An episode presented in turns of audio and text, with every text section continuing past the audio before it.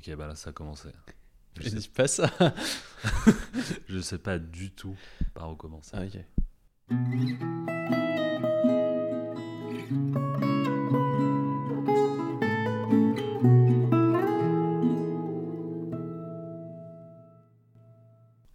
Bah, bonsoir Alias. Bonsoir, Antonin. Ça va? Ça va et toi? Ça va. Alors, qu'est-ce qu'on fait là? Bah, on est en train de faire un podcast. Ah ouais? Et ça s'appelle comment? Ça s'appelle Non Longueur. C'est cool. T'expliques le podcast à nos peut-être futurs auditeurs? Ouais, exact, je pourrais. Ah bah, en fait, c'est tout con, c'est un plagiat de Cozy Corner euh, ou CQLB. Je pense qu'on peut le définir comme ça. Oui, c'est clair. Mais euh, Ou très forte, un- très forte inspiration pour pas dire euh, le mot plagiat. Quand même, soyons. et euh, globalement, le concept, c'est deux mecs qui discutent. C'est ça. C'est ça. Du coup, en fait, nous, on, on étend juste nos discussions en se disant, bah, on va poser un micro et on va essayer de s'enregistrer et euh, voir ce que ça donne, garder euh, une trace euh, enregistrée de nos discussions. C'est tout à fait ça. C'est plutôt bien résumé. Oui Je, Je voulais trouve. juste me lancer des fleurs. Vas-y, je t'en lance aussi. ok, bah du coup, ça se goupillerait comment euh, Bah déjà, on peut dire à nos auditeurs que ce sera tous les mois, que ce sera un podcast mensuel. On va commencer par les choses bien rébarbatives. Rébarbatives, ce sera un podcast mensuel, ou quand on aura le temps. Et, euh, Et la volonté la volonté, je pense qu'on l'aura. Ce sera le temps. Yes. Et que, on va dire, on va pas se le cacher, si on n'est pas reconfiné ou ce genre de choses. Exact. Donc ça s'organisera, euh, corrige-moi si je me trompe, hein, de la façon suivante. Euh, on va discuter De trucs. de trucs, on va se demander comment ça va, les news, puis après on va parler des choses qui ne qu'on a écoutées, lues, regardées. Nos trucs du moment. voilà, et Tout puis bêtement. après potentiellement des sujets euh, plus développés. Exact. Un sujet chacun qu'on développera Voilà. plus en détail. Voilà. Et on, on s'impose pas de limite de temps, ça peut du- le podcast peut durer une demi-heure comme euh, 3-4 heures. Exact. Ouais. Et en termes de. Du coup, je me permets de me lancer. On, on- on a dit qu'on commençait plutôt par les nouvelles, les news. Est-ce qu'il y a des actualités, euh, des trucs dont tu veux me parler? Parce que personnellement, j'ai rien du tout euh, à aborder. Ah, c'est sûr, la, euh, la situation est un peu compliquée. hein. On peut pas sortir, on peut pas faire grand chose. ouais, Non, moi j'ai. Bah récemment, comme tu le sais, moi j'ai commencé un stage exact. et à côté je continue mon mémoire. Voilà, grosso modo, c'est un peu ça ma grosse actualité de la semaine. Et sinon, récemment, bah tu connais le pote Vincent. Oui. Voilà, parce qu'on va mentionner, je pense, beaucoup Putain. les potes dans ce podcast. On, on cite des blazes. On cite des blases, bah oui, mais on cite pas de nom de famille. Je, je, je biperai si besoin. On bipera. Mais si on bip, c'est des gens qu'on n'aime pas, donc euh, ça va. Oui, c'est vrai. Voilà. Donc, euh, bah, récemment, avec le pote Vincent, bah, on s'est fait une, une rando. On en a profité avant que, pendant que lui, il peut avec son taf, et, avec ses horaires chelous, et, et moi, avant de commencer le stage. Donc, ouais. Mm. Tu vois un peu Balme-les-Grottes Non, pas du tout. Pas du Euh, tout. Bah, c'est, c'est au nord de l'Isère. Ouais. Voilà, vers pas très loin de l'Ain. Mm. Il y a beaucoup de, de grottes où il y a notamment des chauves-souris, ce genre Des de peintures pariétales Je sais plus, je t'avouerai. Un jour, on expliquera cette, euh, cette private jokes, joke. Ouais. Et euh, non, euh, bah, attends, je te raconte un petit peu parce que tu nous connais, Vincent et moi, on n'est jamais à l'heure. Déjà, j'aimerais savoir. Vincent et toi, mais moi, j'étais pas là. Euh, C'était en semaine, c'était un jeudi. Ah oui, ok. voilà, toi, tu travailles. Ça s'explique. Voilà, c'est que lui, il avait un jour de repos et moi, j'avais pas commencé mon stage encore. Les études me permettaient de pouvoir être présent ce jour-là. Donc, euh, comment dire, tu nous connais, on n'est jamais trop à l'heure avec Vincent. Mm. On s'est donné rendez-vous, on avait une bonne demi-heure euh, de retard sur, euh, sur l'horaire, voire euh, 45 minutes. Donc on arrive, on fait un tour, on prend la- le mauvais chemin pour commencer. Heureusement qu'on avait une carte. Et en fait, on, on- au lieu de faire un grand tour comme ça, on a fait le plateau. Le, franchement, ça sent qu'on est à peu près confiné, même si Parce que le tout le monde était mort. Le... Vincent, ça va. Lui, il est sportif. Mais toi, t'étais Moi, mon cardio, il était zéro. Ça, ça Après, se il est, faisait. il est pas confiné au même endroit. Lui, il est un peu plus en, ouais, campagne. voilà. Et tout puis, ça, il fait de la mettre- barre, tu sais. Il, il m'a dit qu'il avait fait ple- plein de, de, de sports de neige en début d'année, donc ça va, je- tu vois. Je je sais pas toi, mais moi, personnellement, le truc qui me manque le plus, je crois que je l'ai dit, c'est les salles de sport. Ouais, non, mais je suis d'accord. Les salles de cinéma, autant. je- je- voilà, on s'en fout. On tout cas, moi, je m'en fous un peu. je- Mais Il y a d'autres films les salles de quoi, sport, voilà. euh, Ouais, globalement, on arrive à se trouver euh, d'autres films. Moi, j'ai le setup aussi avec le vidéoprojecteur qui permet d'avoir un petit truc si je veux regarder un Yes. film un peu propre euh, grâce à Netflix ou Amazon Prime. Mais les salles de sport, on en a Ça, besoin. Ah, mais je te confirme, euh, moi, c'est. Et du coup, pour pallier à ça, t'as fait une rando, toi. Ouais, voilà, ça faisait un. ouais, histoire de profiter que le temps soit là. Parce que là, ces derniers jours, hein, on va pas se le cacher, le temps a été un peu merdique, donc je suis Mm. content d'avoir pu la faire. Et euh, comment dire, voilà, on- le cardio a souffert, mais c'était cool. Et vu qu'on était à la bourre, et vu qu'on s'est complètement planté de chemin, qu'à un moment on a pris le mauvais, euh, le mauvais embranchement, on s'est retrouvé à perpète. On a vraiment, genre, on a dû longer une route à un moment. Et euh, bah en fait, c'est qu'à la fin, on a tracé en mode parce que toi-même, Parce tu sais, le couvre-feu. Ah oui, exact. J'allais dire, voilà, le couvre-feu. le, le parc, il était euh, fermé et tout à ce Non, moment. non, mais parce en fait, que c'était pas, un- couvre-feu. Ouais, c'est- exact. c'est pas un parc, tu vois, c'était vraiment une rando euh, dans la nature. Ouais, t'avais pas d'horaire spécial. non, hein. non, mis à part celui du couvre-feu qu'il fallait prendre en compte pour rentrer Ouais. chez soi. Et, euh, et c'est tout, tu vois, genre euh, on a tracé et la dernière partie de la rando, histoire d'être sûr d'être à l'heure, Le- bah, on n'était pas Ouais, en le mode... timer de la, du couvre-feu. Ouais, c'était en mode oh il y a ça qui a l'air sympa bon on le verra peut-être une prochaine fois Mm. euh, lors d'une autre rando donc on a tracé c'était non mais c'était une bonne journée c'était cool et puis voilà Putain, moi, je- à côté, ben, du coup, moi, je fais pas de sport spécialement. J'ai pas spécialement euh, d'actualité ou de sujet euh, ah oui d'autres. Vas-y, je t'écoute. non moi c'est juste que bah, c'est un truc qui va être relié à ce que je vais te parler plus tard mais en fait moi en ce début d'année parce qu'on peut le dire en fait on enregistre ce podcast en mars mi-mars Mm. et sauf que j'ai eu beaucoup de mal j'ai eu une panne de lecture en fait Mm. euh, de lecture pour le plaisir, euh, pas pour le mémoire. Je, je dissocie les deux. Euh, on va dire de romans. Je, Mm. Ça va, j'arrivais à lire euh, tout ce qui est BD, manga, tout ça. Mais par contre, roman, j'ai une peine de lecture, sûrement liée au- à une de mes résolutions, parce que je suis le, le genre de personne à beaucoup commencer les bouquins, mais des fois j'ai du mal à les terminer, parce terminer. que je recommence Je- je- un Je autre. suis exactement pareil. Sauf que moi, sur, les bouquins type roman, je les termine pas. J'arrive à la moitié ou aux deux tiers et je les termine jamais. Ou je les termine plusieurs années plus tard. Ah, ça, je connais, t'inquiète. Parce qu'il faut que tu te remettes dans le bain. Ouais, je sais pas, j'aime bien cette sensation de devoir euh, rechercher et tout, tu vois. Ah, moi, se remettre des années plus tard dans un livre, je déteste ça. Surtout pour les romans de plusieurs de assez fat. Ça m'a fait ça pour 1984. Sale histoire. Ah, euh, je sais pas, quat- euh, 1984, je l'ai lu euh, Ah bah, assez, assez rapidement. Et c'était. Donc j'avais pas eu ce problème. Mais là, j'ai. Une de mes résolutions de cette année, c'était. plus lire. Non, pas plus lire, mais finir. Des de- trucs. Finir des bouquins avant d'en commencer un nouveau. Ok, j'ai à peu près la même chose pour les jeux vidéo. J'ai pas réussi à m'y tenir. Ouais, j'ai pareil pour les jeux vidéo et j'arrive à peu près à m'y tenir aussi. Sauf que le problème, c'est que ça, ça a dû me couper un peu l'envie de lire, ainsi que euh, je, euh, je, suis, je traîne beaucoup sur le Twitter euh, blogosphère de littérature de, l'imaginaire. euh, et sauf que les gens, tu vois, ils sont tous en mode, euh, ouais, on- ils lisent À beaucoup et je sais pas, tu vois, moi, ça, ça- couplé à ça, ça a dû peut-être un peu me dégoûter, je sais pas. Donc là, vu qu'avec le stage, je prends beaucoup le train, bah, j'ai repris ah oui, exact. 30. Tu, tu lis pas mal dans le train, toi. Ouais, voilà, ouais. je, je Moi, lis un petit peu, ça me fait, ça me fait setup. mon- c'est un peu mon, mon moment de lecture, donc là, actuellement, je kiffe bien, là. Voilà. La lecture dans le train. Et tu lis quoi? Ah, le, un truc dont tu me parleras plus tard, c'est ça Voilà. Il y a un truc dont je te parlerai plus tard, et bah, il y a aussi euh, le bouquin là que j'ai à côté de chez moi, Perdido, de- Perdido Street Station, euh, tome 1 de Shina Mieville, et c'est vachement cool, mais ça, je t'en reparlerai quand je l'aurai terminé. Mais c'est sûrement un des bouquins qui me tend le plus actuellement, alors que En termes de tension, genre, ça te, ça te crispe Ouais, ça me crispe. Parce qu'en fait, t'es dans une ville euh, genre mégalopole horrible, Technocratie limite. mais euh, non, c'est pas technocratique, c'est pas cyberpunk, tout ça. Mais C'est euh, pas le futur. non, c'est pas le futur. Mais euh, comment dire? Ça me tend parce que tu suis un. Là, j'en suis à peu près à la moitié du premier tome, et en fait, tu suis un scientifique et une, et une artiste. Sauf que vu que les types, euh, en lien avec euh, leurs histoires, que dont peut-être que je développerai, mais là je vais pas m'éterniser dessus, en fait, c'est beaucoup dans des milieux mafieux et tout, et j'attends à un moment ou un autre que, ça, dérape pète, ouais. et que ça explose. Et Un je sais pas pourquoi ce comme bouquin il me tend. Tu sais, moi, ça me fait penser à quoi La fin de Hit? Genre, je sais pas si tu vois ce que je veux dire.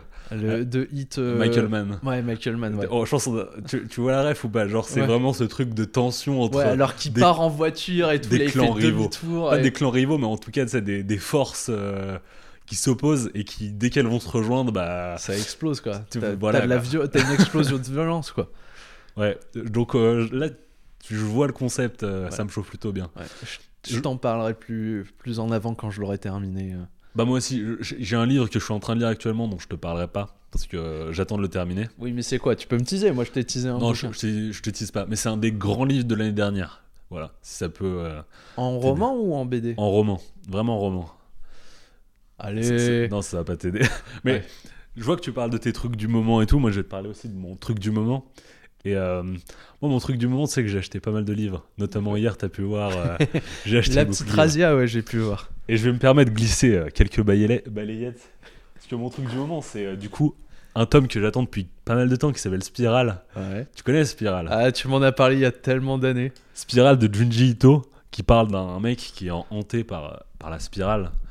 D'un mec, d'une ville tout entière qui, est, qui va, euh, sur lequel la figure de la spirale va, va avoir une emprise. Et si je te parle de spirale, c'est pas, je l'ai lu il y a longtemps et je l'ai pas relu depuis. Je voulais juste glisser quelques balayettes. parce que. euh, tu le sens venir ou pas? Enfin, moi, je tiens à, pré- à- à prévenir nos futurs, euh, enfin nos auditeurs, S'il y en a. s'il y en a, c'est que, euh, ouais, on peut dire, est-ce qu'on sera pas un peu le podcast des balayettes et du trash Ouais. talk Alors moi, je vais, je vais vraiment trash talker sur ça parce que c'est un truc que j'aime pas trop. Euh, C'est quoi C'est des mecs, ils ont essayé de faire les anciens sur Twitter. je vais pas traiter, euh, mais ils ont vu l'édition sortir et euh, Delcourt Toncam qui a annoncé, et ils ont vu la couverture qui est la suivante que tu as sous les yeux, qui du coup est le deux visages autour d'une spirale euh, sur un fond noir. Elle est sympa, elle est, elle est, elle est assez sobre, je Ouais. trouve. Moi aussi, je trouve, c'est vachement sympa. Et les mecs, dès qu'ils ont vu cette couverture, ils se sont dit, putain, elle est dégueulasse, on préfère l'ancienne version, qui du coup est celle-ci. Mais donc, elle est à l'intérieur. Enfin, elle est Exactement. derrière le truc euh, plastique. Enfin, je sais pas. La... Ouais, c'est ça, moi j'appelle ça une cuvette. Le oui, truc, mais euh, je crois pas que ça soit le bon terme. Mais la le- pochette autour du manga, quoi. Ouais, voilà. Et euh, en clair, les gens ils ont commencé à gueuler pour cette raison quoi. Parce qu'ils n'avaient pas les mêmes couvertures. Alors qu'au final, la couverture, Elle y est. elle y est. Tu vas me dire, bah Elias, c'est quoi le problème? Pour l'instant, je je te vois pas glisser des balayettes. euh. Alors que là, je vais me permettre de glisser une balayette. Bah si, Les- déjà les- là c'était déjà en soi une Non, non, là, balayette, je tu suis- critiquais là, je suis- les gens. Là, qui- je suis gentil parce que je les critique pas trop. Parce que t'as le droit d'avoir une appréciation sur une euh, couverture ou pas. Oui. Le gros problème, c'est que l'autre édition de, de Spiral qui commençait à coûter un peu plus cher, un peu trop cher même, Combien euh, les ordres de prix? franchement, c'était entre 200 et 500 euros. Putain. alors que le manga était vendu de base à 30-50 euros. Donc, je comprends que les rééditions, elle est faite, mais la différence. Et ça fait plaisir, je pense. Et c'est en fait le truc, c'est que c'est même pas une réédition, c'est que c'est pas euh, l'ancienne édition qu'ils ont ressorti, parce qu'en fait le format là, et je sais que ça va te faire de la peine, parce que comme moi, t'es un amoureux des, des grands formats. L'ancien format, c'était un grand format. Ah non. Donc Et- euh, les, les pages étaient d'autant plus belles, quoi. Ouais, c'est ça, tu pouvais plus kiffer. En tout cas, j'ai souvenir que c'était un plus grand format que celui-là. Et, euh, et du coup, ouais, ça me fout un peu le seum. Mais en tout cas, j'aurais bien aimé avoir un, un truc un peu plus gros en termes quoi de. T'as un exemple là Euh, ouais, bah tu vois, typiquement, j'ai. euh, ça, ça va parler euh, du coup à toi, vu qu'on est à côté. Mais tu vois, j'ai le. L'artbook de, Ah, Slam Dunk, le deuxième, et il est fat, tu vois, Ouais. quand même, il est assez large. Après c'est un artbook, c'est pas, c'est un peu différent. Je pense. Ouais, mais tu pas vois, le même si je- contexte. si je prends une BD classique franco-belge, tout ça, tu vois, j'aurais- j'aurais préféré avoir un format comme ça, Mm. avec quitte à avoir plus de pages, et, euh, et ça aurait été vraiment plus stylé, et ça aurait été vraiment plus euh, beau pour, euh, pour le manga. Et en tout cas, peut-être je me trompe, hein, mais dans mes souvenirs, l'édition était euh, un peu plus grande, et ça, c'est pour, pour moi, c'est peut-être le truc sur lequel il fallait gueuler. Mm. Parce qu'en en clair, moi, je veux plus de grandes éditions, au lieu de trucs qui font, euh, on dirait un dictionnaire. Voilà. C'est vrai. C'est vrai. Mon truc du moment, c'est c'est ça, du, de la consommation de, de livres que j'achète mais que je lis pas du coup. Donc c'est juste de l'achat. De L'achat Exactement. limite. Est-ce qu'il est compulsif ou pas? Non, parce que ça, en même temps, ça fait longtemps que je le veux. Et euh, en fait, c'est un truc que je voulais avoir et euh, franchement, En ça fait plaisir de l'avoir à 30 balles plutôt que 500 euros. Quoi. Oui. Je les aurais pas mis pour ça en tout cas. mais j'ai un autre truc du moment qui est aussi le même que le tien. Tu te souviens de la Snyder Cut ou pas? Oui. Mais avant qu'on enchaîne sur ce sujet, est-ce que je peux te parler de de- deux, trois autres trucs? Vas-y, si je tu le permets Alors, est-ce que récemment, bah, comme je te l'ai dit, les romans, c'était pas trop ça. sauf un qui a été à la fois celui où j'ai arrêté, mais celui qui m'a fait recommencer. C'est euh, c'est les Se- Seigneurs de Bohème de l'autrice euh, Estelle Fay. Fay, je sais pas, ça s'écrit F-A-Y-E. C'est français? c'est français. Ah, stylé. Et donc, euh, super bouquin. Euh, grand récit choral dans un. Ouais, c'est un bouquin de fantasy. Voilà, je, je préviens. Voilà, c'est. Ça va être un terme qui va beaucoup revenir parce que c'est c'est un Ça, des genres ton- que j'aime beaucoup. kiff, quoi. Voilà. Et euh, Du coup, il y a de la magie des elfes et des nains? Pas du tout. Ok. c'est pas vois, ce genre de Moi, jeu. je te sorte les clichés direct parce que la Ouais, fantasy, ouais. tu sais que je suis pas trop fan. Donc... Et Je sais bien, je sais bien. Mais justement, peut-être que ce podcast me sera, sera l'occasion pour moi De me faire découvrir. euh, d'autres ro- d'autres romans de fantasy qui ne se limitent pas aux nains, aux elfes et à la magie. Mais peut-être qu'il y en aura, ou il y en aura des elfes, des nains et de la magie. Mais peut-être que ça sera pas juste les clichés à la, En- de, En l'occurrence, dans les seigneurs, de euh, tout ça, dans les seigneurs de je sais pas quoi, t'as euh, t'as pas de magie, t'as pas de nains. T'as de la magie, Ouais. mais t'as pas de nains, t'as pas d'elfes. Ok, donc c'est globalement race humaine et, euh, Voilà. et c'est quoi l'histoire du coup? Je- je t'ai Enfin, coupé. pas. euh, comment dire? Bah attends, je vais te lire le. Ah non, bah, j'ai pas le synopsis sous la main. Ouais, c'est bête. c'est l'inconvénient. Du coup, t'es pas chez toi, du coup, t'as pas les livres, Ouais, non, contrairement à moi qui te sort. euh, ouais, c'est dommage, sinon j'aurais bien pris. Grosso modo, en fait, c'est. hum, Ça commence. Ah, je, je me, je me dis que la prochaine fois, je te ramènerai les trucs, comme ça je pourrais te, bien te lire les. les... T'avais pas trop de place dans ton sac. euh. Non, c'est vrai. Mais la prochaine fois, je me, je, je me débrouillerai pour avoir la place. Mais euh, comment dire? Ça fait un petit moment que je l'ai fini, mais euh, comment dire Ça commence, en fait, euh, c'est un personnage qui va te raconter la chute d'un empire. Ok. Voilà. Les différentes forces. Et tu vas suivre plusieurs personnages qui, de par leur action, ou même des fois par leur inaction pour certains personnages secondaires, vont se retrouver en fait à faire chuter un empire. Et, euh, et, euh, et c'est super cool. Enfin, c'est vraiment. c'est Voir chuter des empires, c'est génial. Non, c'est pas ça, c'est que c'est super bien écrit. Même si je mettrais un bémol pour les scènes d'action de combat. C'est un truc que, que je chéris, que j'aime beaucoup. Et là, là, c'est pas, pas le point fort de l'au- l'autrice. Mais après, tout le reste est génial. Mm. Que ça soit l'écriture des persos, euh, comment dire que ça soit de l'écriture en général, j'ai beaucoup aimé le style. Mais les, les personnages sont super bien écrits. J'aime beaucoup leurs interactions aussi entre eux. Ce seront des personnages qui même, euh, enfin, qui vont se, que tu vas voir évoluer, que tu vas avoir plaisir à voir évoluer. Mm. Euh, dans le sens où euh, des fois tu, tu vas avoir des personnages auxquels tu t'attendais vraiment pas à te rencontrer, mais elle va te faire des embranchements pour qu'ils se, que se rencontrent. Et c'est des personnages, même s'ils vont s'affronter, à un moment, là je pense, c'est vers la fin hein, du roman que j'ai ça en tête. Et, et comment dire? Et bah, euh, ils vont ça, va y avoir des événements qui vont faire, qui vont se mettre à.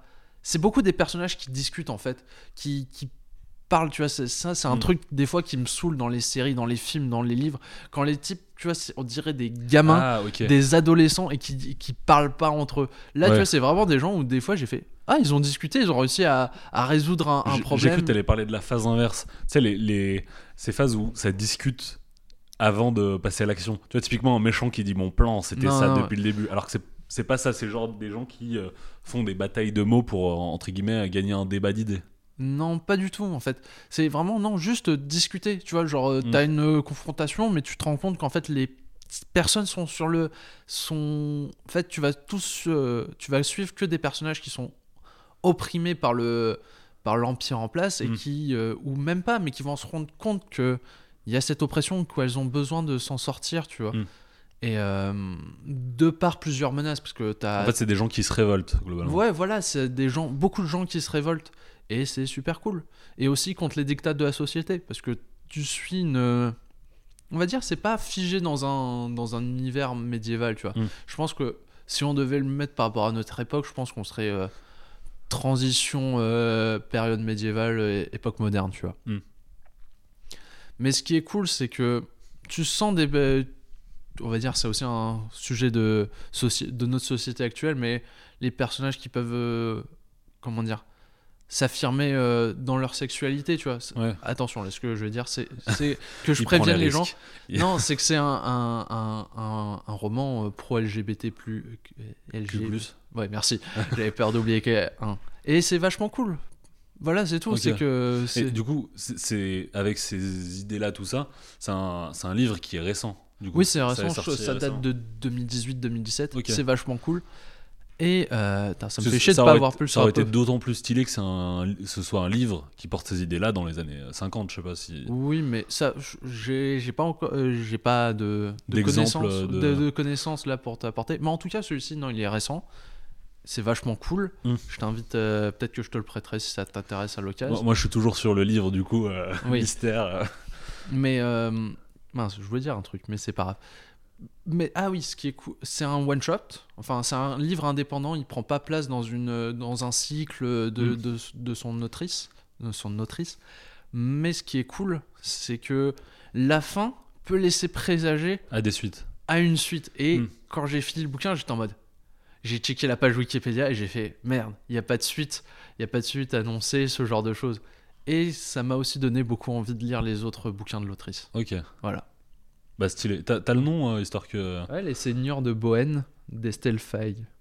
Ok. Voilà. Et j'ai deux BD à, te- à, te- à te parler.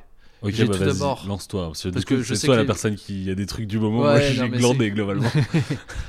Non, on va pas dire ça, mais euh, c'est que. Comment dire? Ah oui, j'ai deux, deux BD et un, et un film. Et. euh, comment dire? Qui m'ont beaucoup marqué parmi les trucs que j'ai consommés. Vas-y, bah, je t'écoute. C'est quoi des Alors, le premier, tu dois connaître, c'est Moi, ce que j'aime, c'est les monstres. Ah, ouais. Ferris. C'est quoi Ça va être super parce que moi, je l'ai lu. Ouais, a de ça un an. Vas-y, du moi, coup, je l'ai lu récemment et j'ai kiffé. Je me suis bouffé le truc en une soirée. Pourtant, tu sais que Mm. c'est mastoc. Ouais, c'est. À un moment, j'ai c'est juste fait une pause de 5-10 minutes parce que j'avais l'esprit qui Surtout, moi, j'ai l'édition euh, Oedipe. Je crois qu'elle s'appelle comme ça. Et elle est encore plus fat. Elle est encore Ah. plus lourde. Je crois que je l'ai montré. Ouais, tu me l'avais montré. Et euh, ouais, moi, j'ai- je suis- je- j'ai moins kiffé que toi, mais du coup, euh, en fait, je t'écoute. je vais t'expliquer sur, euh, pourquoi moi j'ai kiffé. Déjà, le dessin. C'est un, enfin, c'est une, une œuvre iconoclaste au niveau du dessin. Elle a tout Mm. explosé. J'ai adoré. Et que ça soit le dessin, toutes les références Mm. artistiques. Enfin, le dessin est ouf. J'ai beaucoup l'impression que c'était ça dont les gens avaient parlé. Du dessin, tu vois, vu que c'est fait au stylo bille. Ouais. Tout au stylo bille. Et que. euh, mais t'as des planches qui sont, qui, sont, qui sont vraiment cool. Enfin, quasiment chaque, euh, chaque planche, enfin, chaque page était cool. Ouais, c'est vrai que le dessin est vraiment ma boule. Moi, Mais je. ce que j'ai d'autant plus apprécié, c'est que c'est pas juste un. Comment dire Quelque chose de, de purement formaliste, de purement artistique. Mm. Tu vois, c'est pas juste du, Ouais, du beau dessin. C'est pas juste du beau dessin. En fait, c'est pas une- un concept, quoi. Ouais, voilà. c'est- pas de l'expérimental où euh, t'as juste Ouais. des beaux dessins et tout. Il y a vraiment une histoire Ouais, derrière. c'est ça en fait qui Mm. à- après avoir fini le truc j'ai fait mais il y a un putain de récits qui Mm. sont qui sont en boîte mais tellement parfaitement enfin j'ai trouvé vraiment le récit au millimètre tu vois c'est vraiment à posteriori j'ai fait attends t'as ça ça ça t'as l'histoire de la gamine t'as Mm. l'histoire de De, de- du coup, la, de la la- voisine. de la ça voisine qui a été assassinée, t'as l'enquête de la gamine, mais t'as aussi l'histoire de, de la gamine avec, euh, ce- avec euh, sa pote, mais qui Attends, plus parce sa que du pote. coup, l'histoire de la sœur. On, on a toujours enfin, pas frère. raconté. On a toujours pas raconté l'histoire. Du coup, je Ah vais, oui, je vais essayer de raconter l'histoire parce que du coup, c'est un truc que j'ai lu, donc je peux euh, peut-être tenter. Et ça Euh, évitera que ça soit que moi qui parle. L'histoire, si je me trompe pas, tu me rattrapes si, euh, parce que ça fait un an à peu près que je l'ai lu. C'est l'histoire de du coup une petite fille qui est dans une famille un peu conflictuelle. euh, je crois que c'est dans un dans New York, si je dis pas de Sinon, New bêtises. York, année. Années 40, 70. Ah ok, non plutôt 70. Si bah, plutôt 70. Non, je crois pas. Enfin, c'est... Si parce que du coup pour le sujet de, que ça traite, Ah oui. tu vois de quoi je parle. Oui, oui. Du coup, euh, parce que de toute façon, moi, je vais, je vais en parler de ce sujet parce que c'est ce qui me pose problème, entre guillemets, ce que euh, tu verras. Mais en tout cas, euh, cette fille, cette petite fille, elle mène l'enquête sur le meurtre de sa voisine, Enfin, l'assassinat de son voisin. la- le décès, tout du moins. Ouais, mais qu'elle soupçonne, soupçonne être un assassinat. Et tout ça avec la petite fille qui se prend pour un monstre, Oui. qui, est, qui s'imagine comme un monstre et qui du coup est S'imagine comme être un loup-garou. Un loup-garou détective. Exactement. Et c'est déjà ça, c'est stylé. c'est stylé et euh, elle euh, elle va voir du coup les différents euh, acteurs autour de de cette personne qui est morte pour les questionner et si je dis pas de bêtises elle tombe aussi sur le journal de de la voisine Mm. qui va lui apprendre plus de son histoire tout ça ou qui nous emmène du coup à aux révélations et du coup toi t'as bien aimé tout ce qui gravite autour de l'histoire Oui. Ok tu, tu veux que je te dise pourquoi moi j'aime pas Bah oui. C'est Mouse. Tu connais Mouse ou pas Euh, non. Mouse, euh, tu connais Ah si, oui, oui, oui, Ok. oui, oui, Euh, oui. Mouse, Bah, euh, c'est un, c'est un, un roman graphique. Je vais sortir les blazes euh, non, mais n'ayons pas peur des mots. Un roman graphique euh, qui part de, de la Shoah. Voilà. Et globalement, euh, moi, ce que j'aime, les mon- c'est les monstres parlent un peu aussi du même sujet. Pas en- spécialement. C'est pas tant son Ouais. sujet là. C'est mais c'est. Je suis d'accord, mais en fait, il, il y est, il y est il, mentionné. il est lié. Mais en fait, je trouve que rapidement, on gravite autour de l'enquête de la petite fille qui va du coup s'orienter vers l'histoire de la personne qui est décédée. Et la personne qui est décédée, elle a, elle a vécu la Shoah. Et du coup, euh, Bah, plus que la Shoah, elle a aussi vécu la Ah oui. pédophilie, ce genre de choses. ouais, exact. Des- vraiment, c'est Des un sujets bouquin- sombres, quoi. Ouais, vraiment. Hmm. À tous nos possibles auditeurs. En, en tout cas, moi j'ai toujours du mal avec le sujet de la, so- la Shoah en Je bande comprends. dessinée. Parce que je trouve que Mouse, ce qu'a fait Mouse, C'est ouf. c'est ouf. On pourra Ouais. pas faire mieux.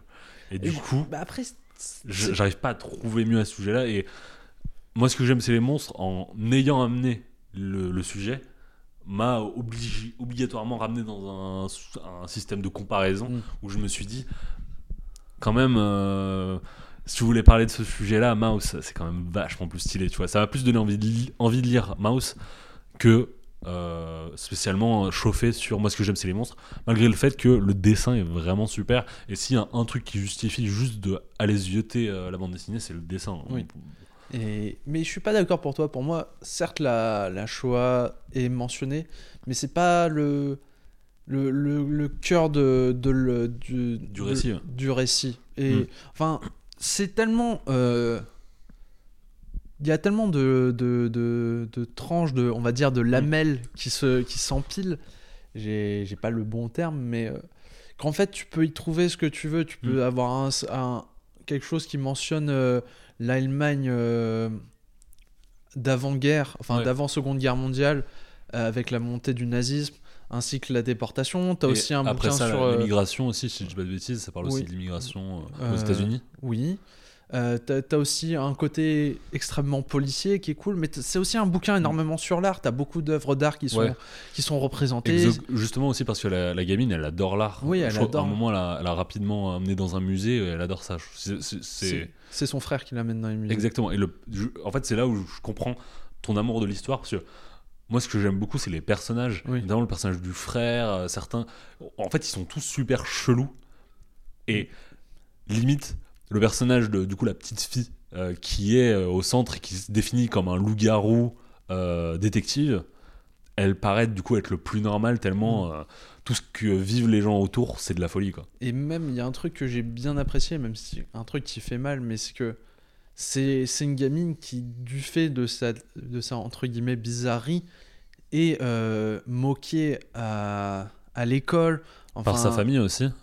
Par sa famille, pas tant que ça. Elle est plutôt bien acceptée. Euh, moi, il n'y a pas des moments où sa famille elle lui dit bon arrête de, de quand même euh, si, à un faner, moment, quoi. mais ça va. C'est surtout à l'école où, où elle, est, elle est moquée, ce Mm. genre de choses. Et ouais, vraiment, enfin, des, des moments bressons. Et non, c'est une très bonne BD. et c'est tout ce que j'ai. Non, parce que j'ai envie d'en parler à fond, mais j'ai envie de- aussi de laisser la découverte, ouais. Ouais, parce Que, que globalement, on en a beaucoup parlé. En fait, ouais, c'est. Découvrez, vous tomberez Ouais. euh, sur ces personnages un peu euh, folklore. euh, le sur le dessin, même si le ça a été dessin qui. On n'en a pas vraiment parlé, parce que oui, c'est du dessin au stylo, mais on vous Ah. laisse voir et c'est Ouais. assez réaliste euh, et pas trop en même temps, parce qu'ils ont Ouais. des sacrées têtes. Et, euh, et l'histoire, du coup, toi, t'as bien kiffé. Mm. Moi aussi, en vrai, je, je trouve ça plutôt sympa. Mais après, moi, je, je, je vis beaucoup à travers les autres, tu sais. Et dès qu'il y a un engouement autour d'une œuvre Oui. et que je- j'en entends parler, je me dis, ah, ça peut être stylé. Rapidement, si c'est pas à la hauteur de ce que j'imagine, ça me, Ouais, ça me chauffe moins, quoi. Et surtout, Carbone silicium. Et ça, ce sera un autre sujet. Je toujours pense. balayette. et surtout, lisez Mouse. Si on doit dire un truc, lisez Mouse. C'est vrai. voilà, voilà. Euh, du coup, t'as d'autres trucs. Ouais, j'ai un film. Vas-y. C'est Snake Eyes de Brian De Palma Ok. avec Nicolas Cage. Déjà, Alors, je, je commence un peu à m'intéresser à sa filmo de Nicolas Cage parce que euh, les gens le présentent souvent comme étant un uluberlu Mm. en mode euh, le type qui surjoue et tout. Mais en début d'année, j'avais maté Arizona Junior des frères Cohen où il joue le. il- je te le conseille. et où il joue un, un type un peu paumé et tout dans sa vie. Et il était extrêmement touchant. Là, il- je pense que Brian De Palma, là, dans Snake Eyes, rien que la scène d'intro te le montre, il avait déjà conscience un peu du, de l'énergie que pouvait avoir euh, euh, Nicolas, on va l'appeler, Nicolas Cage. Nico Nico. et euh, mais parce que t'as, on va dire, c'est ça que je vais faire rapidement un focus là-dessus. Mais t'as, t'as le personnage qui qui est ultra extravagant tout au début, mais t'as une vraie sensibilité qui va et ce personnage va se poser au fur et à mesure des choses qui vont lui arriver dans la gueule au cours de ce film. Et, euh, et ça montre que putain, Nicolas Cage, c'était quand même un pur acteur. Effectivement. Et, Nicolas Cage, gros kiff euh, Mm. sur l'acteur. Et outre ça, je vais quand même un peu parler de quoi ça parle. En Snake gros, Eye Snake Eyes. Grosso modo, euh, tu suis euh, donc le personnage de Nicolas Cage dont j'ai oublié le nom. De toute façon, moi et les noms de, de personnages, déjà, si je me souviens des noms des acteurs, c'est déjà pas mal. Euh, grosso modo, tu le suis alors qu'il qu'il va à un match de boxe, alors que c'est euh, un ouragan à l'extérieur. Donc tu vas être en plein huis clos. Et ça, c'est cool, les huis clos. Dédicace. Et euh, donc, dans ce huis clos, déjà, ça commence par. euh, tu suis le. Donc, un, Nicolas Cage est un, inspe- un inspecteur un peu ripou, même un peu carrément. Tu vois, il raquette un type à un moment pour pouvoir faire des paris, pour se faire la masse de la thune. Parce qu'il va assister à un match de boxe. Euh, et rapidement, à travers un, un plan séquence de malade, je trouve, qui te met en place toute la scène et tout, Brian De Palma, t'as dit Brian De Palma. Donc euh, c'est pas un manche avec une caméra. Et ben en fait, tu te rends compte que durant ce match de boxe, qui est à la fois truqué, bah t'as, l'assassinat d'une sommité qui était venue assister à ce match de boxe, Un homme Qui- politique un homme politique, un sénateur ou quelque chose comme ça, qui, qui a lieu durant le, durant le, durant le match. C'est, et euh, bah, je vais pas en dire plus parce que c'est beaucoup un truc sur les révélations. Mais en fait, ce, ce politique avait une alte- altercation avec une, avec une dame qui essaie de lui remettre des, des documents et tout. Donc, à voir ce que ça donne. Enfin, moi, j'encourage beaucoup. euh, enfin, parce que vraiment, si j'en dis plus, ça va, ça va spoiler les gens. Bon, Je déconseille déjà les gens de, de, de regarder des bandes annonces ou alors de. Parce que moi, je l'ai regardé via Disney, c'est de, de lire le, le, le résumé, Le synopsis le synopsis, ouais. Parce que, et de regarder l'image aussi. Vraiment de cliquer juste sur play. Parce que euh, le synopsis spoil. Ah. C'est clair, c'est net, c'est précis, il spoil. Et euh, ça, c'est vraiment dommage dans ce qui est là parce que euh, c'est vraiment déjà une pure maîtrise, Mm. euh, des acteurs de malades. Et, tu sais, le, t'as le chef d'équipe de inspect, les experts à Manhattan. Ouais, je vois de qui tu ouais, parles voilà, du coup. qui jouait aussi dans Forrest Gump. Bah, il joue Alors, un des ouais, personnages. je vois très bien de qui tu parles. Ouais, voilà. Et qui est franchement un bon acteur et que j'aimerais voir euh, un peu plus souvent. Ok, bah moi c'est Nicolas Cage. Je vais juste revenir parce que Nicolas Cage, c'est un acteur que j'aime beaucoup. Tu le sais.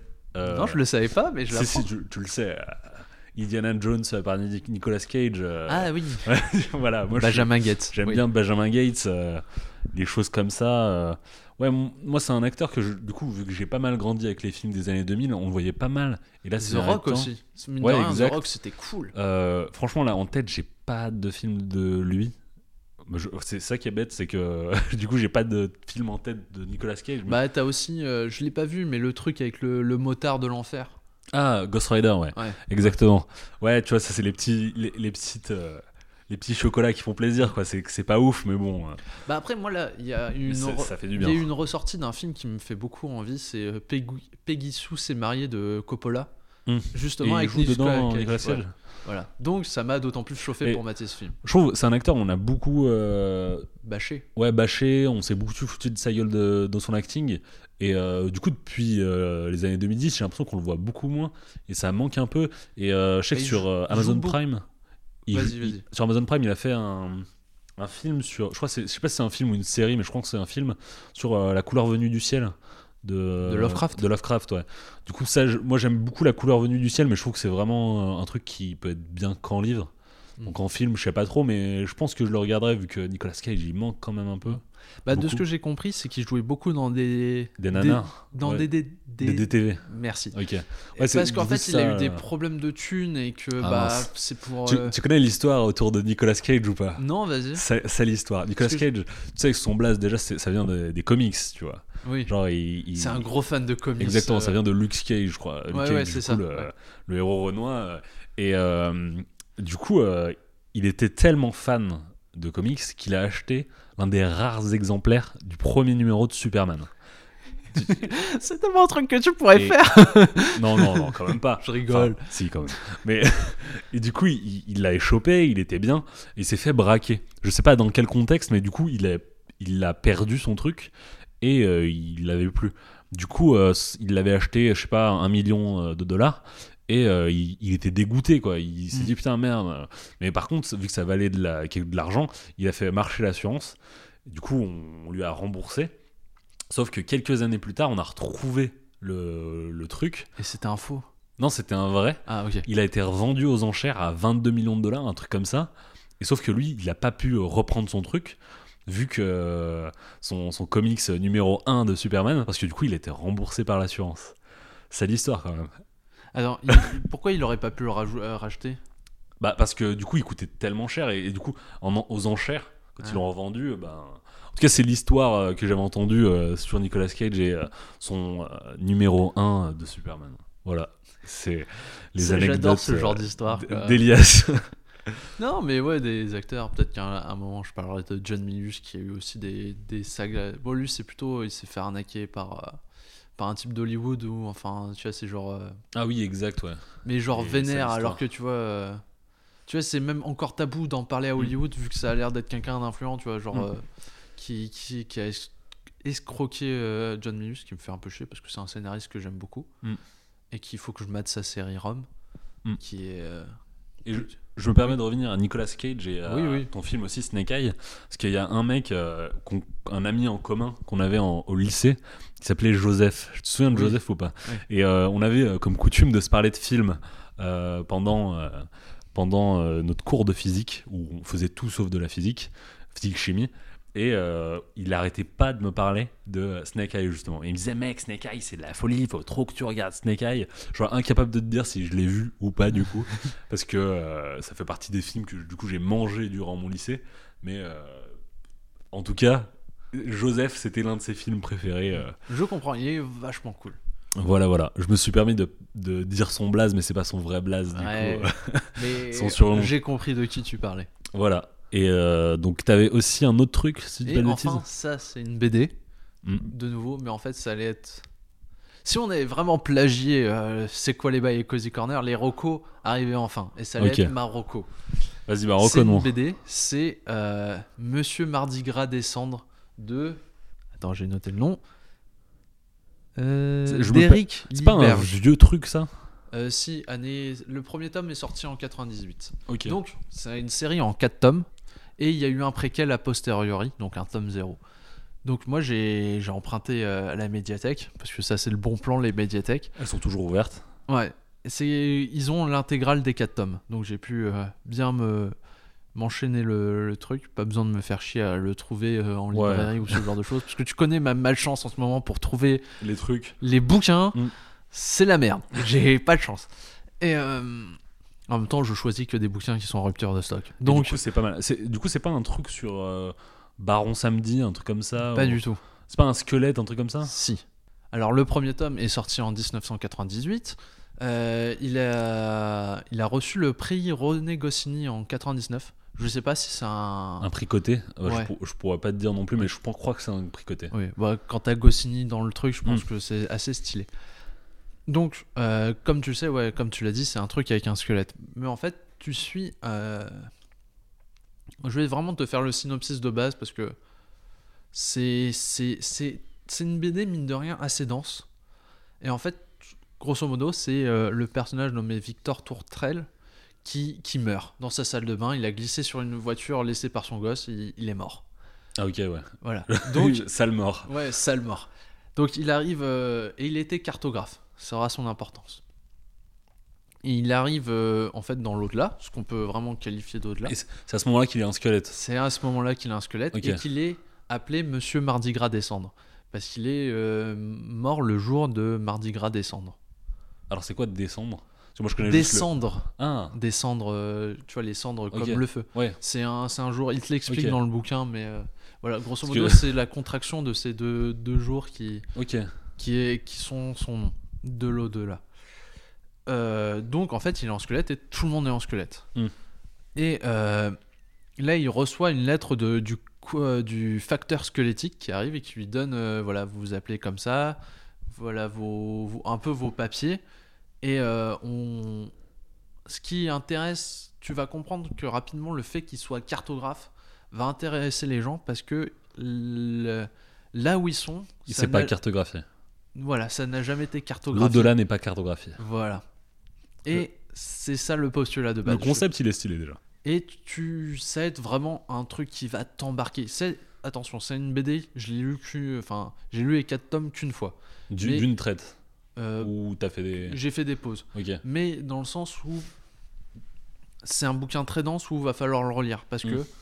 vraiment, je le, je, je le qualifierais de mix entre Moebius, euh, Neil Gaiman et euh, Terry Pratchett. Bah, c'est vrai que le concept de cartographier l'au-delà, c'est un peu un délire euh, Neil Gaiman. Quoi. Neil Gaiman et surtout Pratchett.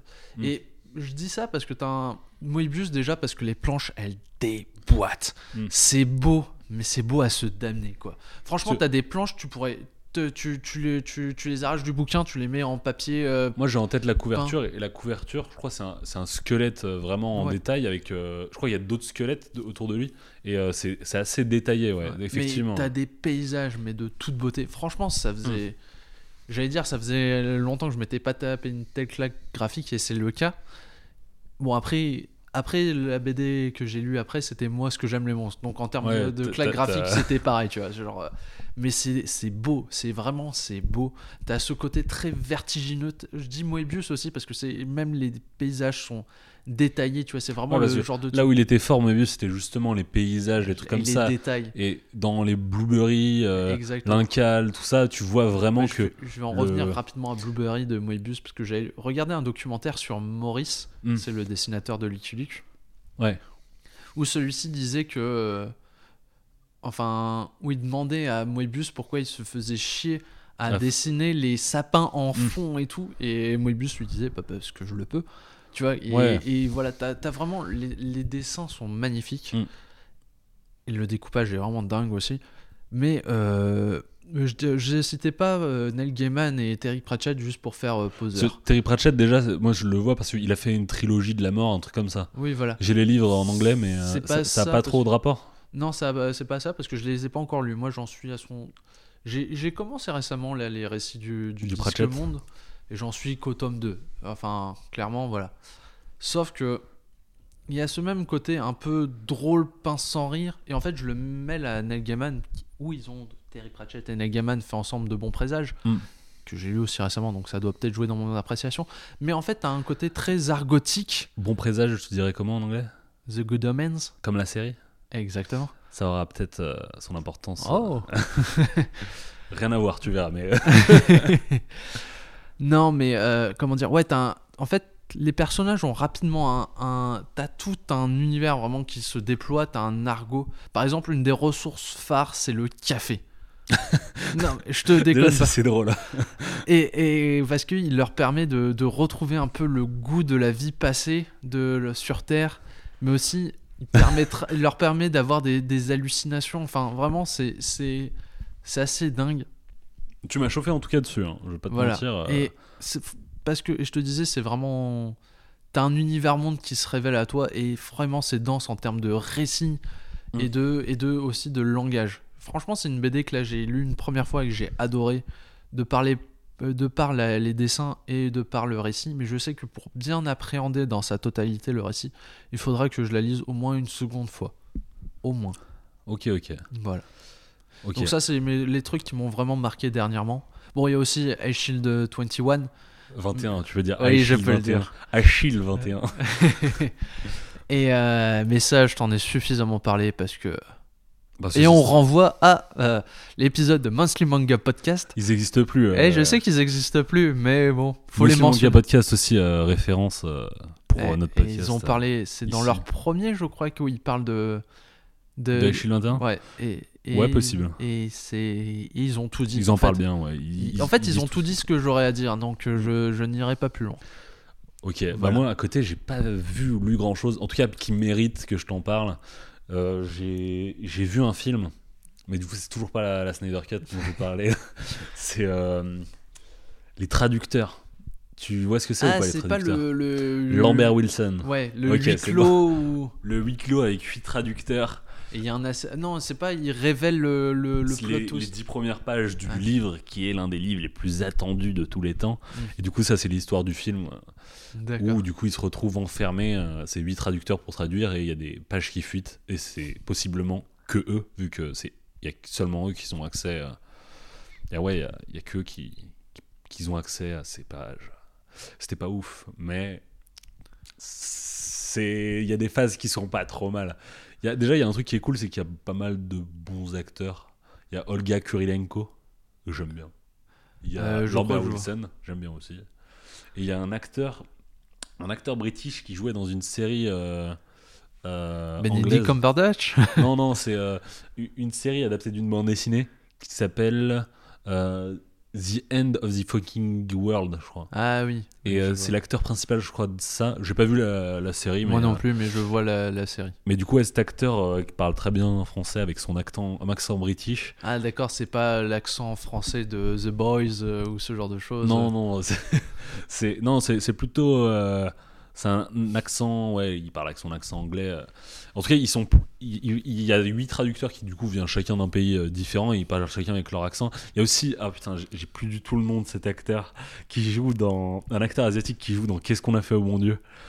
Ouais, il y est. Ouais, il y est aussi du coup qui joue le traducteur chinois et euh, c'est c'est Est-ce qu'il joue bien? Parce que vraie question, parce que qu'est-ce qu'on a fait, mon Dieu, c'est pas un ouais, bon bah, film. si si après franchement est bon acteur? Ouais, il est bon acteur. Ah, hein. Globalement, moi je le trouve pas. Après, le film en fait il glisse. C'est Ouais. ça Bah, que c'est je veux un dire. huis clos euh, était posé et voilà. Ouais, t'attends le dénouement. Le dénouement, tu l'as assez rapidement. C'est pas non plus ouf, mais. Mais, mais bien. si- ouais, si tu te fais chier un soir, tu le mets, tu t'endors devant, quoi, mais c'est- Ça aide, quoi. Mm. Voilà. C'est le seul truc que j'ai eu. Vu que t'as parlé de pas mal de trucs, je voulais faire un peu euh, concurrence. Voilà, tu tu voulais vois. tirer la couverture à toi en fait. Ouais. Sauf que tu vois, Snake Eye, euh, les traducteurs, euh, c'est pas tout à fait pareil. Par contre, là, faut qu'on en parle. Vraiment, faut qu'on en Oui. parle. La Snyder Cut. Ouais, qu'on vient de finir. Qu'on- Ouais, là, on, on- au moment où On a commencé. on a commencé, ouais, on venait de la terminer tout pile.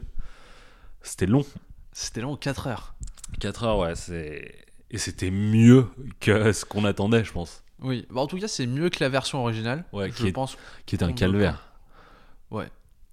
C'était vraiment le film de la misquinerie. Genre, tu voyais le film arriver, tu te disais, Ouais, mais en termes de film de misquinerie, pour moi, euh, Suicide Squad est au-dessus, tu vois. Ah, franchement, Justice League, pour moi, c'était vraiment le haut du panier. Ouais, mais t'as Suicide Squad qui était pire. Franchement, Suicide Squad, euh, je trouve. À côté de Justice League, je trouve pas si claqué au Ah ouais?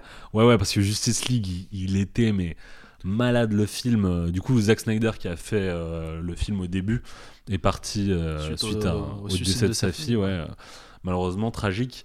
Et euh, ça a été repris par Josh Whedon, et les, les deux ont, avaient deux choses, mais deux visions qui ont rien à voir. Et euh, tu tombais d'une scène à l'autre qui avait euh, ni queue ni tête. C'était euh, c'était vraiment euh, compliqué à suivre. euh, Justice League, et c'est le film qui a un peu enterré euh, Le tout ce qui DCU. est euh, ouais, DCU, l'univers du coup de DC au cinéma. Et c'était un peu triste. Et du coup, là maintenant, on a la Snyder Cut qui arrive, je crois, 4 ans après. Ouais, quelque chose comme ça. Mais avant, j'aimerais te poser une question. Est-ce que, certes, euh, comment dire, la Ju- Justice League a été un peu le, le a un peu fait trébucher le, le DCU, mais est-ce que euh, je les ai pas vus, donc d'où ma question. Est-ce que Aquaman, Shazam, euh, Wonder Woman 1984 Mm. ont pas continué à foutre des, des Pas tatanes au sol Aquaman, il, il était pas trop mal. Bon, c'est pas toujours des chefs-d'œuvre, tu vois. Tu te Oui. mets bien devant et en fait, les films, ils sont, je les trouve pas plus honte- honteux que les films du, Du MCU. C'est, tu vois, typiquement euh, Aquaman dans le MCU, tu te dis c'est pareil. euh, Wonder Woman 1984, euh, c'est pareil. euh, le seul qui fait un peu tâche, c'est Shazam. On dirait vraiment un téléfilm M6. Mais franchement, comparé à Justice League et même Suicide Squad, c'était c'était des films qui, qui mettaient des clous au cercueil Ouais, de mais- la Warner pour les films et ça fait vraiment de la peine à ce niveau-là quoi. C'était c'est des films qui, qui étaient vraiment mauvais quoi. Mm. Tu pouvais, tu voulais pas les voir. de alors, lesquels Justice League, Justice League et Suicide Squad, tu vois, tu, tu, tu voyais les trucs arriver et tu te disais euh, non, je, je veux pas voir ça quoi. C'était vraiment mauvais. En tout cas, je sais pas si toi t'as le même avis euh, Bah, en fait, moi, je- sur. euh, la, la version originale de Suicide Squad, je l'avais trouvée moyenne. Mm. C'est que je sentais qu'il y avait, qu'il pouvait y avoir des choses bien. Franchement, il y a certaines scènes, je les aimais beaucoup, tu vois. Ouais. Il y- il avait Il un y avait le combat des. Amazones, notamment, on en Ouais, discutait. Ça, je, t'en ai- je te l'ai dit, ouais, le combat Mm. des Amazones que j'avais trouvé cool. Il y avait. Bah, mine de rien, si elle a été enlevée, c'était une blague que j'avais trouvé drôle. Avec le lasso de vérité Exactement, où euh, Aquaman s'asseyait dessus et ça.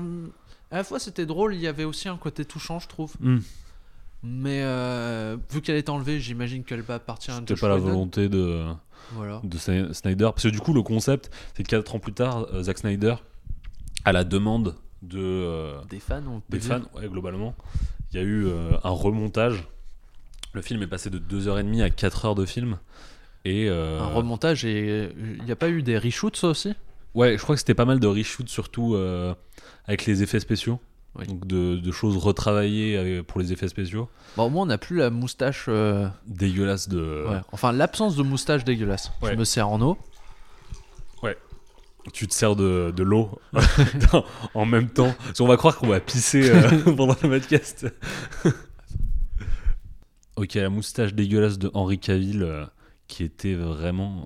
Bah, en fait, ça lui faisait une super grosse lèvre supérieure, Ouais, notamment. et des grosses voir- joues aussi. Ouais.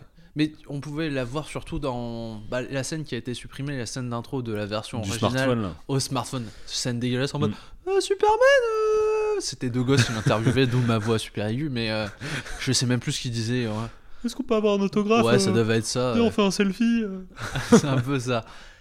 Comment on imagine les jeunes Les jeunes. Mais euh, comment dire?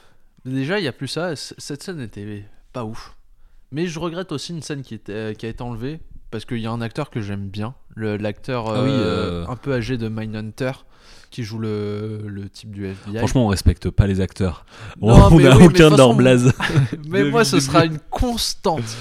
si j'ai pas préparé le truc avec tous les noms d'acteurs, moi, j'arrive pas à m'en souvenir. Tu vois, faut que ça soit Mm. vraiment des têtes d'affiche qu'on t'a rabâché depuis que t'es tout Ouais, petit, pareil. genre Leonardo Tout- DiCaprio, Brad Ouais, Pitt, Forest je sais pas. Whitaker, euh, Jo- Jodie Foster, J'ai euh, pas du tout les refs. Angelina Jolie. Ouais, j'essaie de faire un peu parité. euh, Mais du- Margot Robbie. Du coup, ça, ouais, la scène avec euh, ce mec-là de Mindhunter, il était, euh, elle était euh, plutôt bienvenue. Elle faisait Ouais. pas tâche Ouais. non plus aussi. euh. Mais je me demandais à quel moment ils allaient l'intégrer dans le récit. Parce que c'est un paradémon, donc un, un des sbires du grand méchant du film, qui se baladait à Gotham, donc la ville de Batman. Mm.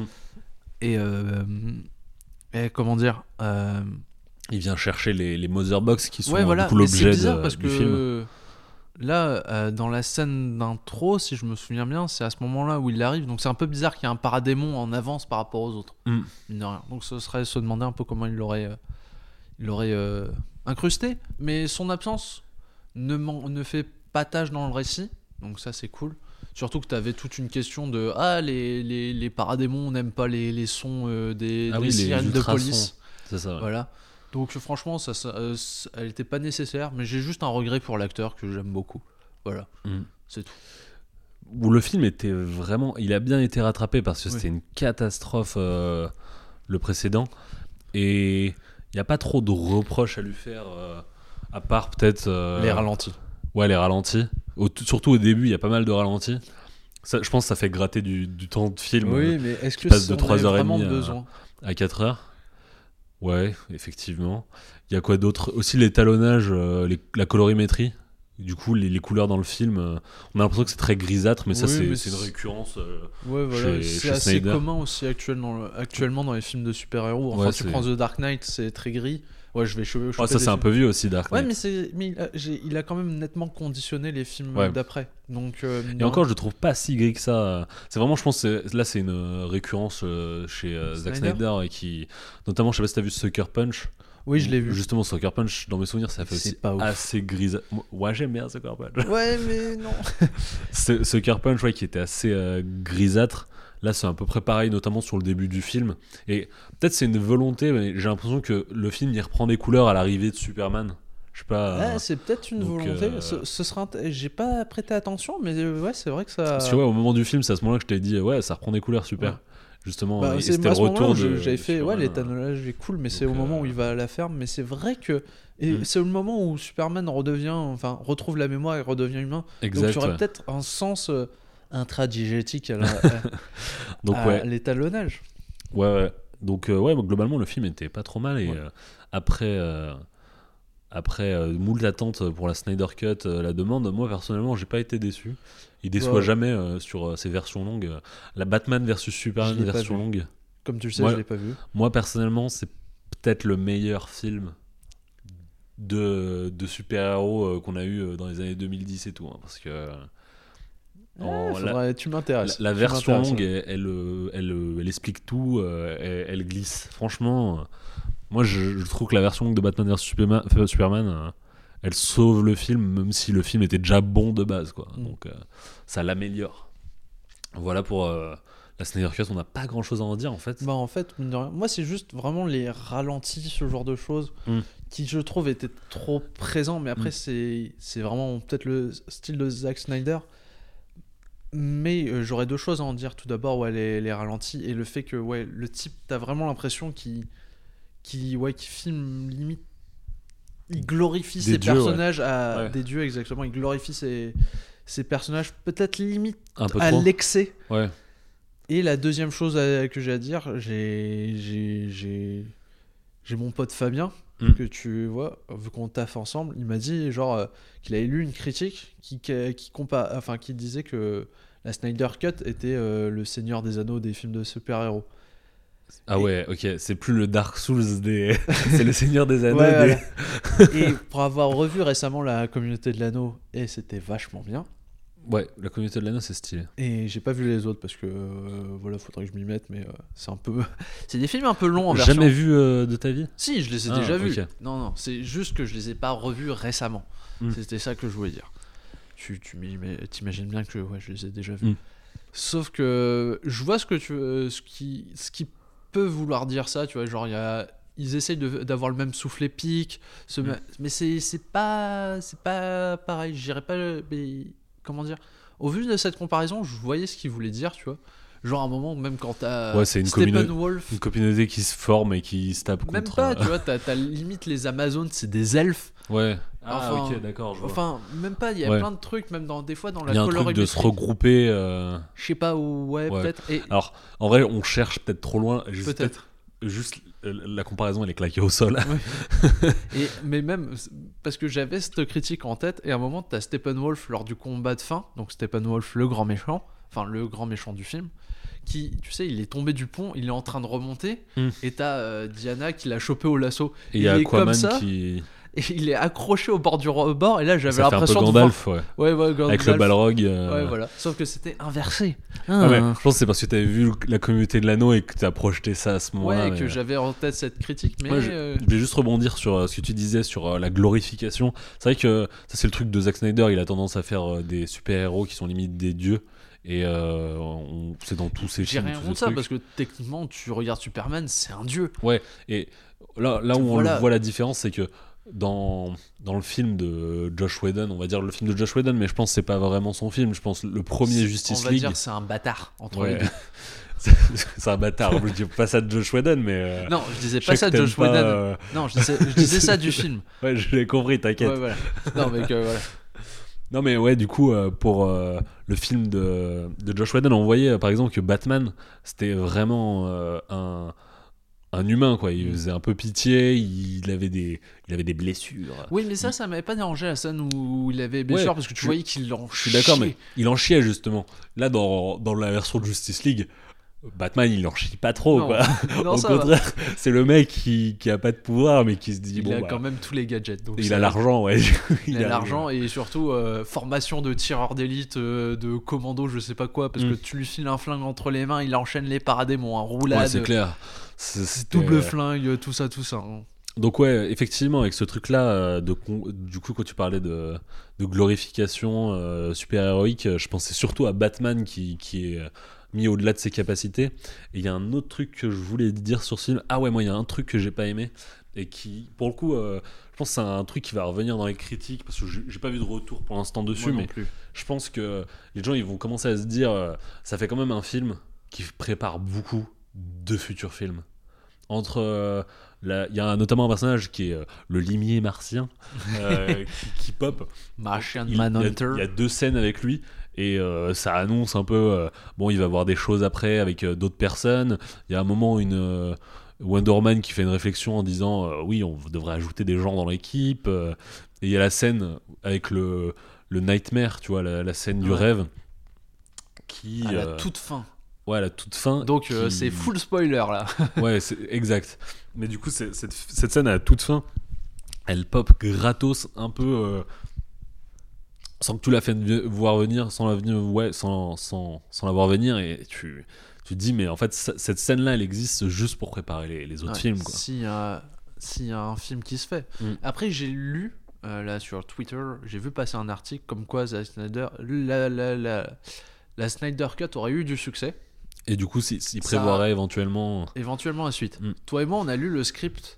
Ah je sais oui pas, des- tu te souviens ouais exact les, les scripts des suites euh, Voilà. éventuelles parce que je crois que c'est le script du, de Justice League 2 qui Oui. était prévu et de Justice League 3 qui était prévu c'est ça ou pas Euh, Juste du 2, je crois. Parce que le, là, on avait le, le, le 1 et après le 2. Mm.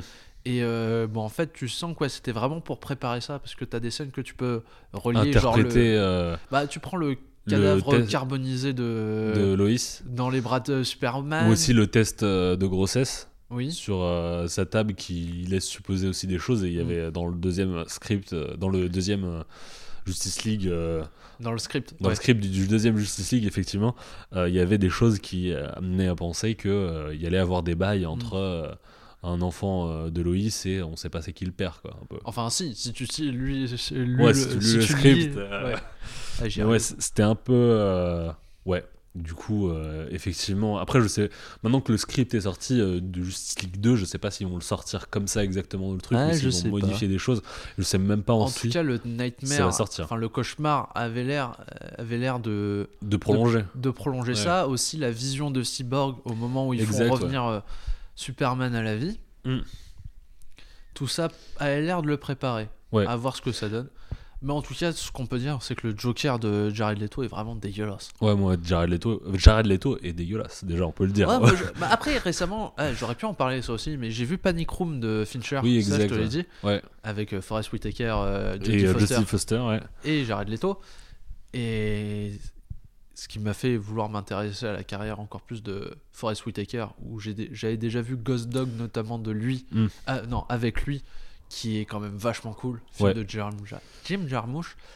Et sinon, euh, Jodie Foster, bah faut que je regarde Le Silence des Agneaux pour commencer.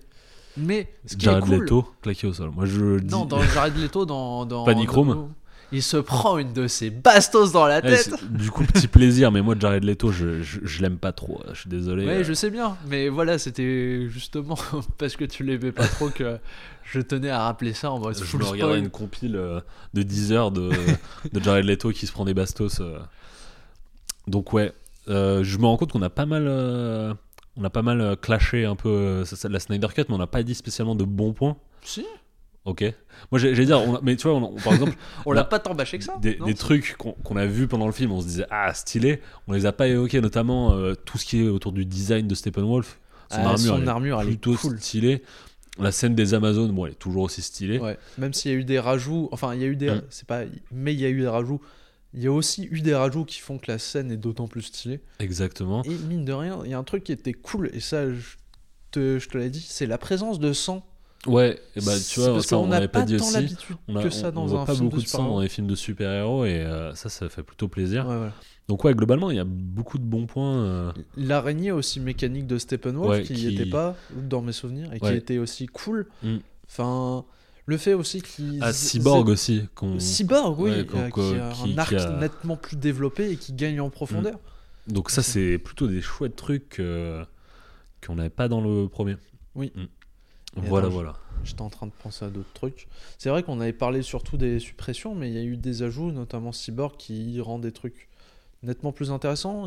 Je sais plus si Flash, sa scène de course était aussi développée. Ah oui, bah ouais, la fin. scène de course finale de, de Flash, euh, limite métaphysique. Bah, elle est métaphysique. Ouais, enfin, je sais en pas fait, si- J'allais dire limite métaphysique, mais ouais, euh, complètement euh, astral. oui, voilà. qui, qui vraiment, euh, elle est assez impressionnante. Donc ouais, globalement des trucs qui font que le film est plus appréciable, plus, facilement appréciable que euh, le précédent. Oui, Voilà. voilà. Après, il faut quand même pas laisser le les coltines et les grand 4 film de, De de Snyder. super-héros, Ah, mais il ouais. est Oui, je m'aime déjà de super-héros et c'est clair. ouais, quand même vachement Mm. cool. Et il y a un la- mix, tu vois, justement, je parlais du Seigneur des Anneaux, tu vois, il y a Mm. peut-être un mix un peu, ouais, on mixe euh, fantasy, euh, fantasy et science-fiction et tout. Mm. Mais dans ce cas-là, j'aimerais conseiller de, aux gens de revoir Hellboy 2. Ah Dès oui, qu'il y a Hellboy 2. possibilité, moi je le case. hein. Bah, Voilà. En termes de, de, de films de super-héros, Hellboy 2, euh, De super-héros, de ouais. fantasy, Ouais. de steampunk, il est ma boule. Et Ouais, je regrette beaucoup qu'il n'y ait pas eu le 3. Ouais. Parce que pour l'avoir revu bah, récemment. déjà le 2, en vrai, Putain. le 2, il, il, il suffit à lui-même quoi. Oui, mais ce que je veux dire, c'est que le 3, il prépare des choses aussi, et c'est dommage. Le truc, c'est que moi, le premier je- de Hellboy, je l'aime pas spécialement. Moi non plus, je le trouve Du- pas. Du coup, je me dis qu'avec le 3, on n'aurait pas Bah, su où est-ce que. Justement, le 1, moi, je suis pas trop fan. Le 2, il est excellent. Et le 3, il aurait été été ma boule, tu vois. Imaginons, imaginons. On Mais du coup, c'est tout ce qu'on peut faire, malheureusement. La Snyder Cut, euh, Rocco. Bah ouais, sympa, ça glisse. Ouais. Peut-être la fait, vu que la- le film est Ouais, divisé en plusieurs. Mm. parties, en 6 parties plus l'épilogue. C'est à faire en plusieurs parties du coup. Ouais, voilà. Ne pas hésiter à ouais, se faire des, au pire des épisodes de série. Mm. Parce qu'à un moment, euh, pour ceux qui ne le savent pas, de nos éditeurs, Ouais, ça devait sortir euh, sur série. HBO Max, ouais. en- sous format série. Là, c'est sorti Mm. sur HBO Max en film, Mm. mais ça devait sortir en format série. Donc, euh, ne pas hésiter à s'y mater en film. Il y a des bons. Toutes les heures, grosso modo, il y a une partie. Ouais. Un peu moins. Et ça passe bien de se mettre. Ouais, toutes les ça. 40 minutes du coup. Ouais, voilà. Et du coup, je me permets de le dire, mais du coup, ouais, dans, dans le paysage euh, de films, euh, de films actuels, euh, le fait d'avoir un, un film blockbuster comme ça, ça passe plutôt bien parce qu'on n'a pas grand chose là de tête. je- J'en ai pas. Il y en a vu que les cinémas sont fermés, les films sont un peu. Bah, le gros blockbuster de l'année dernière, c'était Tenet. Ouais, mais tu vois, là, je te parle juste sur les 4 derniers mois. On n'a pas eu grand chose en blockbuster. euh, Rien qui me vient en tête. Et les blockbusters entre guillemets de Netflix, euh, Amazon Prime, tout ça, c'est souvent des trucs qui font un peu tiep.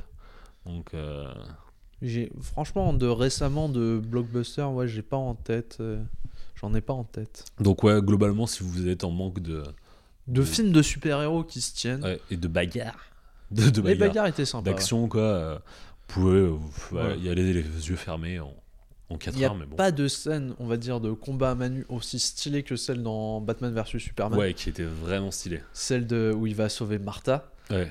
Et qui était vraiment cool. Mais Ouais. il n'y en a pas une comme ça. C'est- toujours mon gre- regret vis-à-vis de Suicide Squad de ne pas avoir Mm. une grosse scène où ils se bastonnent comme ça.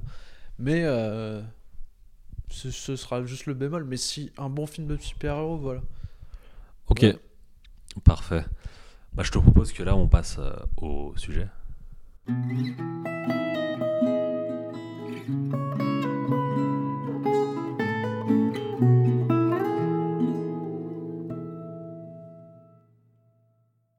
Ok, là, c'est reparti. Bon, bah. C'est reparti, Elias?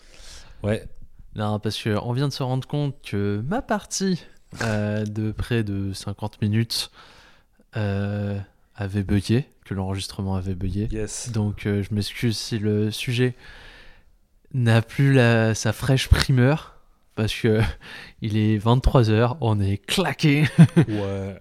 un petit peu, Un un, petit petit, peu, ouais. un petit peu, et puis un peu saoulé de ce bug. on va pas se le cacher. Mm. Et, euh, et, Et du coup, tu faire une redite. Sur ton sujet à nouveau. Ouais, c'est ouf. C'est super. Cool. Euh, ok, let's go. Non, mais c'est dommage, parce qu'en plus, on avait eu des interactions la première fois, on a eu des échanges. Donc, Surtout que j'avais la surprise de ton sujet, maintenant je, je sais de quoi tu vas parler. oui. Mais est-ce que euh, si tu pouvais te souvenir des choses que tu m'avais posées comme question et tout, ce serait cool. Ouais, on essaiera de. Peut-être qu'il y en aura des nouvelles et ce sera encore Exactement. Inch'Allah. Du coup, tu vas parler. Donc, bah, mon sujet euh, n'est pas, on va dire, n'est pas un truc préparé de ouf. Ça aurait pu faire partie des, des, des sujets qu'on a consommés, des trucs que j'ai consommés euh, récemment, parce que euh, c'est une série que j'ai terminée récemment.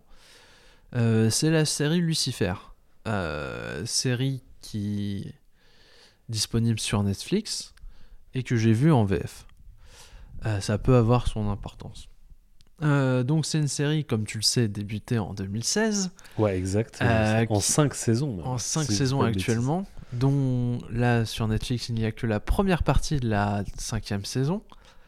Le comment dire avant euh, comment dire c'est tout d'abord une série produite par la Fox Mm. avant que à partir de la saison 3 ou 4 Je, ça, je ça vais été- vérifier cette fois, je vais en profiter pour vérifier. vas-y vas-y c'était racheté par euh, Netflix qui a continué à, bah, à produire cette série et donc les nouvelles saisons sont du fait de Netflix et de Warner Bros aussi. Faut pas oublier parce qu'il y a le logo de Netflix et le logo de Warner Bros au, au début de chaque épisode. Et c'est euh, sur la troisième saison euh, que du coup euh, la Fox a lâché D'accord, donc ça veut dire truc. que les... À partir de la quatrième, ça passe sur Netflix. D'accord, ok. Euh, donc, euh, c'est une série euh, dont le showrunner est Tom Capinos. C'est bien ça, tu confirmes? Euh, je suis en train de vérifier, j'ai toujours la page Wikipédia sous les yeux. C'est un mec qui s'appelle Tom Capinos, effectivement. Je vais en profiter pour euh, cliquer. Vu que euh, notre grosse star euh, sur le podcast actuellement, ça a été de pas citer de blaze. en tout cas, pour les acteurs et tout ce qui est. Enfin, surtout pour la première saison. enfin, sur, pour la première version de, de ce sujet. Du coup, ouais, il a pas fait grand chose. Ah, si, il a fait Californication en création de série Ah, aussi. D'accord. Et euh, Ça m'étonne. Parce que, ça- enfin, on- ça m'étonne d'autant plus qu'on va, d'un, point de vue qu'on va aborder et que tu le sais. Je sais, ouais. Je Du pense que ça, ça va être un running gag, le fait de dire. Tu sais, ce, tu sais ce dont je vais parler. En tout cas, ouais, il a fait euh, Lucifer, White Famous et Hardson euh, en termes de trucs. En tout cas, la page Wikipédia du man dit ça. D'accord. Voilà. Et pour euh, Hardson, il est pas spécialement mentionné quelque part. Je connais pas du tout Hardson. Alors moi, il y a que Lucifer et Californication que je connais. hein. D'accord. Et donc, euh, donc c'est une série euh, inspirée slash adaptée de comics, donc euh, du comics Lucifer qui qui est rattaché à l'univers d'ici, si je m'abuse, parce que Exact. Lucifer est un est- enfin l'itération de, de Lucifer en comics est issue du, du roman graphique Sandman, écrit, notamment écrit par Neil Gaiman où euh, plusieurs euh, dessinateurs se succèdent. Ce personnage apparaît notamment dans le premier tome. Ouais, c'est ça. En fait, il y a un arc avec lui euh, Ouais, voilà. et qui euh, donne lieu à euh, Ah, quelques... une forme de spin-off du coup, Voilà. qui s'appelle donc- Lucifer. Oui, voilà. Enfin, après, oui, il y a des spin-offs Mm. sur Lucifer. Parce que, en fait, Lucifer, donc le diable, Lucifer un Morning Star, comme il aime se faire appeler, euh, en fait, se fait chier en enfer. Il est saoulé et il se casse sur la côte ouest américaine et il s'installe à Los Angeles.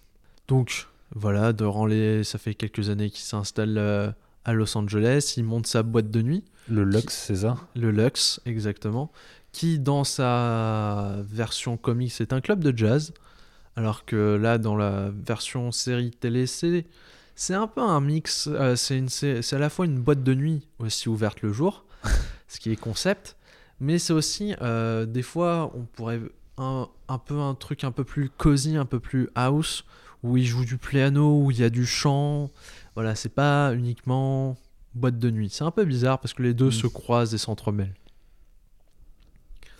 Euh, donc, le diable vit sa meilleure vie en, aux États-Unis. Et puis, à un moment, il y a. On va dire, je vais te faire. Je vais en profiter pour te faire, euh, faire ma remise en contexte. La première saison et la moitié de la deuxième saison, c'est flou dans ma tête parce que ça fait longtemps que je les ai matés et c'est que récemment où j'ai repris à partir de la deuxième euh, moitié de la deuxième saison. Euh, donc, si je me souviens bien, c'est il y a un meurtre dans l'établissement du, du diable Il y a la police qui arrive, il y a une lieutenant qui s'appelle Chloé Decker qui débarque et qui va enquêter dessus. Euh, Lucifer, il est en mode ok, bah, je vais, je vais m'intégrer à cette enquête parce que euh, ça se fait pas de- d'assassiner quelqu'un dans ou de faire des choses dans le club euh, De Du Lucifer. voilà.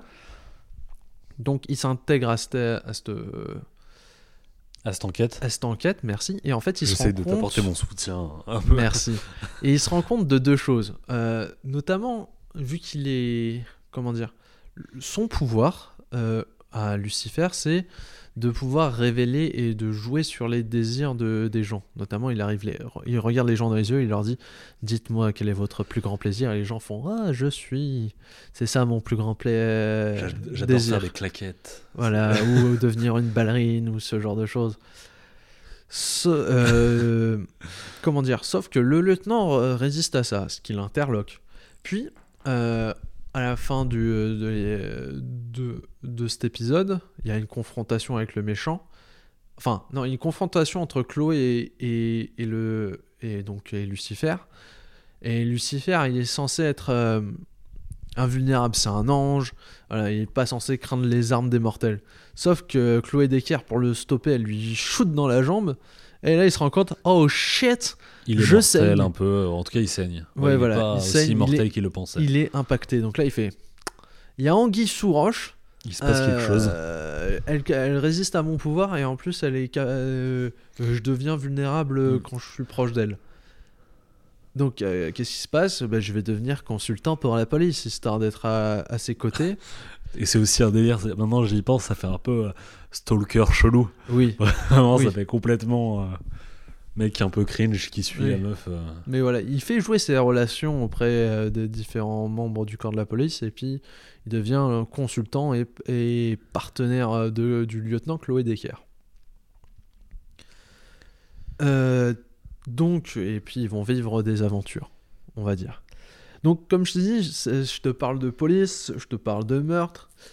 Euh, cette série est censée euh, être une série policière. Une série d'enquête, du coup? Tout à fait. Mais en fait, ce serait plus euh, un soap, tu sais, à- comme les Feux de l'amour, euh, Amour, goulard et beauté. exactement. Euh, parce que la grande majorité, voire la quasi-totalité des enquêtes, euh, elles sont pas folichonnes en Mm. termes d'écriture ou même d'intérêt tout court. On s'en fout littéralement de qui est mort et de qui est et de qui est le coupable. Ce qui, Ouais. ce qui est un peu dommage. Comme tu me l'avais vendu euh, avant, euh, c'est très euh, prétexte. et comme on disait, c'était un peu la formule Totally Spies. Exactement. Où, du coup, si je dis pas de bêtises, hein, tu me l'avais présenté comme ça. Les enfin, c'est toi qui avais utilisé la fa- le côté Total Spies, mais je Bah, En tout cas, suis- tu, tu m'avais décrit ça comme du coup les personnages, il leur arrive des problèmes dans leur vie perso, leur enquête, euh, elle, euh, elle avance, ils font des trucs dans l'enquête euh, Voilà. qui est un Ou peu même- prétexte et ça, au final, ça leur apporte une Voilà, ou solution. même euh. l'enquête est en lien avec leurs problèmes. Dans le sens où, euh, mettons que quelqu'un voilà, aime quelqu'un mais n'a jamais pu lui dire, bah voilà, il y a certains persos, enquête, ils vont faire Ah, mais il faudrait peut-être que j'avoue mes sentiments ou que je me remette en question, ce genre de choses. En fait, il y aura toujours une morale pour ces persos en mode Ah, faut que ça soit ça. Et en fait, si- c'est systématique. Euh, Je dis formule fo- Totally Spies parce que du coup dans les, dans les épisodes de Totally Spies, euh, t'as souvent euh, bah, du coup la l'une des filles qui dit ah j'aimerais tellement m'acheter ces chaussures, c'est tellement important pour moi. Et ensuite elles se font kidnapper par le Whoop qui euh, du coup leur donne une, une mission. une mission. Et cette mission au cours de cette mission elles vont se rendre compte que ah bah non en fait la vie c'était c'est autre chose que être superficiel. Et à l'issue de ça à la fin de l'épisode t'as euh, oh bah en fait euh, ces chaussures j'en avais peut-être pas foncièrement besoin Mm. c'est un peu comme ça quoi où euh, le, le Ou prétexte apprendre des de- choses sur l'amitié, ce genre ou de prétexte de la mission ou en, en Oui, l'occurrence dans Lucifer le prétexte de l'enquête c'est pour euh, c'est pour euh, aider. Apprendre des choses. euh, aider s'aider personnellement quoi Oui, voilà, s'aider personnellement. Parce que, ouais, c'est quand même un personnage euh, très égoïste. Euh... Ah oui. Voilà, en fait, comme je te disais, les enquêtes sont pas intéressantes et comme on vient de le dire, euh, c'est vraiment. C'est plus pour que les personnages apprennent des choses sur eux-mêmes. Parce qu'en fait, c'est pas. Si c'est pas les enquêtes qui te font rester, et comme je, je te l'ai dit, c'était une enquête par épisode. il n'y a pas d'enquête euh, suivie, tu vois, c'est pas une grosse enquête là, toute la saison. Comme- ou... Comme euh, moi, je- comment je le comparais, euh, comment je le, tu, m'en parlais, ça me faisait penser à Mentalist. Oui. Où dans Mentalist, du coup, tu as le personnage du mentaliste qui arrive euh, au euh, CBI et il fait euh, consultant, du coup, pour Mm. les enquêtes. Là, c'est. Et il y a le fil rouge, du coup, de John Le Rouge dans Mentalist. Dans Lucifer, t'as pas du tout ça, t'as pas de fil rouge, euh, à part, euh, du coup, euh, l'aspect soap, comme tu l'as dit. Oui, voilà. Non, il n'y a, pas- il y a pas de. Enfin, y a... ça m'a pas marqué qu'il y ait un grand, grand axe, non. Non, non. Voilà. Je tiens à dire, la fin de Mentaliste, pour l'avoir vu, je l'ai trouvé flingué. Alors, ça dépend, tu t'appelles quoi la fin de Mentalist La fin de Mentaliste, quand il trouve John le Rouge, Ouais, alors parce que je crois qu'il trouve John le Rouge et encore après il y a une autre saison. Ce qui et fait après que c'est encore. John le Rouge. Ouais, mais je crois que c'est encore plus flingué que prévu en fait. Genre, il lui fout de la, sa main dans la bouche, il le fait s'étouffer comme On ça. est en train de non, il full- il l'étrangle. On est en train de full spoiler euh, Mentalist. en On s'en fout. On s'en fout. Mais en tout cas, c'est les séries prétextes où en fait c'est un épisode, euh, un- une enquête quoi. Ouais, voilà. Et euh, chose que je t'avais pas dit, c'est qu'en fait les enquêtes sont tellement folichonnes, euh, Pas fol- pas, folles. pas folichonnes justement, c'est que quand ça se met à aborder des, des thèmes un peu sociétaux ou importants, comme euh, le, la, la condition noire, le Black Ouais, Lives je Matter, veux dire le racisme, ce genre de choses. c'est en fait c'est que c'est pas bordé et t'as l'impression que c'est arrivé là au chausse-pied. Mm. Littéralement, t'as un épisode où, où t'as un des personnages principaux qui est noir, il aide un gosse qui est noir, et en fait ils se font arrêter par deux flics racistes. Mais en fait, la scène de tension en mode, euh, bah, en fait les flics ils sont en mode, Eh, vous êtes noir, euh, on, vous arrête. euh, attends, ce, ce gosse il est suspecté, attends, t'approches pas sinon je te flingue. Ce genre de choses. Elle est Euh, caricaturale. Bah en fait, c'est pas caricatural, c'est que moi j'étais en mode what? Enfin, c'est cool que vous l'ayez abordé, mais en fait, Ça, ça arrive gratos. Ouais, ça, enfin c'est c'est vraiment au chausse-pied que ça fait. Mm. C'était c'était assez bizarre. Tu vois, c'était comme si t'arrivais sur une autre série. Enfin, En tout cas, bizarre. De ce que tu m'en parlais, euh, c'est une série pas subtile, pas très Non. subtile. Et comme tu l'as dit, euh, ça a une réalisation assez euh, télévisuelle. Ça, je- j'y viens. Me, me, me, me flingue pas le sujet parce que tu le connais, s'il te Je te plaît. pique tout, vas-y, Ouais, je, te laisse euh, mettre. Merci. Euh, mais n'hésite pas à intervenir quand même. Oui, comme je disais, en fait, ce qui te fait rester, si ce n'est pas les enquêtes, ce sont les interactions entre les personnages. Et euh, notamment euh, le duo slash couple phare de la série, le lieutenant Decker et le diable Lucifer. Où voilà, où tu vas aller voir évoluer de, de, de partenaires et essayer de faire en mode vraiment budget movie, en mode hey, on est vraiment différents, mais on va travailler ensemble pour arrêter les méchants. Ou sinon, euh, à faire hey, tu- tu me plais énormément, mais bon, je suis le diable, c'est un peu compliqué. Euh, voilà. Et voilà, le but c'est voilà, c'est qu'ils essayent de te faire en sorte que autour, en fait. euh, C'est- qu'ils se tournent autour et c'est ça qui est censé être le fond du truc, c'est que ça fonctionne. Sauf que, comme je te l'ai dit,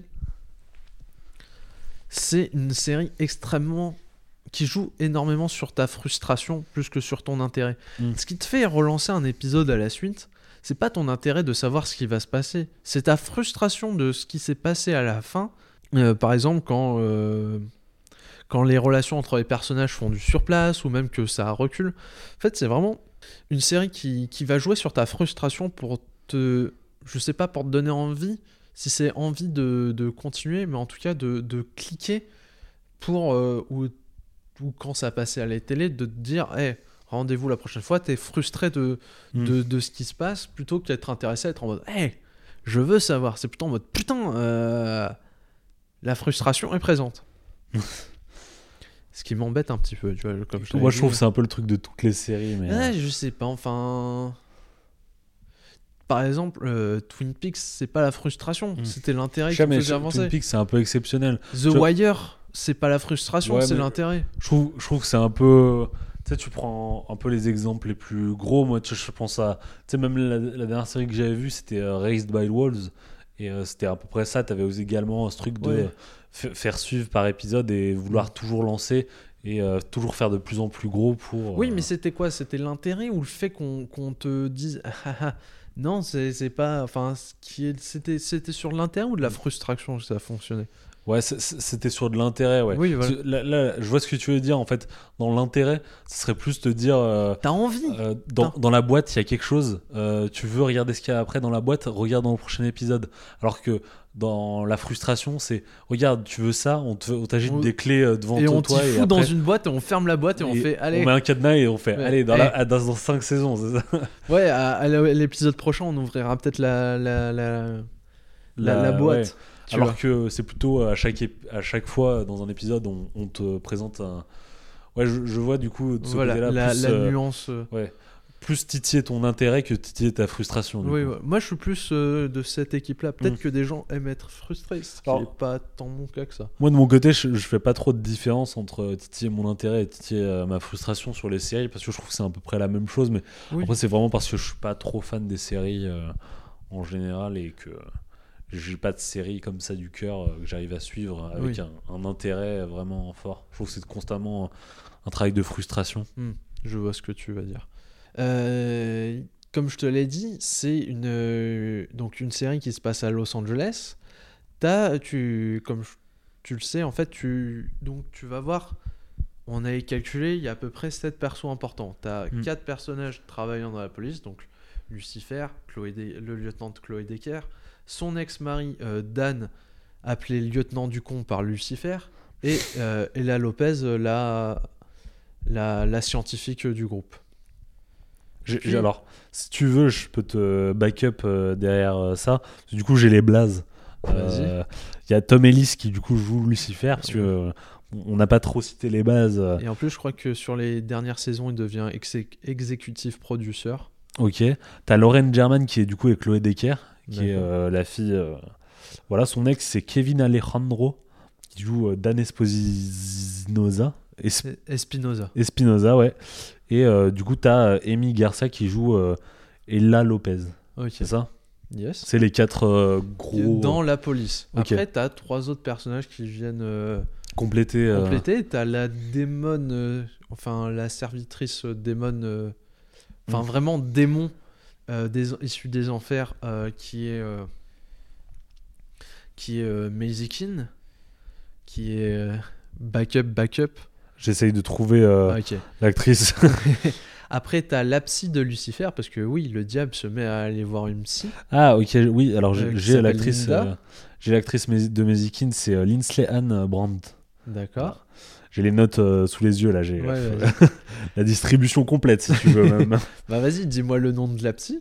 La psy c'est Linda Martin. Ouais. Elle s'appelle Rachel Harris, euh, c'est le nom de l'actrice du coup. Ah, c'est elle, d'accord, ok. Et enfin, t'as la gosse Trixie, qui est la fille euh, de Dan et Chloé Decker. Elle s'appelle Scarlett Estevez. Ok. Ok. Du coup voilà. Et moi je me permets de citer, bah du coup on, on le citera aussi euh, plus tard, mais Tom Welling, qui est l'acteur euh, qui joue euh, du coup dans Smallville et qui fait aussi une apparition, tu m'as dit, euh, Ouais, voilà. et que moi je, je valide. J'aime beaucoup cet acteur. Et euh, donc, euh, t'as enfin, t'as aussi qui arrive plus tard et qui sera récurrent. T'as le personnage d'Amenadiel, qui est le l'ange guerrier C'est et DB qui est le frère de de de, de, de Lucifer. de Lucifer. Son, son, son nom c'est DB Woodside. Voilà, si... D'accord. Voilà. Et je- là je m'arrête dans la distribution parce que sinon je te fais tout le reste et Non, c'est bon, merci. Je pense qu'on qu'on a les principes. je pense que ça fera l'affaire. Je pense aussi. Garde si jamais la page Wikipédia sous la main, ça peut toujours servir. Ah oui, il y a un truc qui m'a qui m'a comment dire comme je t'ai que je te l'avais dit qui m'a fait bizarre, c'est que en fait, tu es dans un monde où t'as le diable qui marche sur terre, t'as une démon, t'as as des anges qui se baladent, ce genre de choses. Sauf que euh, t'as aucun truc. euh, déjà, ça se passe au- à Los Angeles. C'est censé être euh, la ville des, des, des, des glingos, des. Des, Des punks et- Ouais, des excentriques en fait. Ah oui, c'est surtout ouf, ouais. c'est- des excentriques, c'est ça qu'ils disent. Tu vois, quand un- euh, Parce que Lucifer se fait vraiment appeler Lucifer Morningstar, il dit à tout le monde qu'il est le diable. Et tout le monde fait Ok, s'il le dit, bah. On va rentrer dans son jeu, mais en fait, euh, personne ne le croit. Et tout le monde dit Ah, quel excentrique. De toute façon, on est à Los Angeles, tout le monde est excentrique. Tout le monde, c'est des fous ouf. Alors, que... pas du tout. Je pense que Los Santos de GTA a encore et- plus de dingue que et les persos sont nettement plus excentriques et- folklorique et- que dans exactement la série. Que, que dans cette série où les gens en fait sont juste des gens normaux. et enfin, c'est que voilà, comme je te disais, t'as le diable, euh, des anges, euh, tout ça, tout ça, des démons, mais en fait, t'as aucun aucun truc surnaturel quasiment, tu vois. Vraiment, dans le sens où t'as aucune enquête qui relève foncièrement. Je crois qu'à un moment, t'as une, t'as une enquête qui est liée en fait au, au meurtre de personnes euh, Hmm. suite à une arme céleste. Mais tu vois, t'enlèves ça, mine de rien, en fait, t'as aucun meurtre qui est. euh, qui n'est surnaturel, ce qui est un peu dommage. Et fait, que j'aurais. moins le côté surnaturel que dans Supernatural en fait. Pardon? T'as moins le côté supernaturel que dans su... Oui, que, que dans Supernatural ou quand, que dans Grimm Hmm. ou dans Sleepy Hollow, ce genre de choses. Alors que c'était propice à ça. C'était totalement propice. Et ça aurait été vachement cool. Mm. Surtout que bah, c'est comme. Ou même X-Files, comme on disait. Et Mm. euh, bah, ça aurait été propice de faire. euh, bah attends, moi je sais que c'est du surnaturel, mais comment expliquer ça aux gens Aux pour gens pour qu'ils comprennent. que ce n'est pas du surnaturel Pour laisser peut-être le surnaturel ou le divin euh, caché aux yeux des mortels. Mm. Donc moi ça m'avait un peu embêté, mais après j'accepte voilà que ça soit ce fait. C'est après ce qui me dérange voilà c'est le côté on est tous à Los Angeles, on répète qu'il y a des excentriques de partout, tu les cherches les excentriques. hein. Euh, Ensuite, euh, d'un point de vue formel, euh, vraiment, on va dire formel, euh, La réal ouais, la réal, tout ce genre de choses, la série est moyenne, si je, puis, si je puis dire. Que ça soit le cadrage ou le découpage, ça fait très télévisuel, c'est le plus fonctionnel possible. Comme tu le sais, de toute façon, je te l'ai déjà dit. Mm. Et je te passionne. Euh, en fait, ouais, c'est vraiment le truc le plus simple possible. Euh, Ouais, des champs contre champs. champ contre champ, rapidement, des fois des plans aériens pour te dire ah t'es là dans telle partie de Los Angeles, tu vas te situer, ce Le- genre de choses. La euh, euh, la réalisation euh, série euh, télévisuelle, en général, euh, on- moi je le rattache comme ça. À, tu te dis pas euh, comment est-ce que je vais essayer de dire ça? Avec la caméra, tout ça, mais ça c'est souvent, euh, bah je vais dire ça, je vais faire le plus simple possible et le Si plus. je euh, pose ma caméra, les personnages possible, vont interagir devant, c'est limite Mm. un peu du, si je puis dire, du théâtre un peu filmé, tu vois. Ouais, c'est- comme ça ouais, que je le. L'information passe Mm. par ce moment-là. Bah, tu vois, c'est c'est pas bête de le dire parce que tu vois, les séries euh, TV les plus populaires, entre guillemets, c'est souvent euh, de la sitcom. Ouais. Et tu vois, t'as souvent des trucs comme euh, Friends, Friends, qui était enregistré sur The plateau. Big quoi. Bang Theory, euh, qui font souvent euh, théâtre filmé. euh, Oui, bah, elles sont enregistrées sur plateau, euh, Mm. donc euh, ouais. Je vois ce que tu veux dire. Mais euh, je vais pas cacher que euh, il y, a eu quelques envolées en termes de réalisation qui m'ont agréablement surpris, Euh, notamment deux lors de deux épisodes euh, qui ont lieu tous deux durant la saison 5. Mm. Euh, donc, euh, t'as un épisode de la saison 5 qui en fait est quasiment tourné entièrement en noir et blanc parce que euh, l'histoire prend place euh, durant l'année 1946 où le diable fait un petit passage sur Terre pour aider une pote, voilà grosso modo, qui s'appelle Lilith et la créatrice, enfin la mère des démons. Je n'en dirai pas plus, mais voilà, c'était cool parce que c'est toujours plaisant ce genre d'exercice de du style coup, ça en noir et blanc. la réal des films de l'époque. Ouais, voilà, comme je te l'avais dit, pour moi, je m'y connais pas tant que ça en film noir et blanc euh, de l'époque. Il faudrait peut-être que je que je m'intéresse un peu au sujet, que je comble un peu cette lacune, au moins voir les classiques des classiques. Mais euh, toujours est-il, c'est que euh, pour avoir vu. Fin- le manque de Fincher récemment, Mm. qui, je pense, lui, a vraiment étudié le truc et faisait les, des références au- au- à ce sujet-là, t'avais vraiment des plans de caméra qui, qui faisaient beaucoup penser à, aux films de l'époque, enfin des, des angles, des points de vue pour vraiment permettre aux personnages de se placer dans le plan. C'était plutôt cool comme, euh, comme, euh, comme euh, moment, même si on va dire que la lumière et tout n'était pas aussi travaillé que bah, pour Manque de Fincher, qui est vraiment.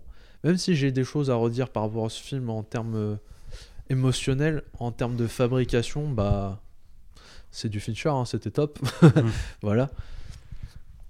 Oui, pour le, un podcast sur euh, Manque de Fincher, je recommande celui de Capture Mag qui synthétise bien ce que je veux dire sur le sujet.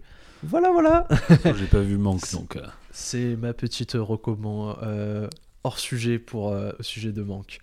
Mais euh, euh, et t'as un autre épisode en fait où à un moment t'as le lieutenant et le diable qui arrivent dans un appart, ils cherchent un tueur, en- enfin ils cherchent un ouais un tueur en série et euh, une fois qu'ils rentrent dans l'appart, t'as un- une vue zénitale et euh, donc vue d'en haut qui passe à travers les différentes pièces en les suivant. Et voilà, il y avait ce- cette petite envolée était cool en fait. euh, tu t'y attends pas mais, lors de l'épisode et et c'est pas mal du tout. C'est pas mal du tout et c'est en plus euh, ouais ça continue enfin plan séquence ça descend et tout. Tu te dis euh, avec un beau mouvement de grue Mm. et, et et tu fais ah c'est cool pour ce ce moment-là si ils se sont Il y a fait plus chier. d'ambition que. Voilà, ils se sont fait chier peut-être à vouloir mettre une ambiance. T'as Mm. peut-être le. Je connais pas le réalisateur de cet épisode, mais en tout cas, il s'est dit. Ah, Je vais que- pas chercher le nom. hein, Oui, non, mais je comprends. mais en tout cas, il y a une personne ou. Enfin, une équipe qui s'est dit Allez, on, on va essayer de faire des trucs, on se fait notre petit kiff. Et, et voilà, et c'est cool. Donc voilà, je tenais quand même à souligner que malgré que la réalisation peut être plate, il y, avait quand même il y avait quelques fulgurances. Moi, je, je me permets de te couper parce que du coup, euh, j'ai un pote qui m'avait parlé de la série.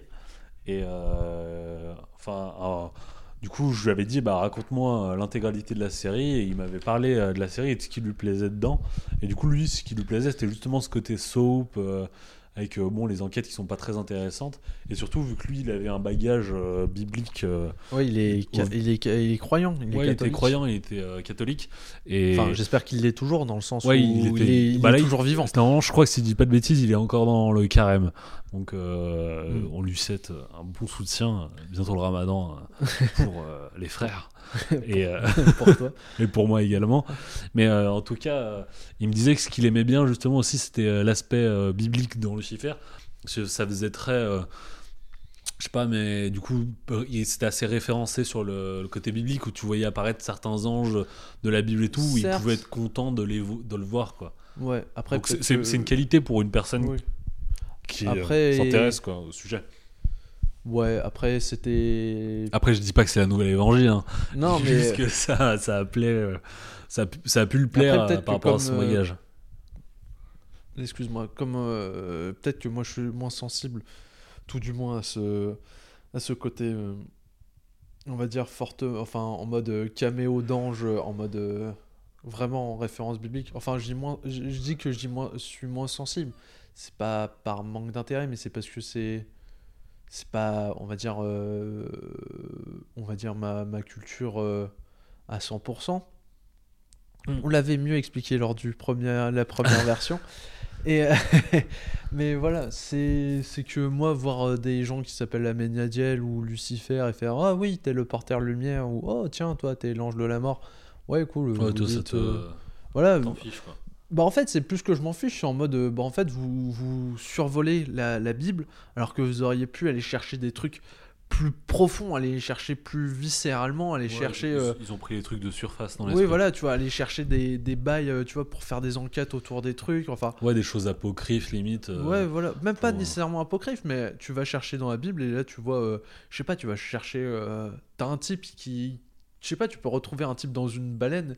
Et je crois que c'est c'est Jonas qui est. Qui, qui, Ouais, alors là, je pourrais pas trop t'aider, mais euh, c'est ouais, c'est- je crois que c'est Jonas qui est, qui est avalé dans. une baleine. Ouais, qui, est- qui le ramène au. Je crois vers Jérusalem, je sais plus. Hmm. Mais bref, tu vois, qui est des bails comme ça et qu'on. Que t'aies que t'aies des références un peu plus poussées, tu vois, plutôt que faire juste. Alors oui, t'as Lucifer Morningstar, porteur de lumière.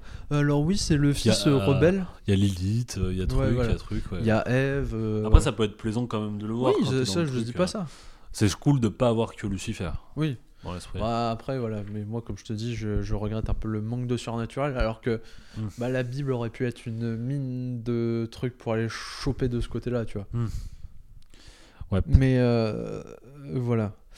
Euh, en termes toujours formels, euh, comme je te disais, les scènes de Bayard sont quasiment atroces à regarder.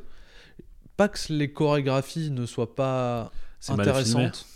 Mais c'est surtout ouais, le, le, le filmage qui est mauvais, surcuté, comme on disait, euh, genre en mode cut, cut, cut. Des... Mm. Après, j'ai rien contre des cuts. Euh, tu prends la, les, les Paul Gre- Greengrass, euh, les Jason Bourne de Paul Greengrass, Mm. ils sont extrêmement cutés, mais tu as un savoir-faire dans, le, dans, le, Dans le les cut, mouvements dans de le caméra, dans le cut et dans le montage. Alors que là, comme je te prenais l'exemple, à un moment, tu as un plan sur euh, une jambe, une moitié de jambe, tu vois, de la Pendant moitié du tibia Mm. jusqu'au la moitié du fémur, mais sauf que ça te dit rien, tu vois, c'est juste un plan là. Euh, alors que je sais pas, ils auraient faire- pu faire un plan plus large. Pour que ce soit dynamique en fait. Oui, voilà. Mettre Mais plein en fait, d'images ça- à la fois pour te dire bah Bah, il y a fait, de l'action mais sauf que tu vois rien. Oui, voilà, Tu- exactement. Tu, comprends rien. Ouais. Et comme on disait, ouais, ils auraient pu faire des plans un peu plus larges. Tu pour prendre un exemple récent, les John Wick ou ce genre de choses, Mm. où tu peux. T'as des moves vachement plus euh, stylés du fait de d'un d'un plan, on va dire, plus large qui permet de montrer la physique phys- physicalité des acteurs et, euh, et des scènes, tu vois, qui elles sont vachement plus stylées plutôt que te surcuter ça Mm. où tu vois rien, où tu es en mode ok. Et, et voilà, c'est tout. Mais euh, encore une fois, je, je mets un bémol euh, à ce que je viens de dire parce que la. Enfin, je mets une exception parce que le dernier épisode là, de la saison. De la première partie de la saison 5, Il y avait des bagarres plutôt pas mal. il y avait des bagarres plutôt bien, bien, bien, bien foutues. Voilà, Mm. bien cadrées, bien et bien découpées. Donc c'était plaisant à regarder pour une fois. Voilà. C'est des fois c'est voilà c'est le reproche parce que les scènes de, de, de combat à mano del mano euh, c'est euh, c'est c'est un petit kiff que j'ai. Donc voilà. Et euh, pour les gens intéressés, c'est beaucoup d'arts martiaux asiatiques qui sont euh, Tu me disais type Qui sont- karaté, des choses ouais, comme voilà. ça. voilà. Ok. Donc ça peut être cool. Mais il y a un autre truc qui m'a fait euh, Tilté. tilter, qui m'a fait un peu crisser, c'est euh, les entrées et ressorties d'une pièce pour juste un dialogue. Ah oui, tu m'avais- Faire bonjour, alors je te dis ça, alors qu'on aurait pu le faire tout ailleurs. Par on- téléphone aussi, du coup. ou par téléphone. Et euh, parce que mine de rien, ce sont quand même des personnes qui utilisent très peu leur téléphone, ou alors pour te signifier que bah, Mais- leur téléphone ne fonctionne pas ou qu'ils l'ont mis sur pause. Maintenant, que tu me le dis, c'est vrai qu'il y avait à peu près la même chose aussi dans Mentalist. Peut-être je me trompe, hein, parce que j'ai des souvenirs de Mentalo- Mentalist qui sont assez lointains. Mentalo. Mais du coup, euh, c'était vraiment ça, des fois, des, des personnages qui se retrouvaient euh, dans un parc, et, tu sais, qu'ils étaient en marchant et qui se disaient, euh, qui, qui parlaient pour faire avancer l'intrigue, 10 secondes, et qui puis repartaient euh, chacun de leur côté, en mode, faut qu'on s'occupe de ça, euh, chacun de notre côté. Donc je pense que c'est à peu près la même chose dans Lucifer. Mm. euh, Peut-être c'est un gimmick euh, du truc. C'est peut-être un gimmick télévisuel, hein, je sais pas. Je me suis pas penché sur la production de ce genre de série. Euh, ah oui, je continue à te dire que, à la fois d'un point de vue formel, c'est le jeu des acteurs. Comme les acteurs font le taf, euh, fondamentalement, je trouve, j'ai pas trouvé qu'il y en avait euh, qui étaient plus, plus qui était vraiment pas ouf. Pas... J'utilise beaucoup le terme pas ouf, de rien. Oh, tu peux dire que c'est de la merde. hein. Non, c'est pas que c'est pas. les termes exacts. Voilà, j'irai pas jusqu'à dire qu'ils jouent comme des pieds. Mais voilà, ils font, ils font le taf, ils sont, ils sont moyens. Euh, sauf l'acteur qui jouait Clark Kent, Tom Willing, du coup. Tom Welling, qui, euh, qui jouait dans Smallville. Et lui, quand il est avec d'autres scènes avec les types, il crève l'écran. Mm. Mais vraiment, il a un charisme monstre, je trouve, par rapport aux autres. Il bouffe l'écran comme c'est pas permis. Après, j'ai pas la, la carrière euh, de l'acteur en tête, mais euh, peut-être qu'il a une plus grosse filmographie euh, et un bagage plus fort que, euh, que les autres. euh. C'est c'est pas impossible. C'est pas impossible. Parce que déjà, euh, quand t'as fait euh, une dizaine de saisons de Smallville, et là je vois, il, est en train- il a fait euh, 13 à la douzaine aussi. Donc, Ah oui, il a fait ce film. Ouais, il a fait, il a fait des choses comme il, allé au cinéma. C'est pas, c'est pas trop un Mm. Euh, bon, après, je, je pense que tu connais plus sa filmographie que moi si, tu, si toi t'as regardé Smallville, parce que moi, c'est pas mon cas, vu que. Ouais, j'ai regardé un peu en partie quand même. Ouais, toi, tu te faisais la trilogie du samedi soir sur, euh, sur M6. Moi, c'est pas le cas. coup. Parce que, comme je te l'ai dit, euh, je regardais très En peu tout cas, la ouais, télé Et voilà. l'acteur, moi je valide. C'est un acteur déjà, je l'aime bien. Tout Juste Oui, le voilà. voir, ça Oui, moi aussi, même si je le connaissais pas beaucoup, mais sans plus, tu vois, j'avais maté quelques épisodes, j'ai dû mater des bouts de, de Smallville. C'est quand même un acteur, tu vois, je sais pas, t'as une sympathie parce que ouais, c'est c'est un peu un acteur Mm. de la jeunesse et tout, enfin de ta Donc jeunesse. ça, ouais, ça évoque des choses. Après, quand tu dis qu'il est, il est, il- par rapport aux autres, il est meilleur. C'est vrai que quand je voyais le casting, j'ai notamment euh, vu euh, en scrollant euh, qu'il y avait Sharon Osbourne, qui est, euh, je crois, la femme de. Ouais, mais elle, c'est vraiment juste pour un. Ah, ok, pour un épisode ou pas. C'est ouais, c'est Ouais, pour un épisode, c'est pour un caméo. Je, me dis quand même, tu sais, genre, ce genre de truc, quand t'as un acteur comme ça, ça, ça veut dire quelque chose, tu vois. C'est que. T'as des acteurs globalement euh, qui sont claqués au sol, quoi. Non, mais elle, c'était vraiment genre euh, la témoin du- d'un épisode. Ok. Tu as vraiment un petit rôle mineur. Ok. Voilà. Donc, mais ouais, je valide euh, énormément cet acteur qui, spoiler alerte, joue euh, Cain dans, euh, dans la série. Donc, le premier meurtrier de l'histoire, condamné à errer sur Terre euh, en étant immortel. Et il en a un peu marre parce qu'il veut crever. parce qu'il en a un peu marre de traîner depuis des milliers d'années sur Terre. Mm. Et, euh, et voilà. Et est-ce que je regrette C'est déjà la, mauvaise, enfin, la sous-exploitation de, de certains persos, notamment euh, celui de- du personnage d'Ella Lopez, qui est pas plus exploité que ça, hum, alors que ça pourrait être un des persos intéressants. Un moment, en fait, c'est que t'as quelques épisodes où elle est plus présente. Et ce qui est cool, parce que l'actrice, en fait, je elle est. Je trouve l'actrice vraiment, vraiment bonne dans le, dans le sens où son, son personnage est censé avoir du peps et rayonner, et c'est vraiment ce qu'elle a. Tu vois, tu sens que le personnage a un, un peps et, et, et rayonne. Et, Elle a plus d'intérêt. Ouais, voilà, et qu'elle, que tu vois, à un moment, t'as un moment, t'as un- la caméra qui, qui, qui recule sur le poste, et en fait, après avoir un échange d'informations, et t'as l'actrice qui tape, euh, enfin, je sais pas si c'est le réalisateur qui lui a dit de taper des petits pas de danse, mais elle fait vraiment des petits pas de danse, mais ce qui rajoute de, ce qui humanise énormément le personnage. Mm. Et euh, en plus, en VF, il est, euh, elle, est- elle est doublée par euh, Audrey Pousseau, celle qui ouais. fait Harley Quinn. Ok. Voilà. Je sais pas si c'est Audrey, Je crois que c'est pas Audrey, si je dis pas de, mais voilà. si je dis pas de bêtises. Doubleuse qui a une voix que j'aime beaucoup. Qui. De toute façon, si tu vas sur la page Wikipédia, tu vas dans distribution. À côté du personnage d'Ella Lopez, t'as le. Je trouverai ça, je trouverai ça, t'inquiète. t'as la VF. Et donc, ouais, qui est une, euh, qui est une doubleuse que- dont j'aime beaucoup la voix. Tu vois, qui est. et qui est plutôt cool. Voilà. Et, euh, et qui sait vraiment donner aussi énormément de peps au, au personnage. Mais en, en- en- Là, je fais une petite parenthèse à ce sujet-là, mais la, la VF, je l'ai vraiment trouvée vraiment bonne. Il y a juste un personnage, mais secondaire, de, de, de, de- d'un tueur d'un épisode qui m'a fait mourir de rire parce que son c'était mal doublé genre je sais pas si c'était le- parce que le perso de en VO de base le perso l'acteur avait l'air de s'en battre les couilles et donc ils ont ils étaient pareils mais genre le mode Euh, je vais te tuer pourquoi tu as trouvé cette preuve? C'était limite ça Mais- C'est Dorothée Pousseau d'ailleurs. Je- Dorothée je te Pousseau, coupe. merci. Désolé, on s'excuse. Exactement je sais pas pourquoi je, je l'ai appelée Audrey mais euh, elle a peut-être une tête d'Audrey pour moi Ouais, peut-être. Moi, je, je- Do- Dorothée Pousseau. Je me disais en même temps Audrey, ça me semblait pas être ça. oui moi aussi mais euh, voilà j'aurais dû dire Madame Pousseau j'aurais Ouais, t'aurais pris J'aurais été bon. Mais, euh, mais voilà, c'est. Je trouve qu'elle a vraiment la, la voix, la pile la bonne voix pour ce, pour ce perso qui est, Mm. qui est vraiment dans le bon temps. Elle est, elle est plutôt, elle est, elle est plutôt euh, bonne en doubleuse euh, Ouais. et en actrice aussi. Je sais pas, je l'ai jamais vu en elle est acting. dans Problemos, voilà, de euh, Eric Judor et euh, elle est plutôt bien en actrice aussi. D'accord. Ah, euh, J'en ai pas mal entendu parler de Problemos, faudrait que je le mate un jour. Mais euh, voilà, c'est juste ce regret de que ce personnage soit sous-exploité alors que les, les petites enfin les petits arcs qu'il lui donne sont vachement cool.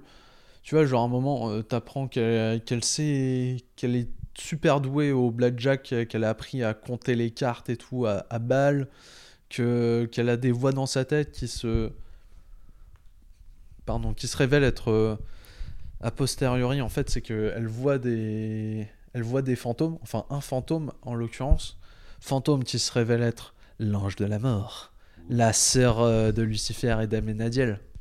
Waouh. Eh oui. Plot twist. Exactement.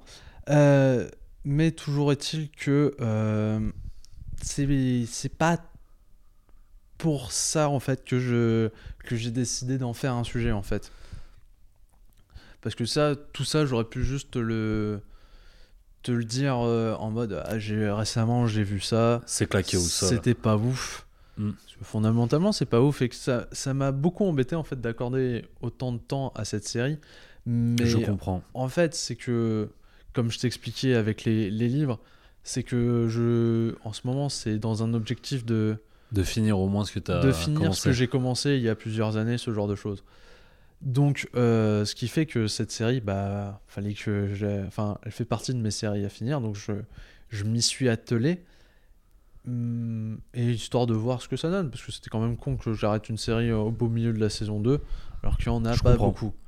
Si c'était X-Files, j'aurais un peu euh, bégayé, je pense, avant de la, la recommencer, mais c'était pas le cas. Mais euh, ouais, je, m'impose ce genre de truc. euh, au moins ça. Et c'est le genre ouais, de. Ce qui est bien, c'est le genre de série où tu, où, où tu peux travailler en faisant des choses, tu vois. Mm. Je sais la que des gens. en fond et ça Ouais, glisse. voilà. Voilà. Je sais que des gens aiment bien faire des choses en, en, regardant des séries. séries, ouais. Donc euh, voilà. Moi, je fais genre- partie de ces gens-là. Tu vois, jouer aux jeux vidéo. euh, Ouais, voilà. Ah, c'est et- typiquement le genre de série que tu peux regarder en jouant aux jeux vidéo. Voilà. En plus, tu te la mets en VF, la VF elle est dispo, elle est quali. C'est d'autant plus appréciable. Tu vois, t'es genre en Mm. mode, ok, je fais des choses. euh, Et vu que c'est une série en fait dont quasiment tout passe par les, les dialogues en termes de D'avancer de l'histoire. ouais, de narration, tout ça, tu vois, qu'il y a- comme je te disais, il n'y a pas une très grande importance de la mise en scène dans- de ce point de vue-là. Mm. Bah, tu peux y aller, tu vois, c'est vraiment euh, limite truc radiophonique euh, que tu peux te placer, tu vois. Ok. Mais en fait, ce pourquoi je voulais te parler de la série, il y a deux, euh, y a quelque chose qui m'a marqué durant mon visionnage, c'est euh, le conservatisme de cette série. Parce que c'était notamment fait par la Fox. Ouais, enfin, Ce qui pourrait expliquer en tout cas. Enfin, c'est ce qui pourrait expliquer ce conservatisme. Toi qui dirais série de droite. Euh, je suis sûr que c'est un truc que tu pourrais dire. C'est Oui, que dans une autre réalité ou dans un autre Parallèle. enregistrement, c'est ce que tu as dit. Nous ne le saurons jamais. en tout cas, série de droite. Maintenant, je le dis. Euh, voilà, tu En le tout- dis, tu le stipules. Mais euh, ouais, en tout cas, c'est une série extrêmement conservatrice, euh, j'ai trouvé. Pour quelle raison? Alors, pour deux raisons. Euh, tout d'abord, on est censé suivre le diable. Euh, mais d'un point de vue perversion, luxure, décadence et euh, foutage en l'air du système, euh, c'est la déception. Tout d'abord, je vais commencer par le foutage en l'air du système. Alors que Lucifer, tu vois, c'est censé être l'ange qui s'est rebellé contre Dieu, qu'on pourrait voir comme étant le système, enfin, en tout cas l'ordre en place, Mm.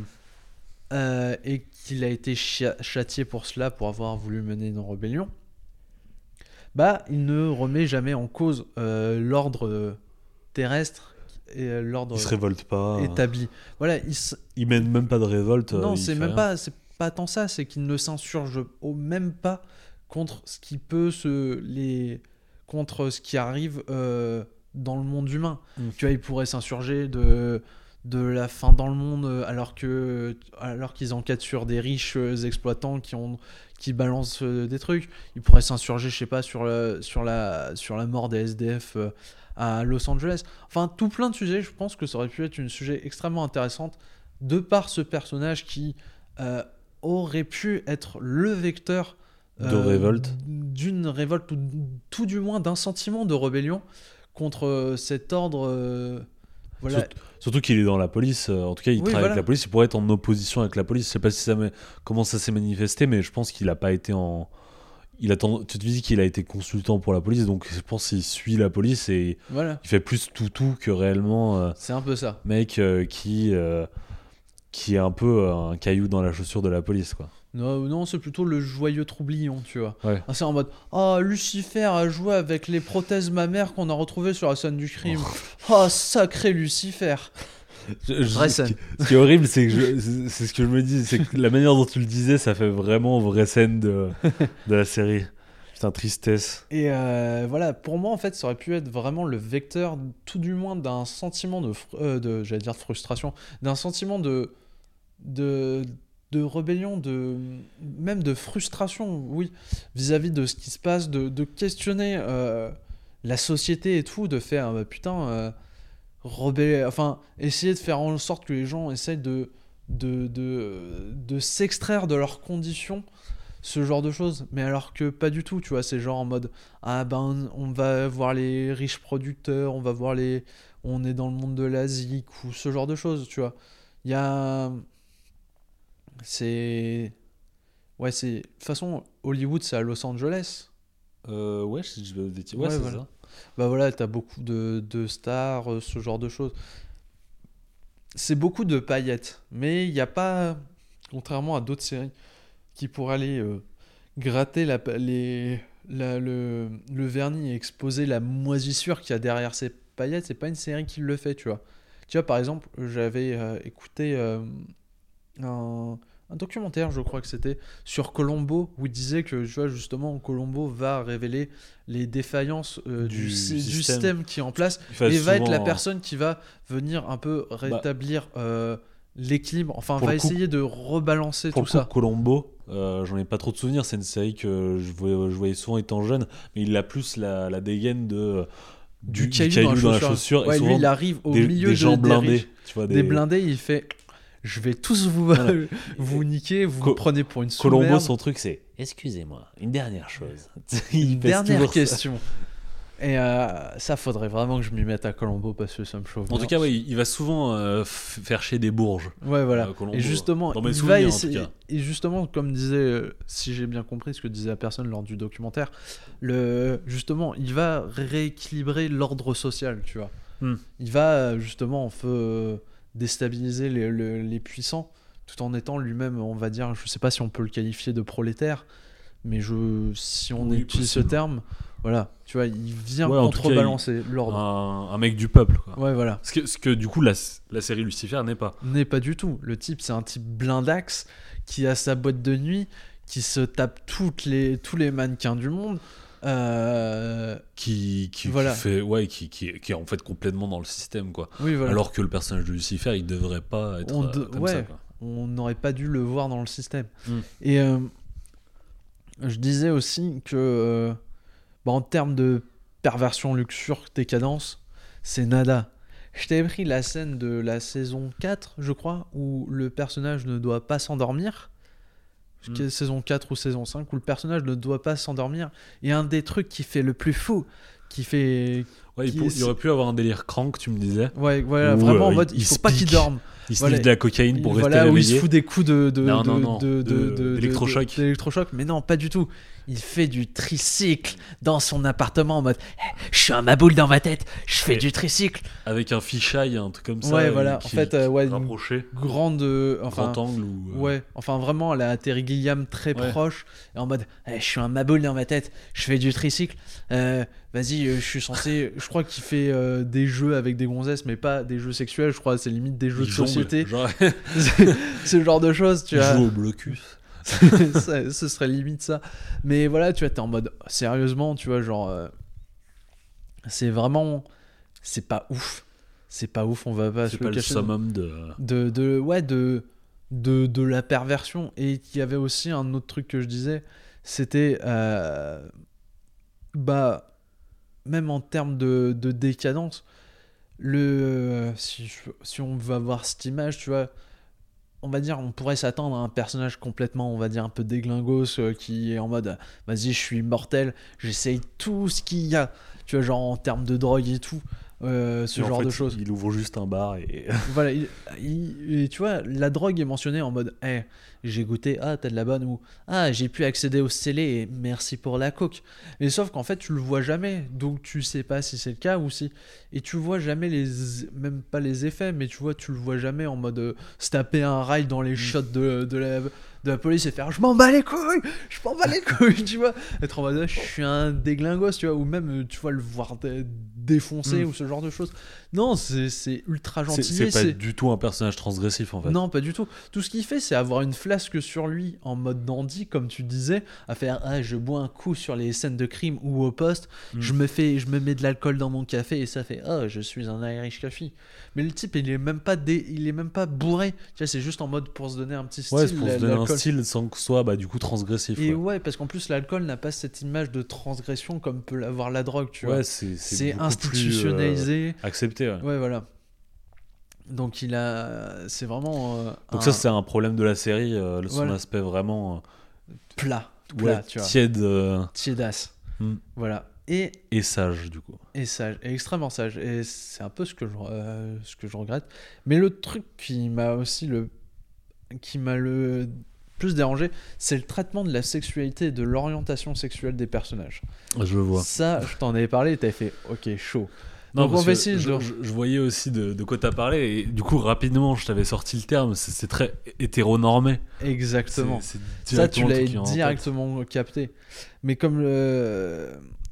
Comme je disais, en fait, c'est que Lucifer se dit être un personnage bisexuel, mais en réalité, tout ce que tu vois, c'est que- euh, factuellement, c'est un personnage hétérosexuel. Les hommes sont juste mentionnés en mode non, mais je couche aussi avec des hommes, avec des femmes, ou avec les deux en même temps. Sauf que factuellement, tu le vois jamais. Et tu vois juste autre chose que des femmes. quoi. Ouais, voilà, c'est genre en mode, Eh, j'en ai trois, j'en ai six dans mes bras. Voilà, tu vois, en mode en action, euh, limite en action dans, dans le lit. Par contre, des fois, t'as des scènes où t'as des plans où tu vois un homme en, sur un canapé ou ce genre de choses, ou de- euh, lorsqu'ils essayent de faire pseudo-orgie, c'est genre en mode. euh, en fait, c'est a posteriori de l'orgie, Hmm. et tu vois juste des gens être Bah posés sur les canapés en mode. Ah, on a Heureusement que trop c'est pas pendant l'orgie aussi. Non, mais ce que je veux dire, c'est que. Voilà, t'as. Ce que je. Enfin. Je sais pas, t'as jamais ouais, la- l'affirmation, en tout cas, de cette. euh, en tout cas, c'est beaucoup moins affirmé, affir- Oui. affirmé que dans ces relations hétérosexuelles. Oui. Hmm. Oui. Ouais. Et du Non, coup, c'est pas du tout affirmé, même. C'est pas du tout affirmé. Alors que, oui, Hmm. contrairement. euh, même son but, tu vois, dans sa vie, tu vois, genre de Lucifer, tu vois, c'est d'arriver à draguer le lieutenant Decker à un moment. Enfin, c'est Ouais. à un moment, ça devient ça son objectif. Et euh, tu vois, c'est pas en mode euh, d'autres euh, un autre perso euh, masculin. Mais ce qui est, ce qui est d'autant plus dingue, c'est euh, comment l'homosexualité des personnages est traitée. Hmm. C'est que c'est soit des blagues, soit des jeux. Donc, comme je te dis, quand je mentionnais jeux, c'était euh, notamment pour des enquêtes sous couverture euh, où tu as, t'as, par exemple Lucifer et euh, Clark Kent qui jouent le qui Cain et qui en fait se mettent euh, en mode couple gay pour infiltrer un voisinage Mm. Et euh, voilà c'est genre en mode avec le petit pu sur épa- les épaules tu vois vraiment C'est cliché, c'est un c'est prétexte. cliché quoi. voilà et c'est prétexte à faire oh chérie ce genre Une de choses tu scène drôle oui voilà dans l'esprit. et t'as pareil pour Decker et euh, Et caricatural du coup. et Medzikin qui, pour infiltrer une, une, une réunion de, de parents, voilà, se font passer pour un, un, un couple lesbien. Je sais pas si on peut dire. Ouais, c'est le terme. ouais. Oui, oui, Voilà, un couple pas tout court même. oui, voilà, pour un couple. Ouais, mais c'était pour bien cas, stipuler que c'était pas un, un, Ouais. un couple voilà, hétérosexuel, tu vois. Hmm. Mais euh, pour bien. Sauf que voilà, tu vois, c'est encore un jeu, tu vois, c'est un jeu de, c'est un jeu de dupe, tu vois, c'est pas vrai. Et comme je te disais aussi, c'est, c'est en mode traité sur comme une blague, notamment où tu as un épisode où le, la boîte de nuit, le Lux, est pris en otage euh, par un, par un type qui, qui a planqué une bombe. Donc, euh, sauf que les- il y a deux personnages, Eve et euh, Ella Lopez, qui, qui, ont, qui, se sont, qui ont pris de la drogue. Peut-être un des seuls moments où tu as, vite fait un petit cacheton qui est montré. Mais tu vois, c'est pas le personnage de Lucifer. C'est en mode, ah oui, c'est un peu festif Mm. et euh, ce genre de choses. Et c'est pour préparer le terrain en mode ah, faut faire des- redescendre Ella Lopez pour qu'elle désamorce la bombe. Et donc, qu'est-ce que fait Eve? Elle l'embrasse. Parce que oui, pour décuver, tu dois l'embrasser. C'est logique, ça rime. Sauf que, euh, voilà, tu vois, c'est le seul moment où c'est où t'as ce, enfin, ce genre de, de baiser, un des seuls moments, parce que j'ai pensé à un autre. Et, euh, et t'as- ensuite, tu as une blague de Lucifer qui est en train d'être blessé, tu vois, en train de saigner, et qui est en mode Ah, au moins je mourrai en bandant. Voilà. C'est une vraie phrase. euh, C'est une vraie phrase. Vraiment, ça semble être une triste série. hein. Je- Voilà. Je sais plus si le terme vraiment. euh, je crois que tu vois, il utilise le terme bandé. Je suis pas sûr. En Mais, tout cas, euh, c'est- l'intention, elle est là quand oui, même. voilà, où je mourrais en érection, mais euh, c'est ça revient du Malaise, pareil quoi. au même. Et le, ce qui m'a ah oui marqué, c'est que lors du deuxième épisode, enfin non, pas lors du deuxième, le deuxième fois où où t'as comment dire, où j'ai remarqué ce problème, avec- enfin, euh, c'est dans l'épisode en noir et blanc en fait. Pour faire, euh, pour faire jouer en fait des personnages qui ne sont plus là. Enfin, tu vois, c'est censé se passer en 1946, donc c'est pas les personnages qu'on Mm. a. Donc, les personnages de 1946 sont, euh, sont remplacés par les personnages qu'on a qu'on suit dans le monde réel. Ouais, Tu vois, le privé, ça devient le, le lieutenant, ce genre de choses. Ouais, Tu vois, ce genre de choses. Il y a des visages connus de- qui sont transposés, tu vois. ouais. Sauf que, comment dire, le, donc le, le lieutenant, dans, dans l'épisode en noir et blanc, vit avec euh, un personnage qui, dans l'époque euh, contemporaine, est une avocate. Sauf que là, ils vivent en mode euh, homme et femme. Mm. Et à la fin, elles se font un bisou, tu vois, genre en mode réconciliation, parce que leur couple battait de l'aile. Mm. Sauf que c'est vraiment, j'utilise le terme bisou, et j'aurais pu limite dire smack, parce qu'à la caméra, tu vois que le- enfin, la, femme au foyer fait le baiser, en fait, juste au coin des lèvres. De... Et tu vois, pas sur la bouche, tu vois, fait pas Mm. un baiser, mais fait vraiment un smack au coin des, des lèvres. Une bise. Ouais, voilà. pour signifier ce, ce baiser euh, qui est censé euh, faire leur. euh, leur comment dire? Leurs adieux? Non, leur euh, réconciliation. Ah. Donc je me dis, est-ce que ce serait pas la, la, la Fox qui est en mode. Tu vois, les réalisateurs ont triché, tu vois, peut-être pour faire. Alors, on un veut peu de, mettre ce baiser. de puritanisme. euh, On, on- on- non, on veut mettre ce baiser, mais pour que ça passe auprès des, des exécutifs, on dit Mais regarde, elle l'embrasse sur la joue. euh, en parce gros plan. très bonne amie. Ouais, voilà. Mm. Je, ça, j'ai, je, je viens d'y penser, donc euh, là j'étais en mode Ah oui, c'est vrai. Et enfin, par rapport à l'homosexualité des personnages, le seul personnage amoureux d'une, euh, d'une personne du même sexe, pardon, donc c'est Mezikin qui est amoureux d'Eve, et euh, en fait, euh, elle n'arrive pas à concrétiser. Euh, elle, est re- elle est elle est rejetée, limite rejetée par l'autre, après avoir été utilisée par. Comment dire Où tu as un sentiment que Mezikin a été utilisé parce que, comment dire, Eve voulait euh, récupérer Lucifer après leur rupture et euh, Mezikin était en train de lui avouer ses sentiments. Elle faisait Ah oui, c'est cool ce que tu me dis, je vais m'en servir pour euh, reconquérir Lucifer. Donc voilà, elle se, elle se fait. euh, donc elle n'arrive pas à concrétiser elle, elle est limite rejetée par Eve qui fait Attends, c'est pas toi, c'est moi, faut que je travaille Mhm. sur moi avant de peut-être revenir. Là, pour l'instant, de la saison 5, on l'a pas revu. hein.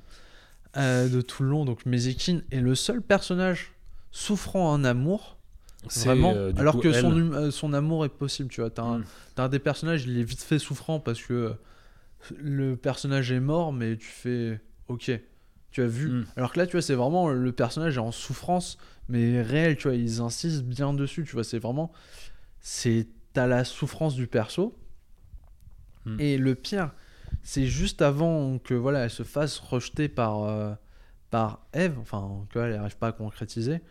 C'est vraiment un personnage qui est en souffrance. Et on lui dit, euh, juste avant, que euh, de chercher Ah oui, ouais, un partenaire.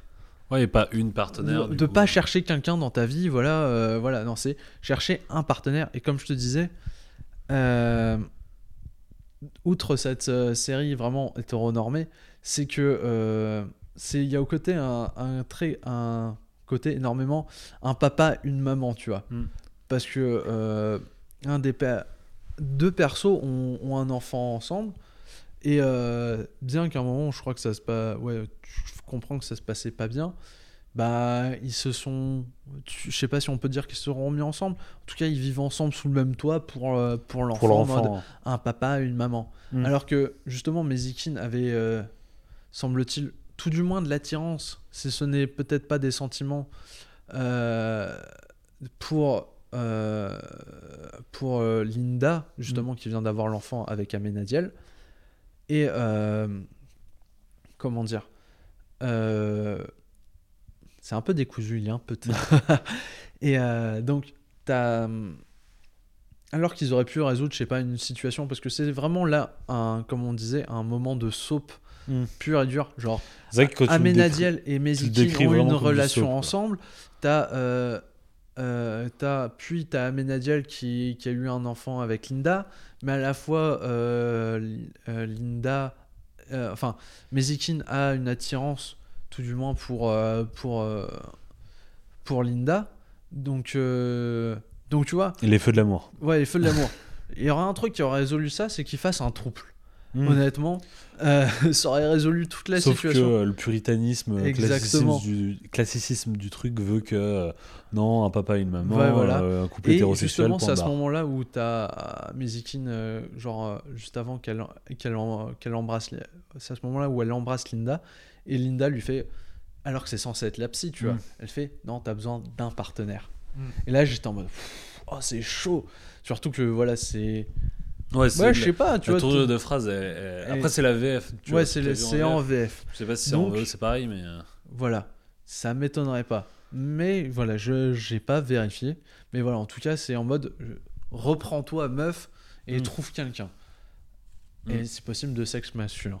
enfin, moi, je l'ai vu comme ça. En tout cas, moi, quand tu me parlais de- d'aspects euh, comme ça de, de l'histoire où euh, ça met mal en valeur euh, les personnages LGBT, euh, Q+, tout ça, je te disais aussi dans l'aspect aussi des corps où moi, de- du peu que j'avais vu, que ce soit homme ou femme, mais surtout chez les femmes, les, les- les personnes qui sont représentées, c'est toujours des mannequins. Oui, mais Euh, même pour à les chaque hommes.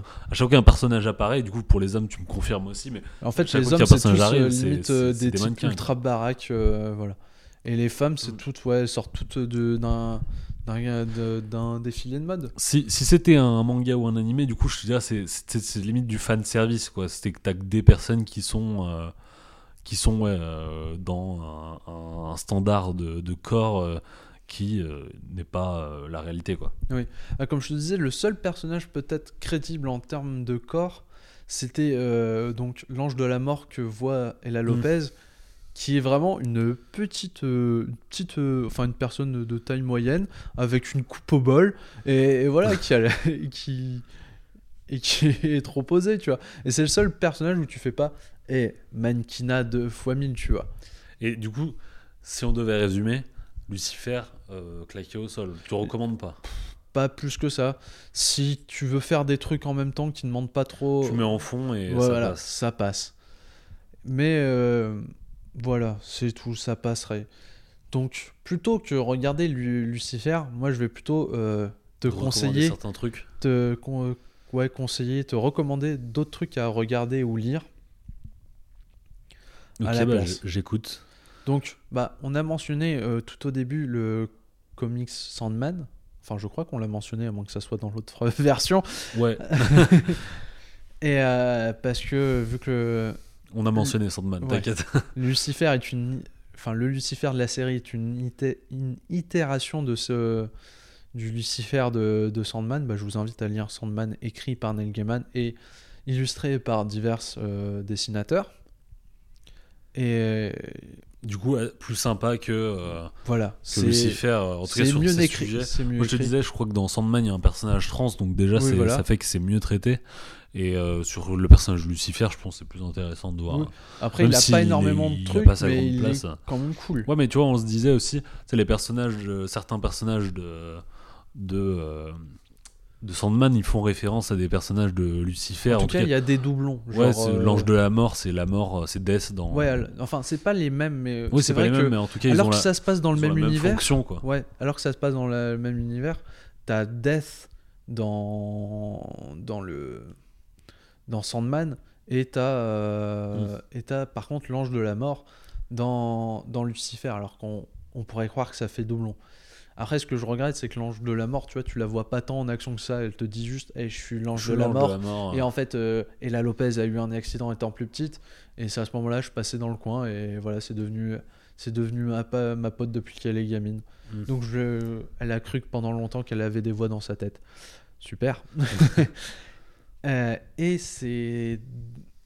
Et voilà, tu vois, il y a aussi euh, Lucifer qui joue beaucoup sur les désirs, alors que tu as le personnage de Desire dans dans Sandman. dans Sandman, voilà.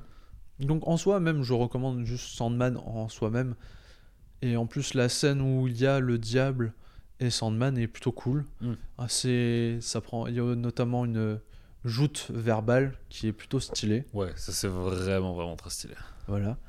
Après, je, je vais aussi beaucoup te conseiller, c'est Collatéral de Michael Mann. Ouais, ça c'est pour, tes, pour plutôt Los Angeles, du Euh, coup. parce que ouais, parce que Collatéral prend aussi place à Los Angeles, mais là plus que c'est vraiment un, un Los Angeles tentaculaire, euh, schéma mental des persos.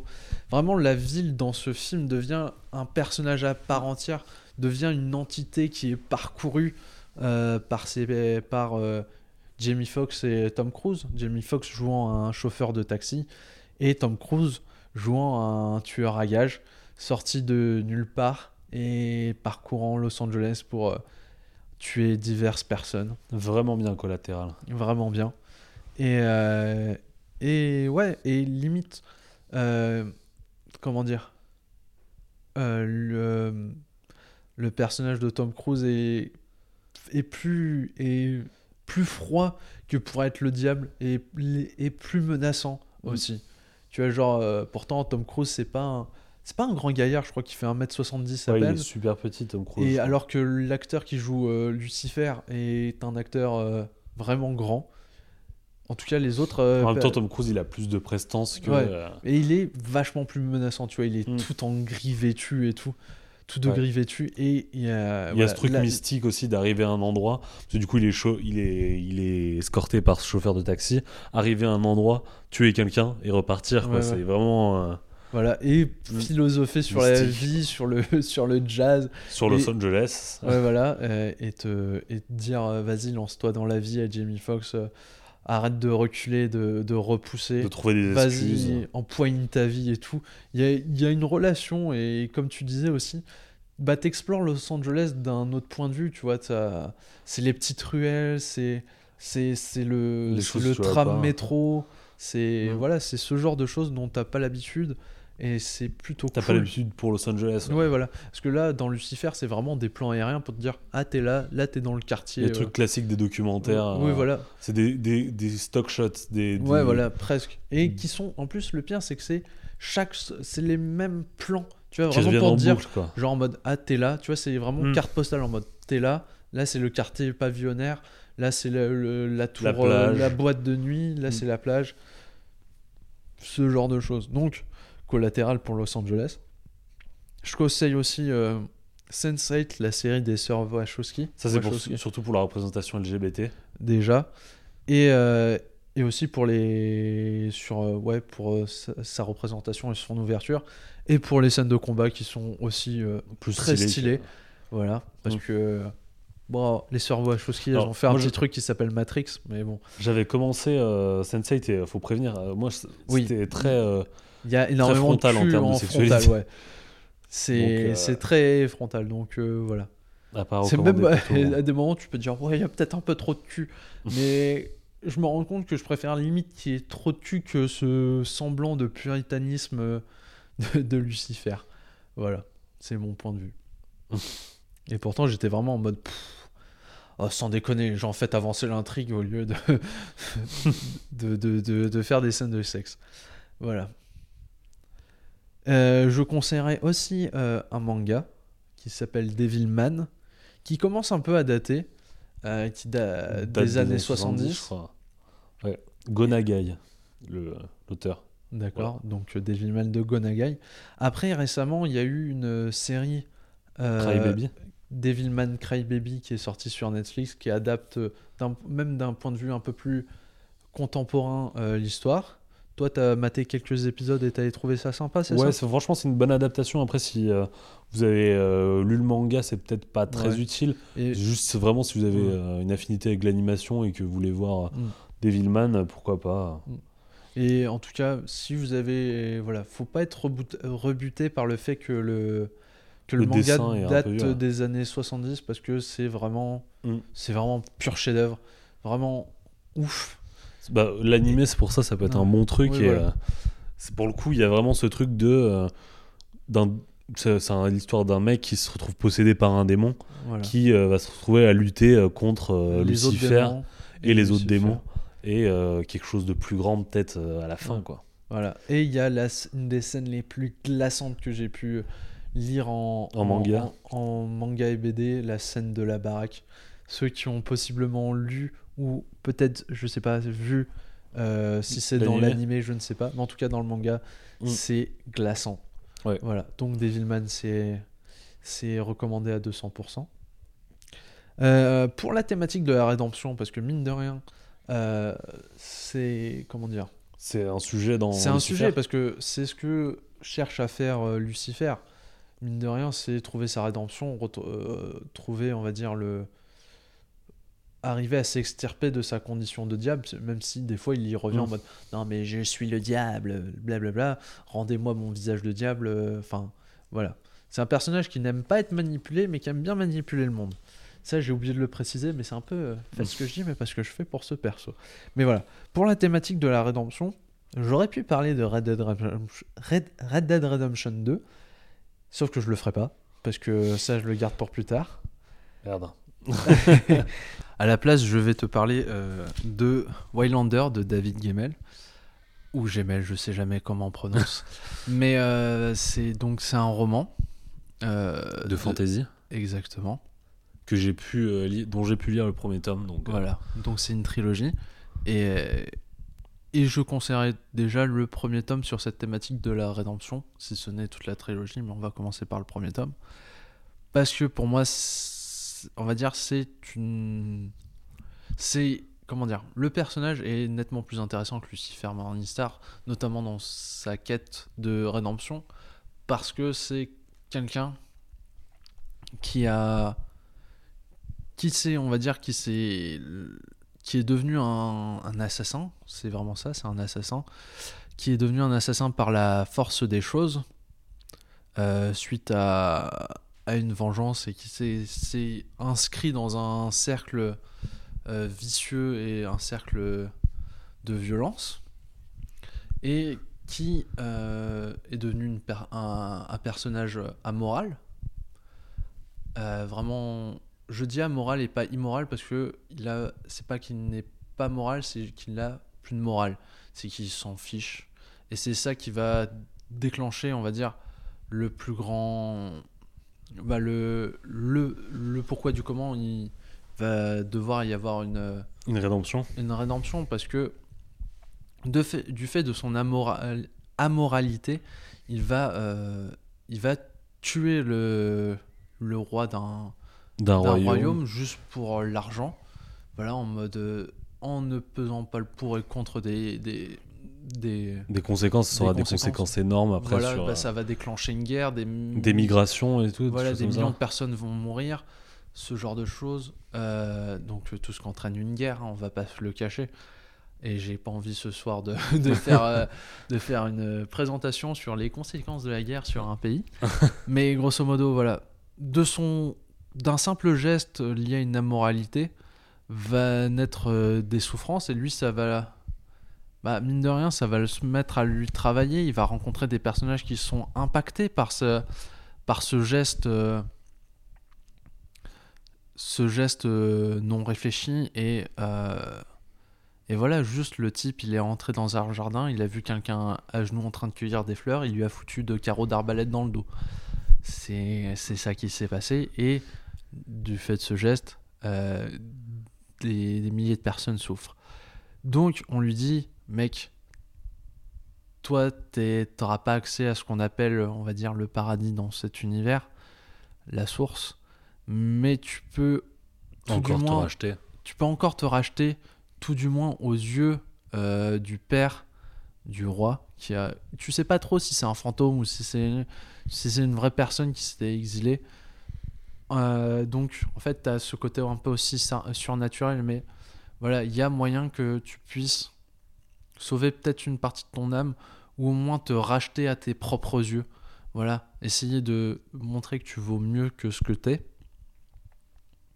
Et donc, euh, faut que tu retrouves une armure qui permettra de rallier euh, les peuples et de, de, et de, voilà, de pouvoir se, se soulever contre l'oppression. et Histoire de se- se racheter. euh, voilà.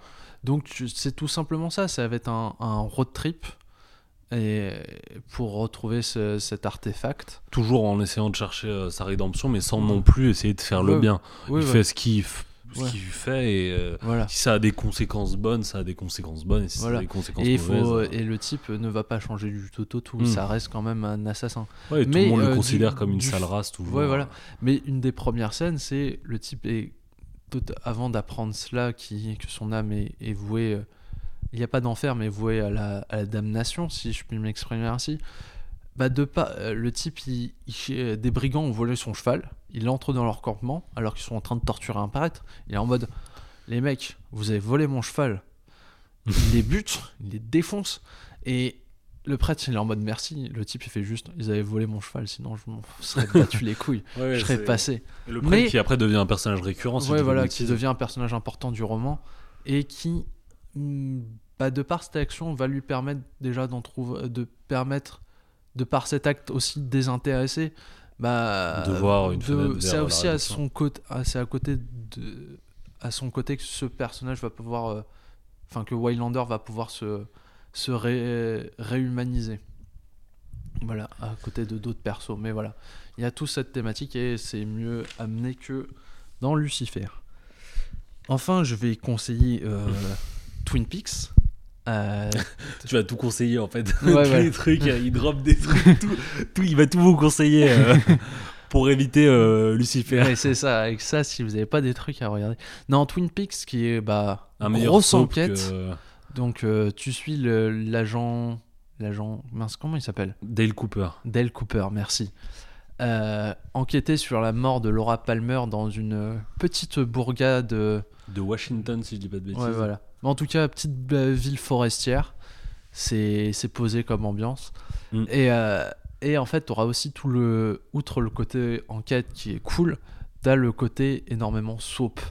Mm. Où tu vas voir les personnages interagir entre eux en mode Ah, il y a telle personne qui, qui sort avec telle personne. Et là, tu as vraiment l'envie de voir, de voir continuer.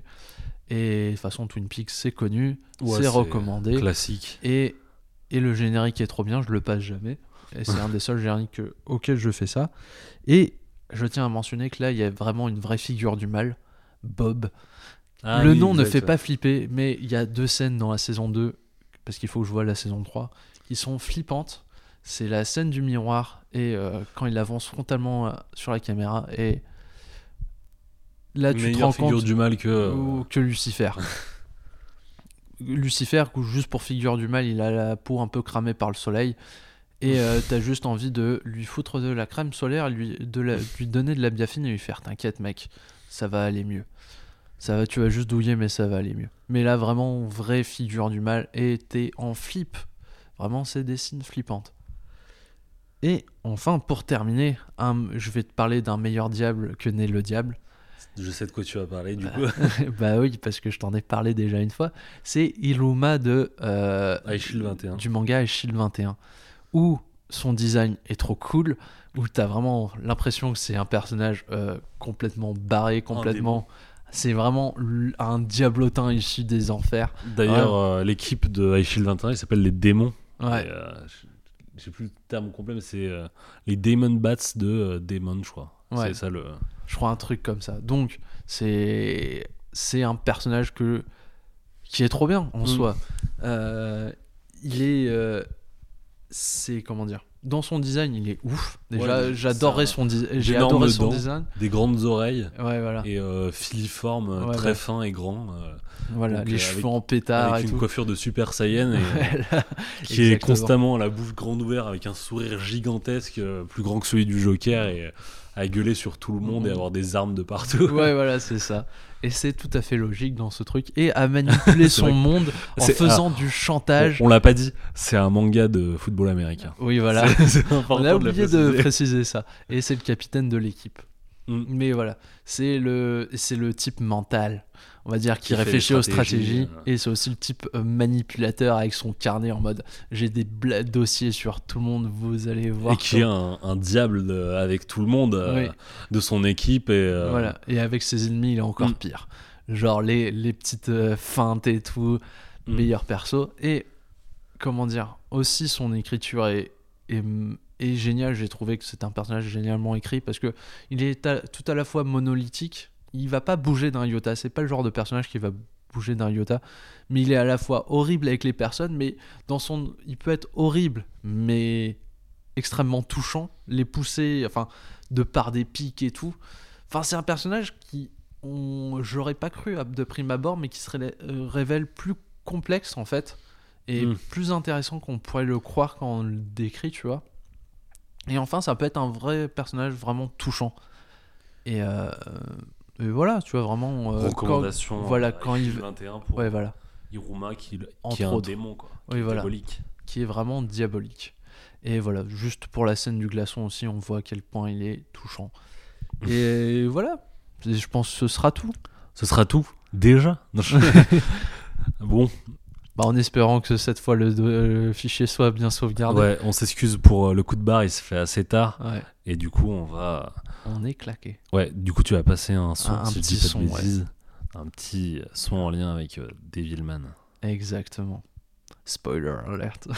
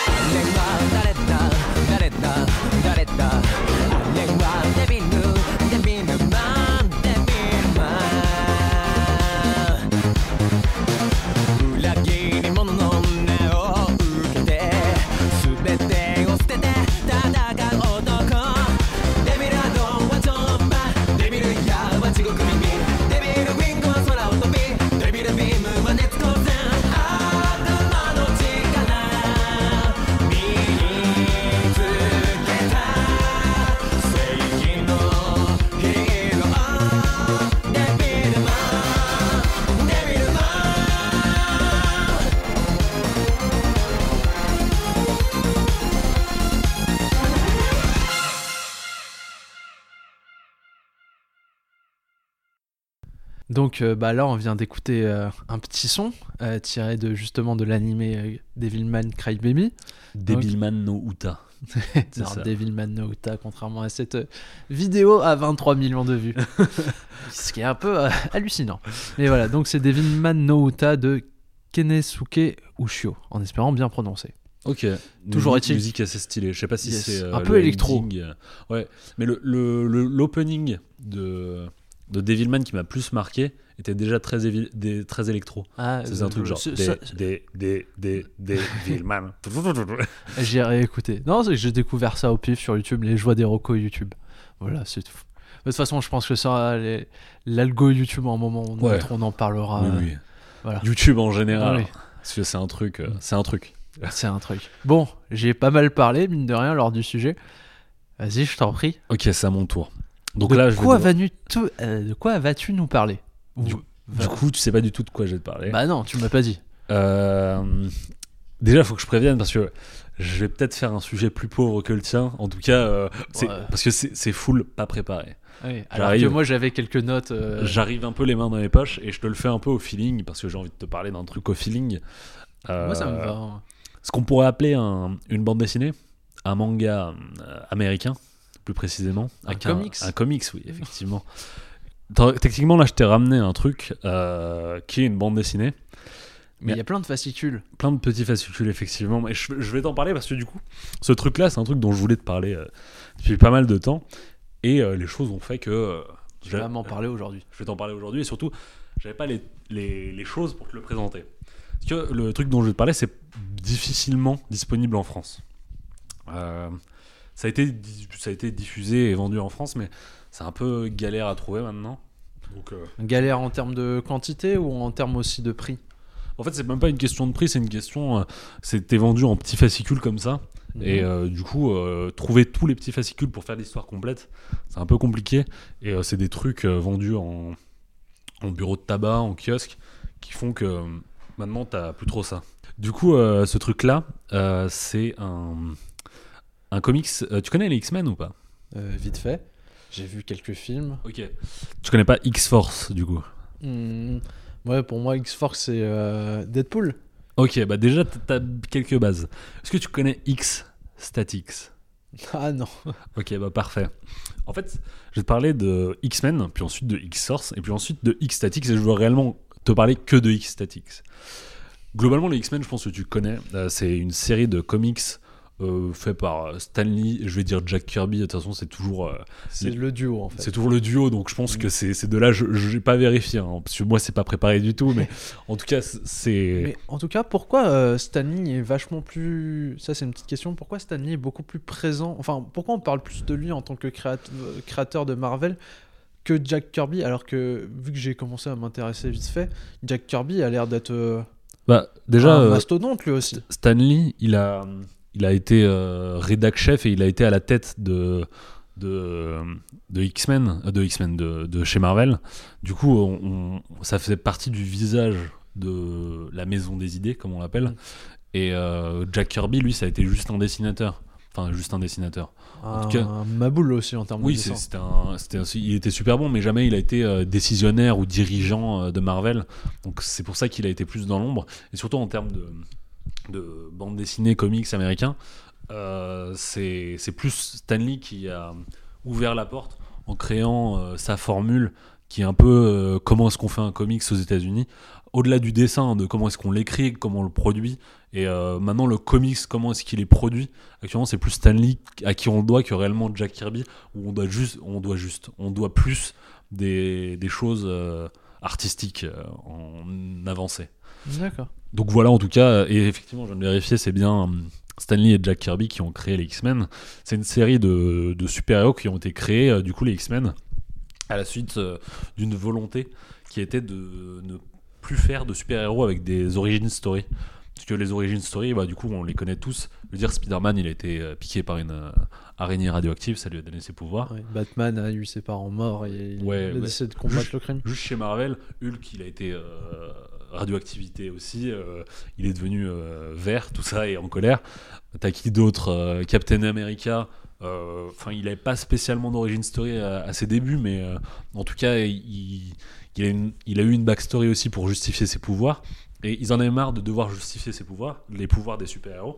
Ils ont dit on va créer les mutants où tu auras juste à faire bon, lui c'est un mutant, il est né comme ça, et du coup il a, il a les pouvoirs comme ça, il est né comme ça. Donc euh, Mais ça se passe bel et bien dans le même univers ou pas? Euh, les X-Men et euh, Et- tout ça, Et Spider-Man. Oui, tout ça. autres. tout ça se passe dans le même univers. D'accord. Ouais, justement, et revenir euh, vers la fin euh, de, de mon sujet, parce que du coup, euh, ça, les X-Men maintenant, c'est plus grand chose, malheureusement. Bah, ça a Non. été racheté par Disney, donc techniquement ils ont rejoint. Enfin, la Fox qui possédait les X-Men Ouais. a été racheté par Disney. Donc, on aura peut-être euh, de la visibilité, euh, et surtout de la visibilité euh, à venir, parce que maintenant, à- au bout d'un moment, on n'avait plus, de, plus, du- plus du tout de choses sur les X-Men, on n'avait plus du tout de, de, de comics, et les films, même les films, ils étaient moins bien pro, promotés, je sais pas comment dire. Produit. Euh, Produ- pro- non. promu. promu, ouais. en tout cas, ils étaient moins bien vendus Mm. que euh, les films du MCU et qui, du coup, faisaient partie d'un d'un d'un univers global et qui faisaient de meilleures recettes. En tout Et cas, les- juste pour les X-Men euh, comics, vas-y, je t'écoute. Je finis sur les, sur les films. Là, le, les nu- euh, nouveaux mutants, ça fait partie des X-Men Ouais, exactement. En fait, justement, les X-Men, au début, euh, du, du- de ce que j'ai pu en voir, ça n'a pas eu énormément de succès. En tout cas, ça n'a pas eu un succès aussi énorme que ce qu'a pu avoir Spider-Man ou euh, Captain America. Et donc, euh, petit à petit, les X-Men, c'est devenu plus un prétexte pour sortir des petites séries spin-off à côté. Ça marchait, mais sans que ce soit fou. Jusqu'au euh, moment où, euh, euh, dans les années euh, 80, si je dis pas de bêtises, il y a Chris Claremont qui a façonné les X-Men qu'on connaît aujourd'hui. Et tu vois, par exemple, si je te dis la première équipe des X-Men, tu vas me dire Wolverine. Tornade. Charles Xavier. Tornade. Tornade, Tornade, Euh, le Fauve. le fauve, ouais. Euh, celui avec euh, les rayons laser Cyclope, qui sortent ouais. des yeux. Euh, T'as aussi. T'as aussi Colossus, le mec en ah, acier. je sais pas qu'il faisait partie de la première équipe. Ouais, bah justement, en fait. Tu vois, euh, euh, Tornade, elle fait pas partie de la première équipe. Euh, Ah Wolverine non plus. Ah. Colossus non plus. Mais en fait, c'est des mecs qu'on associe vraiment facilement aux X-Men. Et en fait, qui sont en tête d'affiche des X-Men. Alors qu'à la base, bah, à la base l'histoire principale, c'était Phoenix. en tout cas, je crois qu'à l'époque, ça s'appelait Marvel, Miss Marvel. T'avais. Cyborg, Cyclope, Ah, Cyclope, voilà, le fauve, euh, euh, tout ça. Mais en tout cas, Chris Claremont, il a quand même apporté des grosses choses déjà, le personnage de Tornade euh, et d'autres euh, personnages, d'autres choses, d'autres sujets. Il a vraiment euh, créé une mythologie autour de- des, mutants, des X-Men, et il a vraiment fait rayonner euh, les, personnages. Mais là, je t'en parle un peu en prétexte, en, accélérant un peu, parce que c'est pas vraiment de ça dont je veux te parler.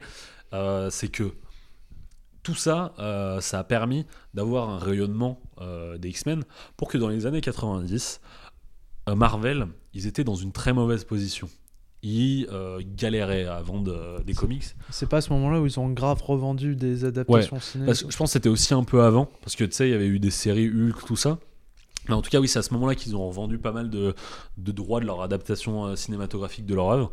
Et le gros souci qu'il y avait, c'était que bah, ils galéraient à faire rentrer de l'argent. Ils avaient du mal. Ils, ils, ils peinaient. Du coup, ils se sont dit, il faut trouver une stratégie pour, euh, faire venir de l'argent. Et leur idée, ça a été euh, d'utiliser les X-Men, où ils ont créé euh, des séries de, X-Men, et notamment X-Force, où X-Force, le prétexte de X-Force, c'était de faire une histoire avec plein de nouveaux mutants. Ils se sont rendus compte que ce qui vendait bien, c'était les premières apparitions de personnages. Ah, Du coup, avec une nouvelle série comme X-Force, ils faisaient venir plein de nouveaux personnages. donc, il y avait regain d'intérêt, donc euh, Ouais, plus d'achats. ok. exactement. Et surtout, il y avait, euh, dans l'objectif de spéculer au bout d'un moment, je pense, de. euh, ouais, il y a tel personnage qui a dans ce premier numéro de X-Force, euh, dans tel numéro de X-Force. donc, c'était leur objectif. Au final, X-Force a eu pas mal de succès, je trouve, notamment euh, en Europe, en France. Euh, moi, je connais pas mal de gens qui ont lu X-Force. Je, je je sais pas si ça te dit quelque chose, X-Force. Ça, ça, un souci euh, X-Force, c'est que c'est très moche, je trouve. C'est un, un comics dessiné par Rob Liefeld qui est considéré comme le plus mauvais dessinateur de comics du monde. Ça, je crois que j'avais déjà entendu Alors, ce bon, titre. Je suis pas de cet avis-là, Euh, je trouve que c'est un peu vénère. Mais euh, en tout cas, euh, je, te, je te montre là actuellement à quoi ça ressemblait X-Force. C'est dommage parce que j'avais j'ai trouvé le numéro 1 de X-Force en français justement. J'aurais pu te le ramener, mais là je l'ai pas sous la main. Et Ah oui, c'est vraiment des corps encore plus di- disproportionnés. Ouais, c'est euh, très disproportionné. Et du coup, c'est pareil, il te sortait plein de nouveaux personnages. Donc là, t'as eu Cable, euh, euh, t'as eu euh, Deadpool notamment, qui est celui qui a le plus de succès. Mais c'était vraiment, franchement, ouais, c'était Mais pas. Cam, c'est pas dans. Je prends le film Deadpool, c'est pas lui le méchant? Non, c'est pas, c'est pas vrai, c'est pas le méchant. Enfin, non, c'est pas le méchant de du film Deadpool parce que dans Deadpool 2, ouais, il est, il est même pas méchant dans Deadpool 2. C'est, c'est plus de avec le temps, dans les années 2000, il y a une euh, rivalité qui s'est en- entraînée entre Deadpool et Cable, mais c'est plus de- dans le sens humoristique que réellement. D'accord, euh, parce que moi, dans le. une, C'est euh, des souvenirs du premier Deadpool, hein, mais je croyais que le méchant s'appelait Dead. C'est celui qui Ah, cherche. non, c'est Ajax. C'est, Ah, euh, oui. C'est ouais, Ajax, euh, effectivement. Ouais. Euh, D'accord, je sais pas pourquoi Francis. j'ai- Il se moque tout le temps de lui en l'appelant Francis. Ah oui. Et Cable, du coup, il apparaît dans le deuxième Deadpool. Et euh, il est vendu un peu comme le Ah, méchant. euh, en fait, Josh pas Brolin. vraiment le méchant. Exact, ouais. Ah oui. Bon, Josh Brolin, c'est toujours un bon point. Ouais. Voilà. Et du coup, là, on en arrive au point où tu te dis, bah, euh, maintenant, je vais te parler de X-Statix. Et en fait, Pas du tout. à la... si je vais t'en parler. Ah, ok. Du coup, à la fin de X-Force, euh, il y a eu pas mal d'autres auteurs, du coup, au bout d'un moment, sur X-Force. Rob Liefeld, il n'y est pas resté tout le temps. Et euh, du coup, la série a été reprise par euh, plein d'autres personnes. Je pense euh, Garcenis ou Warren Ellis, je les confonds toujours les deux. Je crois que c'est Garcenis qui a, qui a fait la suite. Et Garcenis, euh, c'est. euh, C'est celui qui a fait Constantine et tout, ou c'est l'autre? Euh, je, je confonds, mais tu sais, je confonds toujours. Je crois que c'est celui qui a fait The Boys, Garcenis. Ouais, c'est c'est lui qui a fait The, The Boys, Garcenis. D'accord. Et je crois qu'il a fait aussi X-Force. Et du coup, ça, ça, on en arrive au point où. Ça, c'était la création de X-Force, ça s'est fait au début des années 90. Pour qu'à la fin des années 90, il y a euh, l'équipe de X-Force qui nous intéresse, dont je vais te parler. Une équipe qui, du coup, euh, à la suite de Garcenis, a été prise euh, par une nouvelle équipe qui est Peter Milligan au scénario et Mike Allred au dessin. Et Garcenis, je viens de regarder, il a fait Preacher. Ouais, exact. Ouais. Il a fait pas mal de trucs, euh, Garcenis, qui ont eu pas mal de succès. Et attends, je regarde aussi pour Warren Ellis. Warren Ellis, c'est Transmétropolitan, si je dis pas de bêtises. Je te dis ça. Une vérification en direct. Tout à fait. Transmétropolitane, tout à fait. Qui est aussi un pur. euh, Ouais, un pur comics. Mais là, ce qui nous intéresse, c'est du coup euh, l'équipe de X-Force euh, qui a été faite sur le dessin de Mike Allred et Peter Milligan. Et c'est exceptionnel. Vraiment, c'est super bien. Déjà, je te montre, euh, parce que tu, tu commences euh, peut-être à, à te poser des questions. euh, c'est quoi ça? Du coup, ça, c'est l'équipe X-Statix. Tu vois pourquoi je, je parle de X-Statix et je te parle pas de X-Force? En fait, du coup, du- je crois que c'est du 176 du 116 plutôt au 128, il y a eu les X-Force avec cette équipe-là, avec le style de dessin de Michael Red et du coup le scénario de Peter Milligan, avec du coup une histoire où on suit un personnage. euh, au tout début, on suit un personnage qui s'appelle le personnage de Zeitgeist, qui est euh, ce mec-là que tu vois à la première page. Lui? Non, celui-là. Hop. Qui, euh, du coup, est le, li- le leader de l'équipe des X-Force et qui, très rapidement, meurt, en fait. euh, atrocement, en fait. Il, il se fait couper en deux. Et ça a été, euh, du coup, un- une série assez trash. Le dessin, tu vois, est un peu spécial. C'est assez. euh, J'en reparlerai plus tard, mais c'est assez euh, coloré et pop. Et Mm. euh, du coup, le- l'œuvre de Michael Red et euh, Peter Milligan, elle, elle rencontre pas très, un très bon succès. Et à la suite de ça, du coup, ils ont, emmené- ils ont renommé la série X-Force pour faire X-Statix. D'accord. Et donc là, ce que tu as dans les mains, c'est euh, les euh, tomes de X-Static en, en issue. C'est qui sont des petits fascicules qui euh, Là, du j'ai coup, te la racontent version l'histoire de. euh, Enfin, version de- américaine. Ça, c'est. Tu les Ouais. as fait importer? Non, c'est euh, du coup un mec qui le vendait euh, sur internet et je lui ai acheté euh, l'intégralité. euh, je suis assez content. Donc voilà, là tu découvres euh, X-Statix. Je t'ai fait un peu euh, de comment est-ce qu'on est arrivé à. Attends, tu peux, vu que j'étais en train de feuilleter, tu peux répéter pourquoi ce changement de. Techniquement, c'est toujours la X-Force en fait? Ouais, c'est toujours l'équipe de X-Force, sauf qu'en fait, euh, euh, étant donné que X-Force, euh, cette équipe, elle avait pas de, de succès, ils se sont dit, bon, on vous enlève le nom X-Force et on va plutôt mettre X-Statix. ça n'a en- pas eu de succès donc ça. Euh, pas, en fait, ouais, ça a pas eu énormément de succès, mais je t'en reparlerai un peu plus tard parce que ça a eu un peu un succès d'estime, mais en termes de, de vente ou d'autres trucs, par exemple l'intégralité, mais quand je te dis l'intégralité, c'est vraiment l'intégralité des personnages que tu vois dans l'équipe de X-Force euh, fait par Peter Milligan et Michael Red, tu les verras jamais Ailleurs. dans un autre truc. À l'exception de Zadgeist, du coup, qui est euh, le personnage qui meurt dans le tome 1 de, de X-Force, dans le 176, du coup, qui, euh, qui est le mec qui, qui vomit de l'acide, tu vois, sur, euh, Oui. en jaune. C'est son pouvoir, il vomit de l'acide. Et ben ce gars-là, tu le verras dans Deadpool 2. Et euh, Ah, oui. il, il- f- c'est traité comme un gag, quoi, mais c'est Oui. c'est juste prétexte. Et euh, en tout cas, vraiment, l'équipe, l'équipe de, de super-héros, parce que du coup, je vais rentrer dans l'histoire.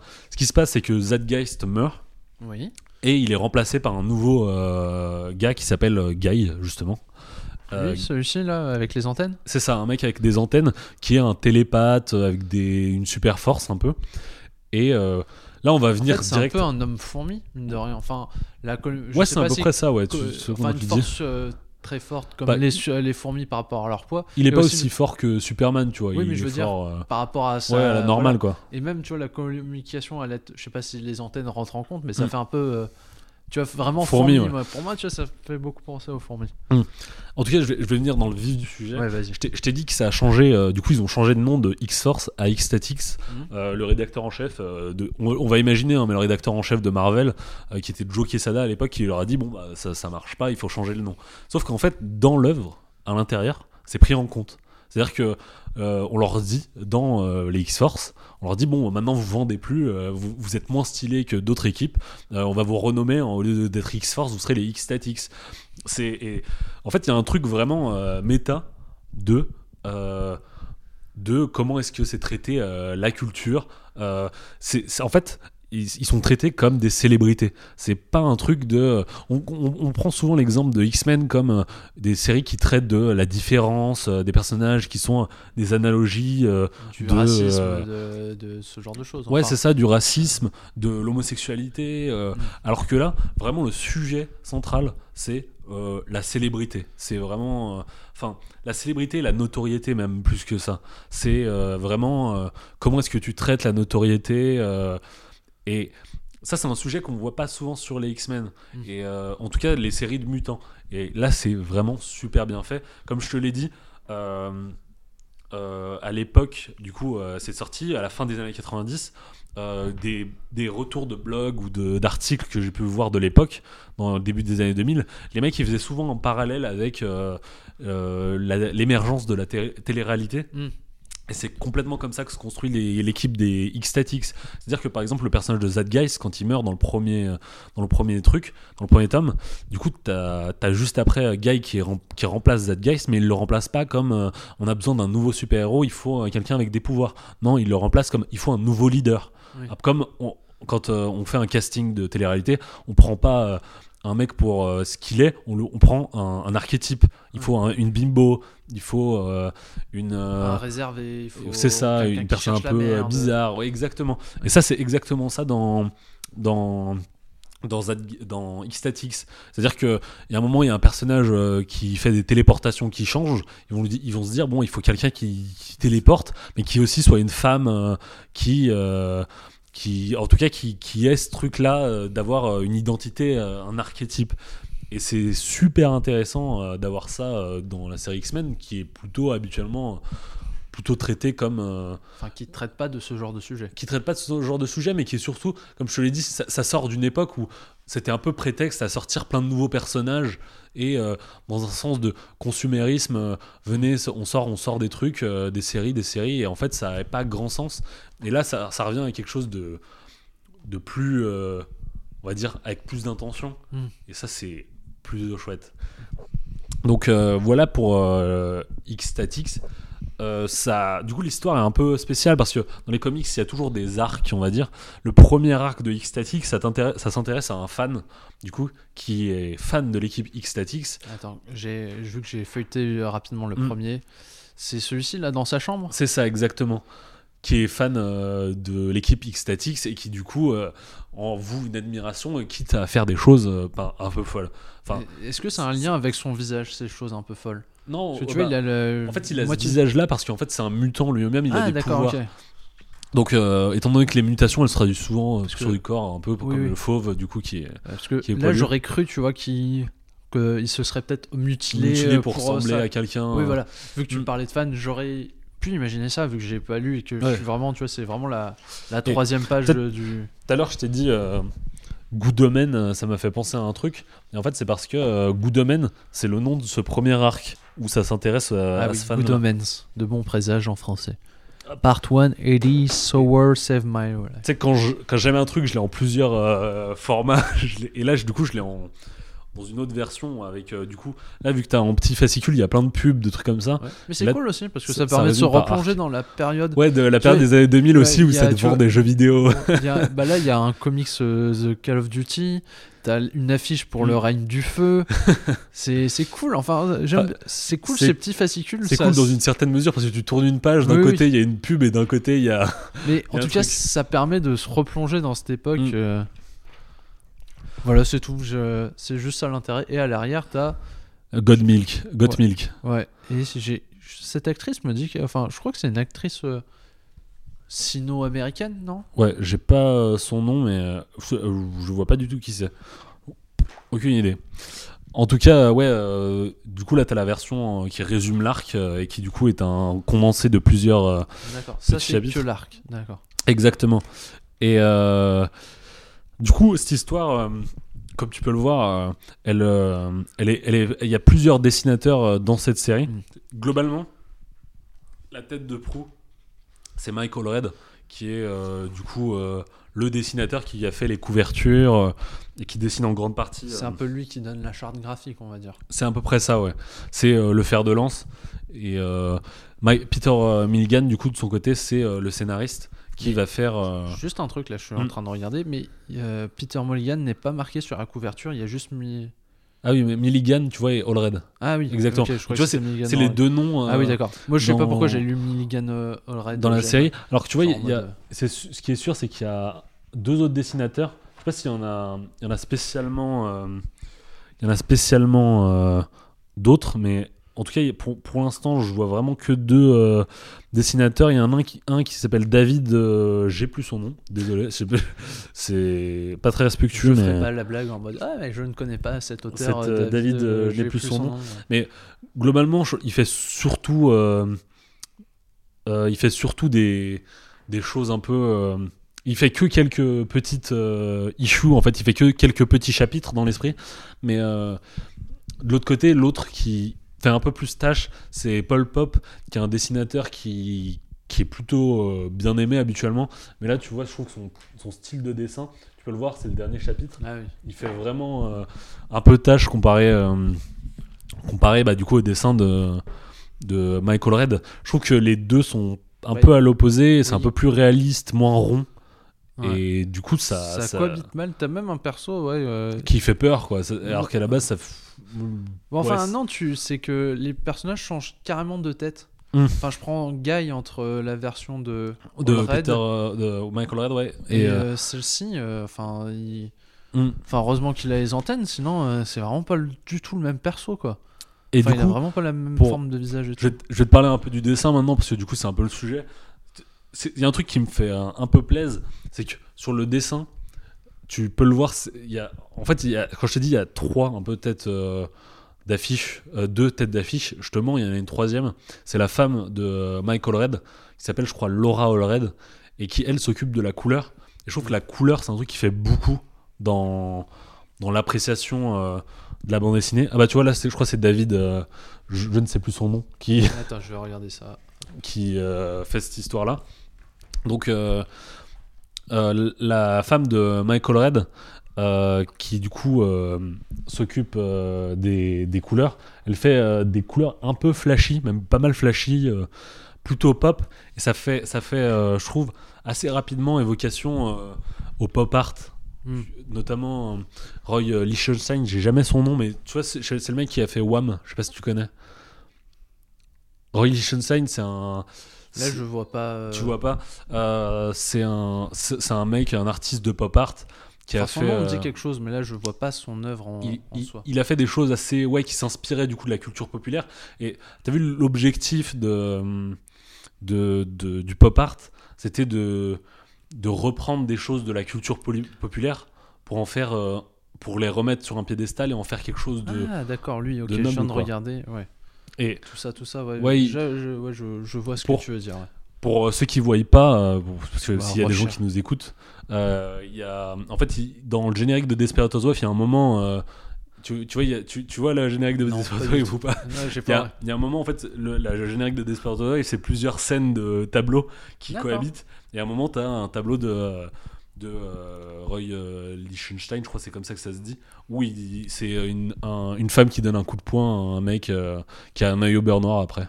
Voilà, pour le, ça c'est pour le générique de, de Desperate Housewives, euh, petite parenthèse fermée. Du coup, je vais repasser au dessin et comme je l'ai dit, ouais, le dessin il fait assez pop du coup parce que du coup Roy Lichtenstein il, a, il a pris cette, ce terreau du, du comics, ouais. de l'art populaire pour euh, en faire euh, du pop art et que euh, du coup Michael Red, il, je sais pas s'il a repris ce, truc de pop aussi. art et sa femme également à travers les couleurs. En tout cas, parce que je le dis à Michael Red aussi parce que tu vois, tu as les contours aussi assez sombres Mm. qui font assez, Assez épais, en fait. assez épais, ouais. Et du coup, ça te fait... il manque plus que les trames vraiment assez fortes de Roy Lichtenstein et t'as vraiment un truc très pop art. Le truc, c'est que du coup, ce dessin, euh, ouais, ça fait complètement pop art. Et comme je t'ai dit, le pop art, c'est un, genre qui avait pour but et vocation de, euh, de donner, euh, de donner euh, de la culture à des gens qui se nourrissaient de culture populaire en leur disant que l'art qu'on présente comme comme euh, comme une haute estime en fait euh, elle est accessible à tout le monde Mm. T'as notamment Andy Warhol qui a fait pas mal de reproductions de ses œuvres et tu les vois de partout. euh, c'est Marilyn Oui, bah. Monroe en quatre. euh, Ouais, T'as aussi c'est les Mm. boîtes de soupe Campbell. Hein. Ouais, lui. exactement. Tu vois, c'est La- la- c'est- c'est faire quelque chose de très populaire. Et je le. Et Sur la question, Mm. je, je t'invite à lire le, un petit livre que je me souviens avoir étudié Ah en oui, philo euh, qui était grave cool. L'art, euh, la reproductibilité de l'art, c'est ça? La reproductibilité de l'œuvre d'art à sa, à sa période euh, durant. Attends. Euh, attends, c'est la reproductivité, reproductivité de, De l'art. l'œuvre- de, de l'œuvre d'art à sa période. Oh, la reproductivité technique. Oh merde, euh, On retrouvera. Attends, je vais te trouver ça parce que donc c'est de Oui, Benjamin. Je, je vais revenir euh, du coup sur le dessin Oui. et, euh, et sur le dessin et sur l'œuvre en général, mais comme je t'ai dit, avec Six Static, il y a un peu la même volonté qu'avec le pop art de prendre des choses populaires pour le réinjecter et en faire euh, de l'art. Là, c'est quelque chose, c'est de reprendre un peu des codes de la télé-réalité qui, euh, du coup, Mm. Donc d'un truc très populaire. un truc très populaire et qui est même très plutôt considéré comme euh, de la sous-culture Oui. et dans de, de, de le redispatcher en en faisant euh, une critique et en, en traitant de ça euh, comme, euh, comme de l'art quoi et en, en le mettant à diffusion euh, de- en, sous forme de comics je trouve ça quand même plus marquant que Mm. euh, comme l'a pu le faire Andy Warhol où maintenant les œuvres d'Andy Warhol elles coûtent une fortune si tu veux Oui, une vraie bah, œuvre ça- d'Andy elle, a, Warhol. qui- elle a- il y a eu de la spéculation il y a marché de l'art qui quitté son côté populaire. en fait. c'est ça, ça c'est plus vraiment du pop art. Je trouve que là, on est complètement dans le truc pop art. Mm. Je sais pas si tu me rejoins, peut-être je suis complètement Ça- cramé. en fait, ça fait c'est- longtemps. Je me prononcerai Mm. pas sur le sujet parce que normalement, je connaissais les notions de pop art. Ça fait. Et sauf que ça fait longtemps que j'ai pas étudié ça. Il faudrait que je me replonge dessus. Donc plutôt que de re- dire moi aussi des bêtises dessus, je t'en laisse juste euh, en dire toi peut-être. Ou alors t'as juste. Mais euh, ce que je voulais dire, le bouquin que je voulais mentionner, qui est très bien, un petit bouquin sur la euh, de philo, mais très court et très Mm. accessible, c'est l'œuvre d'art à l'époque de sa reproductibilité technique. Euh, livre de Walter Benjamin, Ok. qui s'écrit Benjamin. Voilà. Moi, je, Et voilà, il faut je- arrêter avec les titres à rallonge comme ça, c'est horrible. quand je te dis euh, que du coup, ça, ça me fait vraiment euh, penser à du pop art. je- là où je suis content, c'est que ça, je l'ai lu. euh, quand j'étais gosse, entre, entre guillemets, j'étais au collège, je me faisais cette réflexion de. Il y a quand même quelque chose de très pop dans le dessin, du coup, parce que je te disais, l'évocation au style de Roy Lichtenstein, en même temps par l'histoire et par cette volonté de redistribuer quelque chose de populaire. Et du coup, en achetant le tome 2 en version un peu reliée, j'étais euh, content de voir que le, sur le, le dessus de- du titre de X-Static, c'est en fait sur l'affiche, un peu comme on peut voir euh, 20 sur 20 dans un jeu, sur un jeu vidéo. Là, on voit euh, Pop Art for Now People, Grade A, euh, titré par euh, Entertainment Weekly. Donc en fait, je suis pas le seul à, faire, à m'être fait cette réflexion sur le pop art et ça fait toujours plaisir de se rendre compte qu'en fait, il y a des. Ton avis converge avec d'autres personnes et c'est pas que toi qui. Qui a cette création de l'esprit. C'est ça, ouais. Enfin, cette progression de l'esprit, tu sais, tu peux l'avoir et te dire, bah, être complètement à la ramasse. Oui. Ou tu peux être plusieurs à la ramasse, mais en tout cas, là, je suis plutôt content que ça a été titré sur. euh, Ce genre de magazine. C'est un Ce- magazine euh, Ah, ou un journal Entertainment Weekly, je crois, c'est un magazine euh, un peu, bah, justement, un peu populaire. Je pense c'est un peu le closer français, mais j'ai très peu de connaissances en, en magazine euh, américain. Mais juste le fait que ce soit titré sur, euh, sur le comics en lui-même, c'est qu'il y a une forme de. euh, euh, les auteurs qui se disent ouais bah c'est effectivement ça qu'on voulait faire et ils le titrent directement sur Mm. leur sur leur comics et du coup ouais X-Statix c'est vraiment plutôt bien pour ça comme je l'ai dit, ça n'a pas eu un très grand succès, malheureusement. Mais est-ce que c'est devenu culte? Bah, pas spécialement. Parce que vu que tout à l'heure tu parlais de succès d'estime, Bah, là où je te dis ça, ça a eu un succès d'estime, c'est que, par exemple, euh, dans les dernières années, de, de la, la fin de la série, je crois en 2004 à jusqu'à récemment, il n'y avait rien eu de spécial. Et l'année dernière, il y a eu un tome qui est sorti, mais juste comme ça, qui est sorti euh, classiquement. Les auteurs euh, en avaient marre du confinement, ils ont fait on va faire un. On va faire un truc. euh, Voilà. Non mais je, trouve- je trouve ça fou. Après le, le- le dernier tome sorti en 2019, je je l'ai pas lu, mais que- qu'il y ait un truc qui soit ressorti 15 ans après, en sachant que faut que je te raconte un peu cette histoire autour des mutants euh, dans l'univers euh, Marvel. Mais en fait, euh, historiquement, euh, à travers l'histoire de, de Marvel, en fait, euh, étant donné que euh, les droits cinématographiques de, des X-Men n'appartenaient pas à Marvel, ce qui s'est passé, c'est que euh, euh, la, la maison d'édition Marvel avait tendance à boycotter les X-Men. Mm. Et il y a- là où il y a eu un, un, un apogée de ce- cet événement-là, c'était euh, lors d'un comics qui s'appelle House of M. J'avais plus le nom. Euh, du coup, c'est House of M. Et euh, à la fin de House of M, M, je te spoil full. Vas-y, vas-y. Il y a Wanda, Wanda Maximoff, là, la personne de WandaVision, Oui. qui dit Je ne veux plus de mutants. Et vu qu'elle a la capacité de réécrire l'histoire, Elle il y a plus de mutants. Mais je crois que tu m'en avais parlé de Et- ça, qu'à un moment, elle, euh, ouais, elle, Et- elle effaçait les mutants. Du coup, pendant euh, plusieurs années, il n'y a plus de mutants. Et tu- si tu voulais lire des histoires sur les mutants, tu pouvais plus spécialement en lire. Il y avait euh, quelques mutants qui étaient là, c'est-à-dire que tu avais obligatoirement euh, Wolverine qui avait encore une série sur lui, tu devais en avoir quelques-uns. Oui, mais comment il Mais- le justifiait alors? Qu'il n'y ait plus de mutants Non, qu'il y, ait- qu'il y avait plus de mutants, mais qu'il y avait toujours Wolve- Wolve- Wolverine ou. Franchement, bugué, je pourrais mais- pas te dire spécialement. euh, Où ils s'en foutaient en fait, vu que c'était un des seuls personnages Je- qui vendait. Ils Je pense qu'il y en a certains. En fait, je crois qu'elle elle, supprime pas tous les mutants, elle en supprime juste une partie. ceux qui rapportent pas. C'est exactement ça. Donc, euh, euh, ça, ça, ça a marqué quand même la disparition de- des X-Men du paysage de la bande dessinée pendant, euh, on va dire, euh, ouais, une dizaine d'années.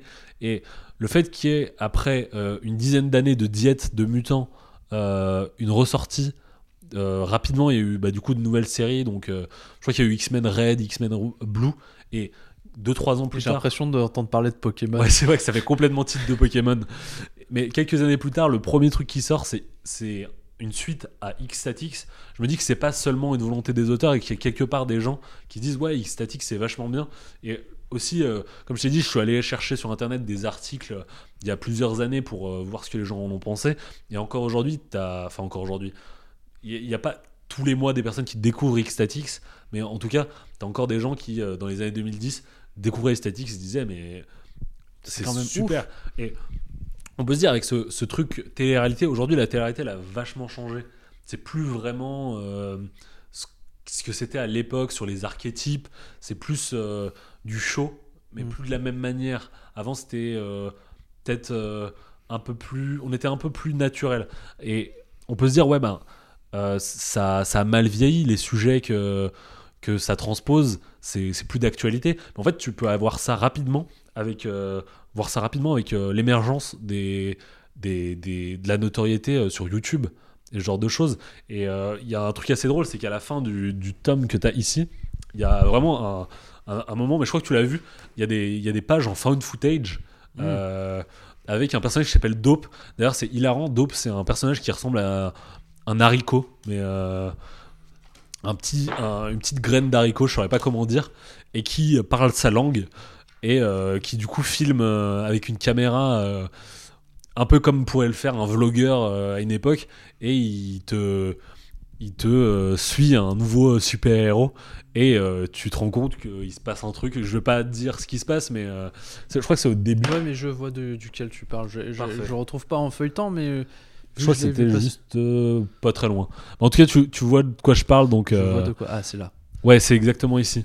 Ça s'appelle Code X, la petite histoire, et c'est euh, en fan footage, c'est euh, dope. Et ce, ce Ça, personnage, ça me fait penser aux, personnes qui, fait, euh, qui font de. Ah mince, euh, tu sais, qui vont visiter des bâtiments. ouais, c'est ça, de l'urbex, tu vois. L'urbex, merci. C'est vraiment du, du, en fait, c'est du vlogging, tu vois. Tu, et là, tu vois la fin, tu vois, où tu, je sais pas si tu te doutes de ce qui se passe, mais Bah, il y a une hache, il y a du sang bleu. J'imagine qu'il y a eu une euh, violence. C'est ça. Mais, euh, Et le personnage de Dope, il est hilarant parce que du coup, ce qui se passe, c'est qu'il a sa propre langue. C'est-à-dire que quand tu lis un truc de Dope, j'ai essayé de trouver ça, euh, vu qu'il parle avec sa langue, c'est-à-dire que dans les bulles, t'as un truc qui est pas du coup du français, mais euh, une autre langue. T'as pas de l'anglais en l'occurrence, mais t'as d'autres symboles. Et euh, toi, tu comprends pas. Ça peut, tu peux le lire si t'as un alphabet à côté, ou une traduction à côté de l'alphabet de Dope, mais du coup, toi, tu le comprends pas, mais les personnages intérieurement, ils le connaissent. ouais, donc du ça coup, fait des. T'as les réponses des personnages à. ce C'est ça. dit.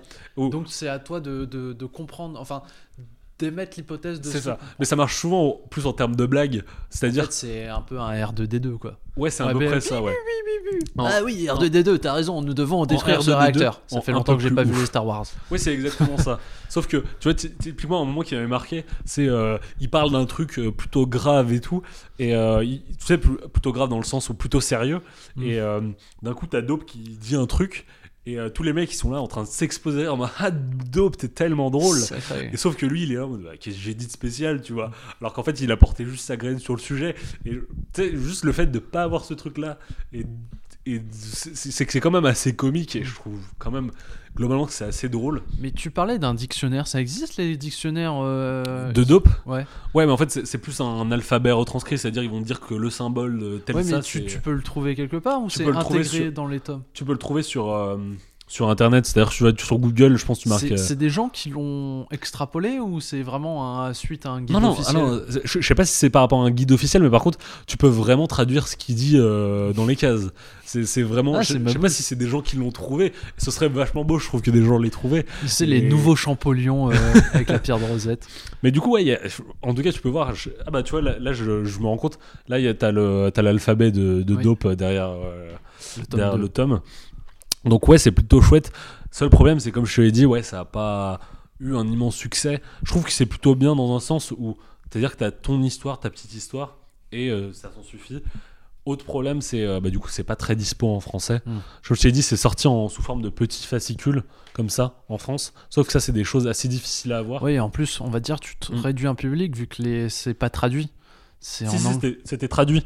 Oui, mais ce que je veux dire, là, les petits fascicules que t'as, euh, toi, Ah oui, exact. C'est-à-dire que si, si tu veux te le procurer assez facilement, tu l'as de manière euh, pas traduite en, anglais. Mais euh, du coup, moi, je l'ai lu en anglais. Mais euh, si, si tu veux le lire en français, tu peux l'avoir en, en version. D'accord. T'as- t'as des de la même version en fascicule. comme ça, un peu plus gros quand même parce que ça regroupe plusieurs histoires. D'accord. Et déjà, c'est encore plus frustrant, c'est-à-dire que tu achètes un truc pour X et tu te retrouves avec d'autres histoires que tu ne voulais pas spécialement. Et que moi, en tout cas, j'aime pas trop ce truc-là, tu sais, de- d'avoir plusieurs histoires dans un autre truc, dans un truc qui, qui ont pas trop de trucs à voir, quoi, qui ont rien à voir. Donc euh, voilà pour X statix, en espérant qu'un jour un éditeur euh, l'édite euh, en manière un peu. Mais est-ce que Urban ou ce genre de choses pourrait les éditer Bah, ou pas? Urban, je pense pas, mais je crois que c'est Panini Comics qui s'occupe plutôt de ça. Et c'est possible, hein, franchement, à Ouais, l'avenir. Je pense qu'il y aura peut-être un omnibus qui regroupe tout. Après, les omnibus, c'est souvent un peu cher, mais je, je- je suis assez content, en tout cas, de l'avoir euh, sous la main. Et si vous en avez besoin, je pense qu'il y a moyen de moyenner sur internet, euh, Mm. le trouver euh, de manière. euh, par des, des bas-fonds, voilà, je sais pas où, mais Mm. vous, vous pouvez peut-être savoir.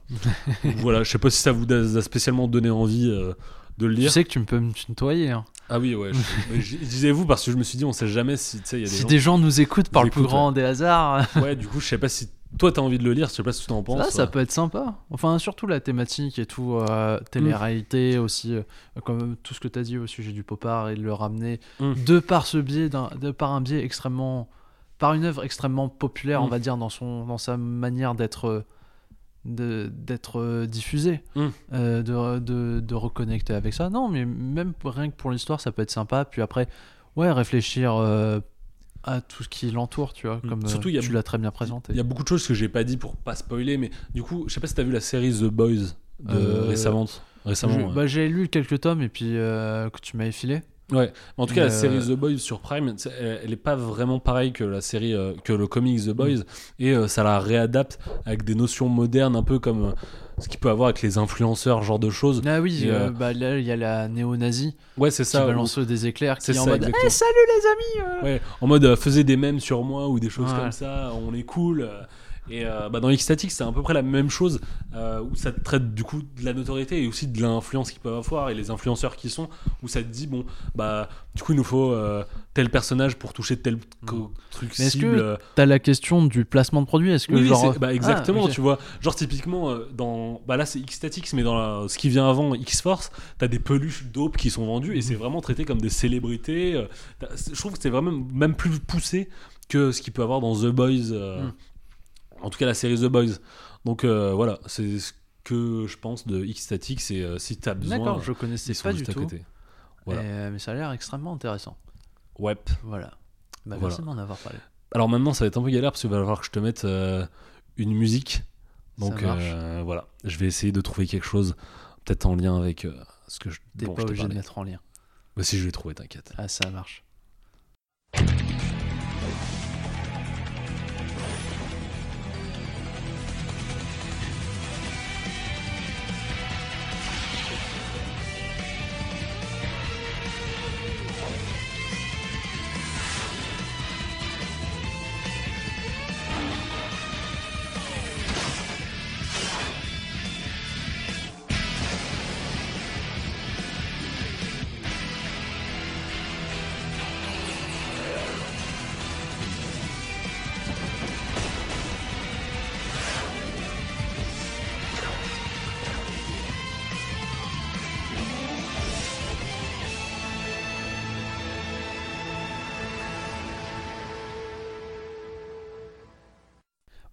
C'est quoi que tu nous as fait écouter là Euh, bah non, je t'ai fait écouter euh, le générique de X-Men Evolution.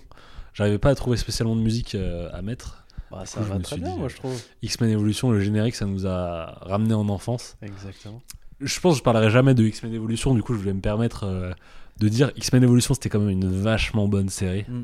Donc, euh, C'était l'époque des séries genre euh, Justice League. euh, ouais, c'est ça. et, euh, ça, c'était, ça Mm. passait, je sais plus quel jour le matin. Ouais, je crois que c'était samedi ou dimanche soir. Ouais, euh, dim- dimanche, ouais. dimanche matin, je pense. F3X, le choc des héros. C'était ça le nom de- du truc. Mais parce, que ça, parce que ça passait sur, Sur France 3. Et ouais. Voilà. Franchement, c'était le genre de truc que je matais chez mes grands-parents quand j'allais les voir. Et j'espère que malgré ce confinement, je pourrais y retourner les voir. Mais euh, Inch'Allah. Inch'Allah. Euh, mais voilà, franchement, ça c'est le genre de truc que tu mates le, petit, le matin en te levant euh, et tu te mets bien. Qui glisse. Exact. Euh, du coup, là, je sais, je sais pas ce qu'on va faire.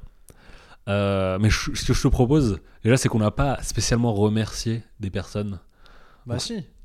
On a déjà à remercier Kevin alias Moguri du Cozy Corner Ouais. ainsi que Meru Gezu euh, pour nous avoir euh, renseigné, Ouais, ils nous ont aidés. pour euh, nous avoir apporté des conseils. Mm. Meru Gezu, je crois que c'est Ken ouais, qui ou- nous a donné des conseils Pazou. et vu que ou Pazou, enfin vu que les messages n'ont pas été signés, mais on peut présumer que C'est Ken dans la manière d'écrire, tu m'as dit. exactement. Donc, mais euh, voilà, en tout cas, on les re- on remercie à la fois le Cozy Corner et Meru Gezu pour leur pour leur aide et leurs conseils. Et euh, Voilà, c'est QLB, euh, mon, mon Slim Manga Podcast. euh, voilà, parce qu'on. Le Cozy Corner aussi pour leur inspiration. euh, Voilà. nous Radio. Librius, parce que techniquement, c'est ce qu'on fait. Hein. Oui, c'est en fait un peu tous les podcasts qu'on qu'on écoute, qui, voilà. qui nous mettent bien, euh, Exactement. De toute façon, je pense qu'on qu'on- aura l'occasion de, qu'on essaye de, d'imiter. de, de parler des, des podcasts qu'on consomme ou que- qui nous plaisent et Mm. ce genre de choses. Ouais. Fon- fondamentalement, ou même ceux qui nous plaisent moins. Mais ça, ce sera pour une autre Ouais, fois. de- on a, j'allais dire, on a, on a essayé de distribuer le balayette, mais pas assez en fait, peut-être. mais bon, en tout Pour cas, ouais, aujourd'hui, on en a assez distribué. on peut remercier aussi, bah, je pense, euh, les personnes qui nous entourent, euh, les personnes qui nous ont aidés, euh, ma copine qui. Ouais, elle, est- elle est gentille. Ça se voit, je veux pas me faire frapper. Oui. Elle est pas là ce soir, mais du coup, je lui fais un, un big up. Euh, Voilà. Ouais, la famille, Les euh, potes, la famille, euh, tout- voilà. Les personnes. euh, Et toi, auditeur qui nous écoute, Ouais, c'est vrai, en vrai. euh, merci à, à vous. Et je sais pas, c'est comment le principe, qu'on, comment est-ce que ce sera diffusé? Si ce sera diffusé, on sait pas. hein. bah si, ce sera diffusé. Ouais, on Bon, en essaye. tout cas, c'est l'épisode pilote. Ça, je En crois tout cas, pas ouais, qu'on c'est l'épisode pilote. tard, mais voilà. Et donc si, on- si vous aimez bien, en tout cas, c'est un épisode de, de chauffe, on va dire. Ouais, voilà. Si vous aimez bien, n'hésitez pas à partager un truc comme ça. Je sais pas, moi, je sais pas comment ça fonctionne ces trucs-là. Donc, euh, Non, mais si vous kiffez, euh, n'hésitez pas à conseiller à des gens. oui, c'est voilà, ou jamais- même à. C'est jamais mal de mettre bien des gens, quoi. Ouais, voilà. De toute façon, dans la description et tout, au pire, on mettra. Je, je pense qu'on va créer un mail et un Twitter, histoire Mm. que les gens puissent nous contacter, ce genre de choses, voilà. Mm. Et voilà. Ouais, ouais. Ok, Voilà, c'est tout. c'est tout, ouais. Bah, je te dis. Bah, à bientôt, Elias, pour un nouveau podcast. À plus. Et puis, euh, porte-toi bien. Porte-toi bien. Salut. Salut.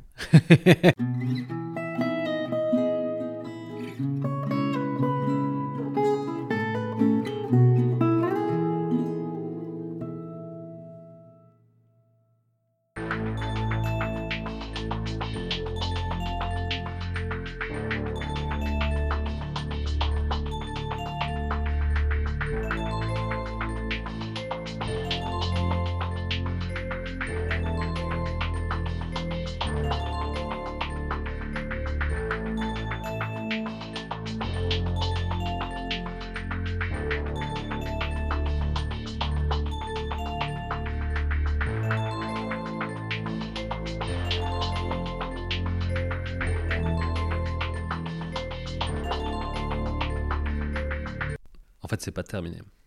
C'est l'heure de la spooky story. Ouais, je vais te raconter une histoire spooky. Mais en fait, euh, du coup, qu'on explique le principe, le but c'est d'après euh, des sujets, je te fasse une petite chronique euh, pour te mettre bien, tu vois, un truc un peu ambiance. Spooky time. Ouais, sauf que en fait, on appelle ça un peu la spooky story, mais c'est pas tout à fait spooky. Le but que j'ai là avec ces histoires que je vais te raconter, qu'on va appeler, je sais pas, la spooky story, les spooky story, c'est euh, de euh, pas de te faire peur, mais euh, de De mettre dans une ambiance, dans un mood. non plutôt de d'attiser euh, ta curiosité, et plus cultiver le mystère que euh, réellement euh, s'intéresser à de la peur. Tu vois ce que je veux dire? Euh, bah, je vais voir quand tu vas développer. Bah en fait là c'est un peu bizarre parce que du coup je vais pas te parler euh, vraiment d'un truc qui est mystérieux mais plus d'un truc qui, qui fait plus peur dont je t'ai déjà parlé je crois mais euh, qui est une histoire ouais quand même assez mystérieuse qui est euh, l'affaire Elisa Lam. Tu connais ou pas? Non, mais le nom me dit quelque chose parce que t'as dû m'en parler un moment. Ouais. euh, Je t'en ai déjà parlé parce que du coup l'affaire elle s'est passée en 2013 et j'ai dû t'en parler courant 2014 je pense et cette histoire elle, elle m'a marqué parce que c'est un peu l'histoire qui m'a qui m'a remis dans euh, les feelings un peu euh, mystère mystérieux euh, tout ça tout ça. Et euh, du coup j'ai dû t'en parler à, à l'occasion d'une de nos soirées où on discute beaucoup après la pratique sportive qu'on pratique du coup la, La boxe. la boxe ouais. Et Du parce coup- que ça pouvait être très ouais. c'est c'est vrai que ça aurait pu être tendancieux du coup l'objectif là je, je vais te raconter euh, l'événement euh, qui s'appelle l'affaire Elisa Lam et euh, un peu comme le sujet et d'ailleurs je m'en excuse que j'ai fait tout à l'heure c'est pas très bien préparé Ça Ouais, mais comme, pas le, du- si pas comme du le tout. sujet ça, ça, ça passe bien, ça passe bien. c'est même pas du tout préparé hein, comme le sujet. Donc je m'en excuse déjà pour le sujet et là je m'en excuse à nouveau pour la spooky story. Donc l'affaire euh, Elisa Lam, elle gravite autour euh, d'une personne qui s'appelle Elisa Lam, comme tu t'en doutes, qui est une euh, fille euh, qui est une Canadienne d'origine asiatique qui, lors de ses vacances, après ses études, est partie aux États-Unis, à Los Angeles. Tu commences à, tu dois te dire que je t'ai raconté euh, l'histoire ou pas? Parce que je te vois euh, acquiescer. euh. Non, non, c'est, non, non, c'est juste que je fais oui, d'accord. Ah, ok. C'est peut-être euh, le début du feeling spooky, mystère Voilà. Bah là, je mystérieux. me suis, euh, Ouais, tu t'es mis en mode chillax un peu je me dans le plaid. allongé sur le canapé en mode posé. Du coup, comme je t'ai dit sur cette histoire, Elisa Lam, elle part aux États-Unis, à Los Angeles, où elle va séjourner dans un hôtel qui s'appelle le Cecil Hotel, qui est un hôtel un peu euh, bizarre, enfin lugubre. Il semble-t-il y aurait eu des histoires un peu. On peut dire qu'il est spooky aussi cet hôtel. Exactement, ouais. En tout cas, ouais, un peu euh, flippant. Euh, cet hôtel, il y a notamment des, des- des rumeurs et des histoires qui disent qu'il y a eu un tueur en série. Euh, je te raconte un peu l'histoire comme moi, à l'époque, je l'ai découverte. Et euh, le truc, c'est que euh, Elisa Lam, euh, elle appelle quasiment tous les soirs ses parents. Elle fait des points, tout ça. Et à Los Angeles, justement, dans le Cecil Hotel où elle séjourne, elle, un jour, disparaît. Pendant deux jours, ses parents n'ont pas de nouvelles. Ils appellent la police et ils se rendent compte que Elisa Lam a disparu. Et du coup, la- l'affaire fait grand bruit. Il y a plusieurs recherches qui se lancent pendant euh, plusieurs temps. euh, Il y a beaucoup de gens qui, euh, qui, qui, la cherchent jusqu'au moment où euh, dans, euh, il y a des personnes de l'hôtel qui se plaignent d'avoir euh, du noir dans euh, leur, euh, leur eau qui est impure. En tout cas, que l'eau du robinet, elle serait sale. Du coup, ils vont faire une, euh, une recherche dans le château d'eau et ils se rendent compte qu'ils découvrent euh, le corps de Elisa Lam. En fait, c'est Dark Waters, le film coréen. Exactement. Je sais que c'est un film qui t'a fait flipper euh, Bah, je l'ai, en fait, euh, comme, bah, comme tu connais l'histoire, je l'ai vu très très jeune. jeune lors d'une euh, sorte de colo au retour. Et euh, ouais, c'était le traumatisme, ce gosse. Moi, c'est ce l'exorcisme pour moi. Donc, il faudrait qu'un jour j'arrive à le remater. de- notre trauma d'enfance. Histoire de l'affronter, justement, ce trauma. Mais putain, ouais. Là, c'est pour moi, jusque-là, c'est Dark Water. En tout Si cas, tu me dis qu'elle arrive et qu'elle sort de, de l'ascenseur ou je sais plus où pour étrangler une des personnes, je te fais ok, c'est Dark Waters. Si tu savais. En tout cas, euh, c'est une histoire qui fait euh, déjà un peu. euh, qui tu peux, tu peux te rendre compte est un peu bizarre quand même. On la retrouve sur le château d'eau, euh, en sachant que euh, le château d'eau, il n'est pas accessible facilement. Techniquement, il n'y a que les employés qui ont une carte pour monter euh, sur le toit et du coup, euh, rentrer dans le château d'eau aussi, c'est compliqué. euh. donc, euh, tout le monde se pose la question qu'est-ce qui est arrivé à Elisa Lam?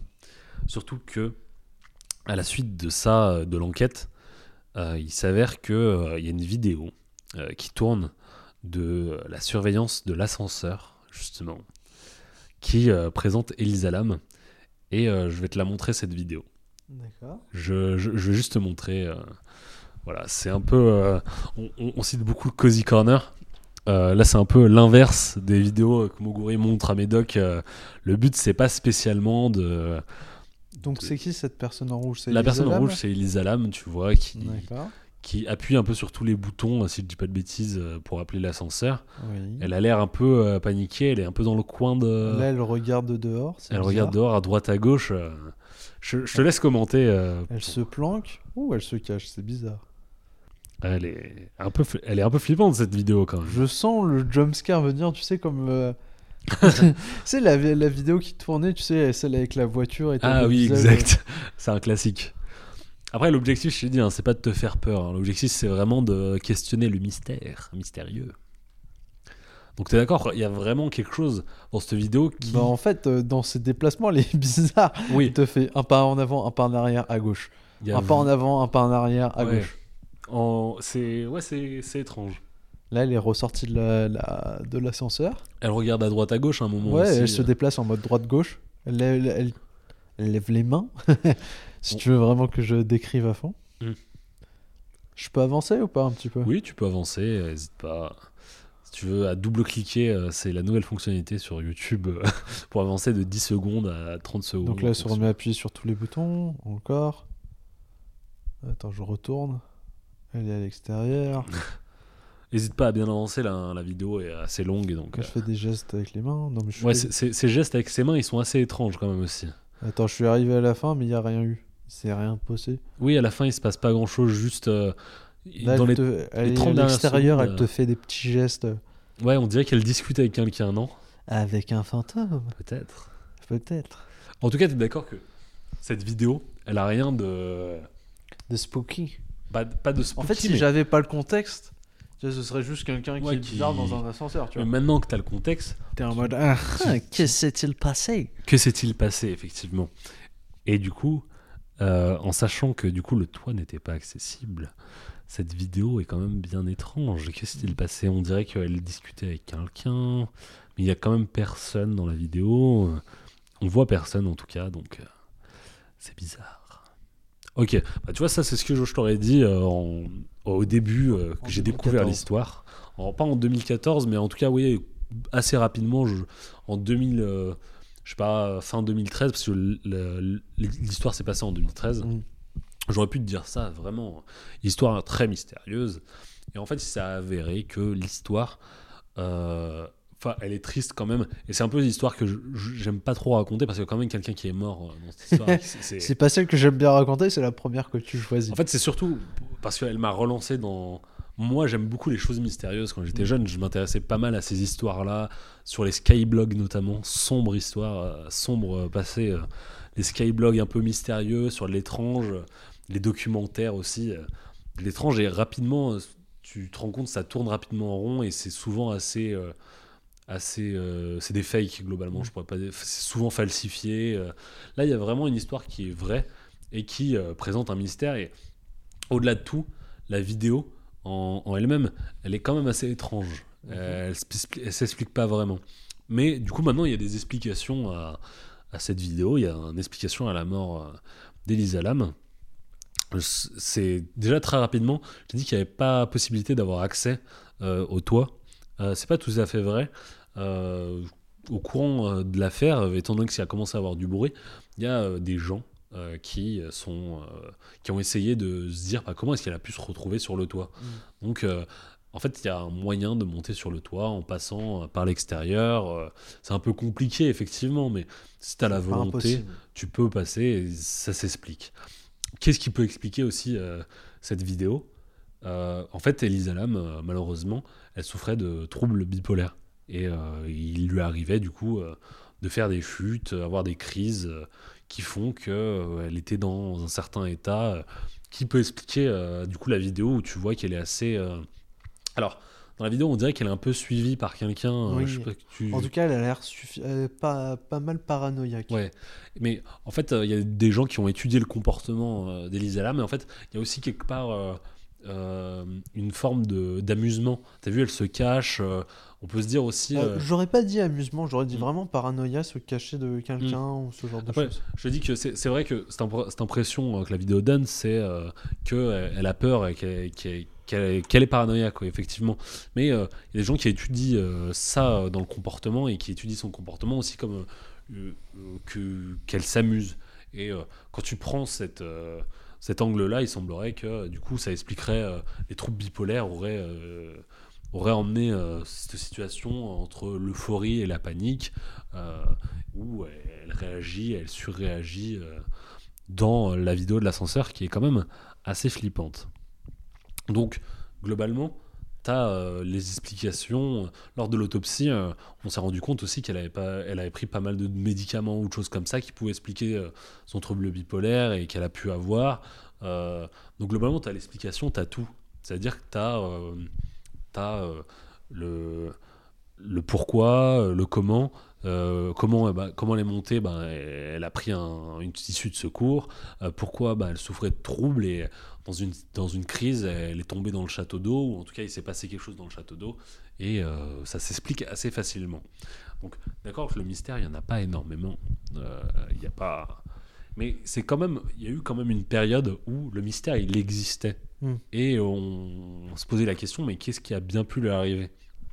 Et du coup, euh, c'est c'est une histoire qui était assez prenante et surtout je te raconte pas tout Euh, parce qu'il y a quand même des choses qui qui relèvent un peu maintenant de la légende urbaine autour euh, euh, et qui, euh, étant donné que l'histoire a quand même déjà plus de 7 ans, euh, il y, a, des choses qui sont un peu montées en, épingle autour de cette histoire.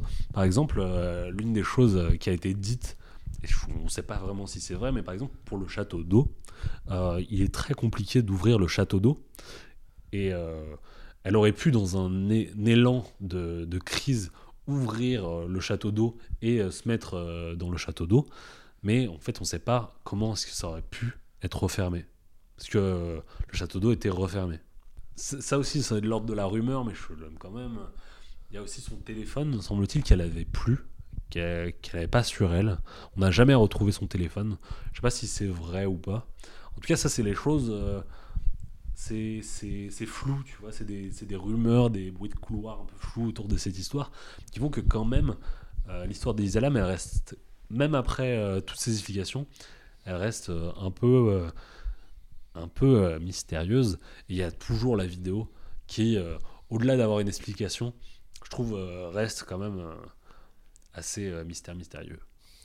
Maintenant, je vais te parler un peu des, des choses qui me font rire. Une théorie assez drôle, enfin, c'est pas drôle parce qu'il y a quand même quelqu'un qui est mort sur, derrière ce truc-là. C'est euh, euh, El- Elisa Lam. Il y, a- il y a des lumières en même temps, c'est pour ça qu'on est un peu perturbé. Euh, Elisa Lam, elle écrivait sur un blog en même temps. Et il y avait notamment un, un article qu'elle a fait qui relevait des capes d'invisibilité, de vrais capes d'invisibilité, inventés par, euh, par euh, la, la, la CIA ou en tout cas l'armée américaine. Et certaines personnes euh, disent que ça aurait pu être l'armée américaine qui a, qui Qui a tué. exactement. c'est des- tu sais, les, les, les, les, Les... théories un peu fumeuses qu'on peut avoir, c'est très, très, très souvent, hein. c'est un peu des prémices. euh, Il y a ça en termes de, de, de théories un peu fumeuses. Il y a aussi une théorie, pff, pareil, qui, serait- qui serait celle d'un tueur en série ou d'un tueur. Oui, mais si c'était un Que- tueur en série, on aurait retrouvé d'autres exemples. Oui, je- bah, en fait, c'est là où je trouve ça un peu, euh, un peu euh, étrange, enfin étrange, pas étrange, mais un peu débile, c'est que le, le- la théorie du tueur en série, on aurait eu des éléments, il y aurait eu quelque chose. En tout cas, là, dans l'état, on a plus euh, euh, la, la théorie de, euh, elle, est, elle est fait une crise suite à ces troubles bipolaires, elle explique beaucoup mieux. Le- les conditions de sa mort que euh, un tueur en série bêtement comme des gens peuvent avoir la fascination pour ces pour ces tueurs en série et la dernière thé- théorie que je vois très souvent citée même d'un côté sérieux et qui m'énerve c'est une théorie qui voudrait que pareil euh, complot euh, par Big Pharma euh, Elisa Lam elle était euh, au moment euh, à Los Angeles euh, il y avait, au même moment où elle était, il y avait une épidémie de tuberculose à Los Angeles. Et Et parle pas de tuberculose, ça me rappelle de seuls souvenirs suite à un jeu. Red Dead Redemption, toujours. Chut, ne spoil pour les personnes qui l'ont pas fait. En tout cas, The TB. en tout cas, il y avait une épidémie de tuberculose et les les gens disent euh, ah mais regardez, euh, il y avait une épidémie de tuberculose au même moment. Et pour euh, pour identifier la maladie de la tuberculose, on utilise des tests qui s'appellent des tests LAM ELISA euh, qui expliqueraient euh, un complot parce qu'on utilise des tests LAM ELISA et que la personne qui est morte s'appelle Elisa LAM. Et là où je te dis, je trouve ça complètement débile, c'est que en fait le test euh, en question, je suis allé chercher euh, à l'époque, je m'intéressais s'il y a un test qui s'appelle le test LAM ELISA. Euh, LAM vraiment que ce soit un truc breveté ou en tout cas j'ai cherché cette appellation là, je l'ai pas trouvé, pas du tout. Et si on se dit oui il y a un test qui s'appelle le test ELISA. Euh, oui, le test ELISA, c'est un truc en immunologie qui s'utilise assez souvent.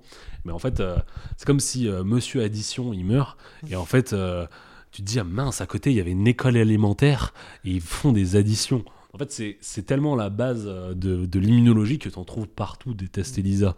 Donc, c'est un peu stupide de, voir un complot derrière ça, alors qu'il n'y a rien du tout. Voilà. C'était euh, le dernier point que je voulais aborder. C'était un truc que je voyais assez souvent et qui pourtant est assez débile. Oui. En tout cas, j'espère euh, que je t'ai intrigué avec cette histoire. Et euh, à l'avenir, sache que la spooky, mystérieuse story, comme on va l'appeler maintenant, parce que tu t'attendais beaucoup trop à du spooky, Oui. elle, elle va te juste t'intriguer et, te- te donner du mystère. Et pour les prochaines, j'aurai peut-être euh, certains trucs qui vont peut-être plus te solliciter et euh, qui euh, pourraient être assez sympas dans le mystère. Ok. Voilà, voilà.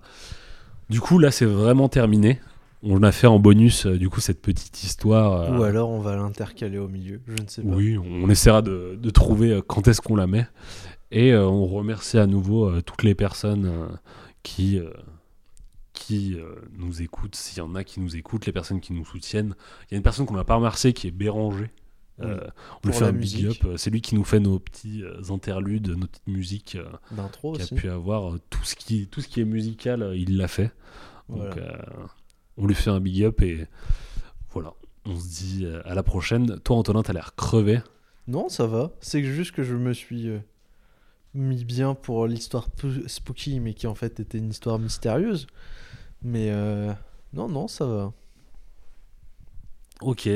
Bah, on va se laisser sur ça et le chat qui traîne sous, sous l'armoire en, en faisant des trucs bizarres. C'est chats- un chat. Les chats, c'est peut-être le truc le plus mystérieux euh, du monde. Il est en train de s'amuser avec mon fil, euh, Avec de- ton câble. mon câble. C'est fou un chat quand même. On va quand même terminer sur Ouais. le chat. Le chat. Big up, voilà, à, à toutes les personnes et n'hésitez pas à partager tout ça. Je sais pas si toi t'as un message, Antonin, à- pour Non. terminer. Juste euh, à bientôt. On Ok, va ouais. continuer ça une fois par mois et puis euh, On essaiera, ouais. Voilà. Si ça sort un jour. et- non mais ça sortira. Désolé pour euh, l'aspect flingué de mes sujets et l'aspect décousu de, de notre podcast en général, mais l'important, Ce je pense, sera le. De toute façon, ce... je pense que la volonté, c'est ce que on se disait, c'est on parle et Comme on a mis du micro. et on a mis des micros entre nous. quoi. Voilà. Et C'est juste le plus important. Exactement. Voilà. Allez, bisous, bisous. Comme on dit. À bientôt. Ciao. Ciao.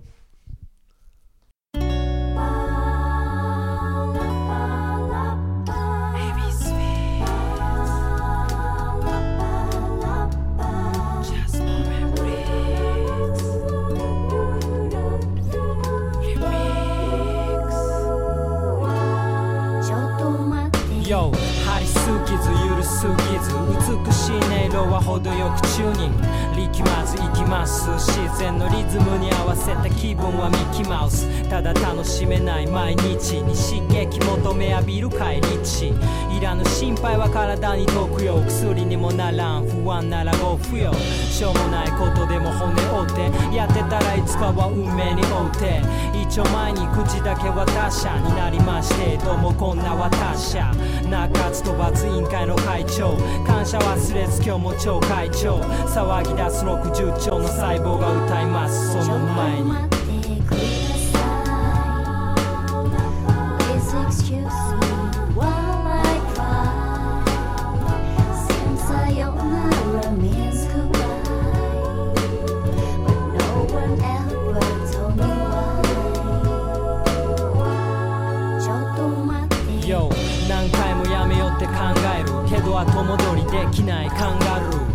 に前へ進んでは生み出す古い傷口から海を出す。洗い流した数パーセント可能性はほんの数パーセント。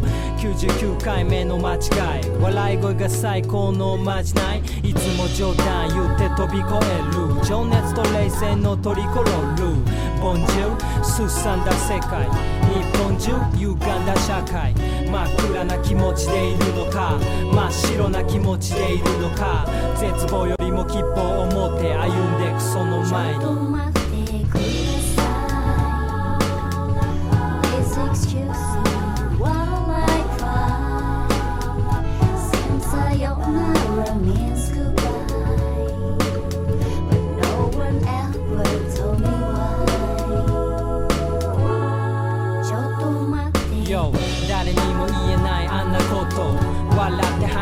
こんなこと答えのない答えを探す泥沼の中で花を咲かす。いつもの見慣れた景色今日は違って見える河川敷。感謝する何気ない日々何をもちょっと待ってください。It's excuse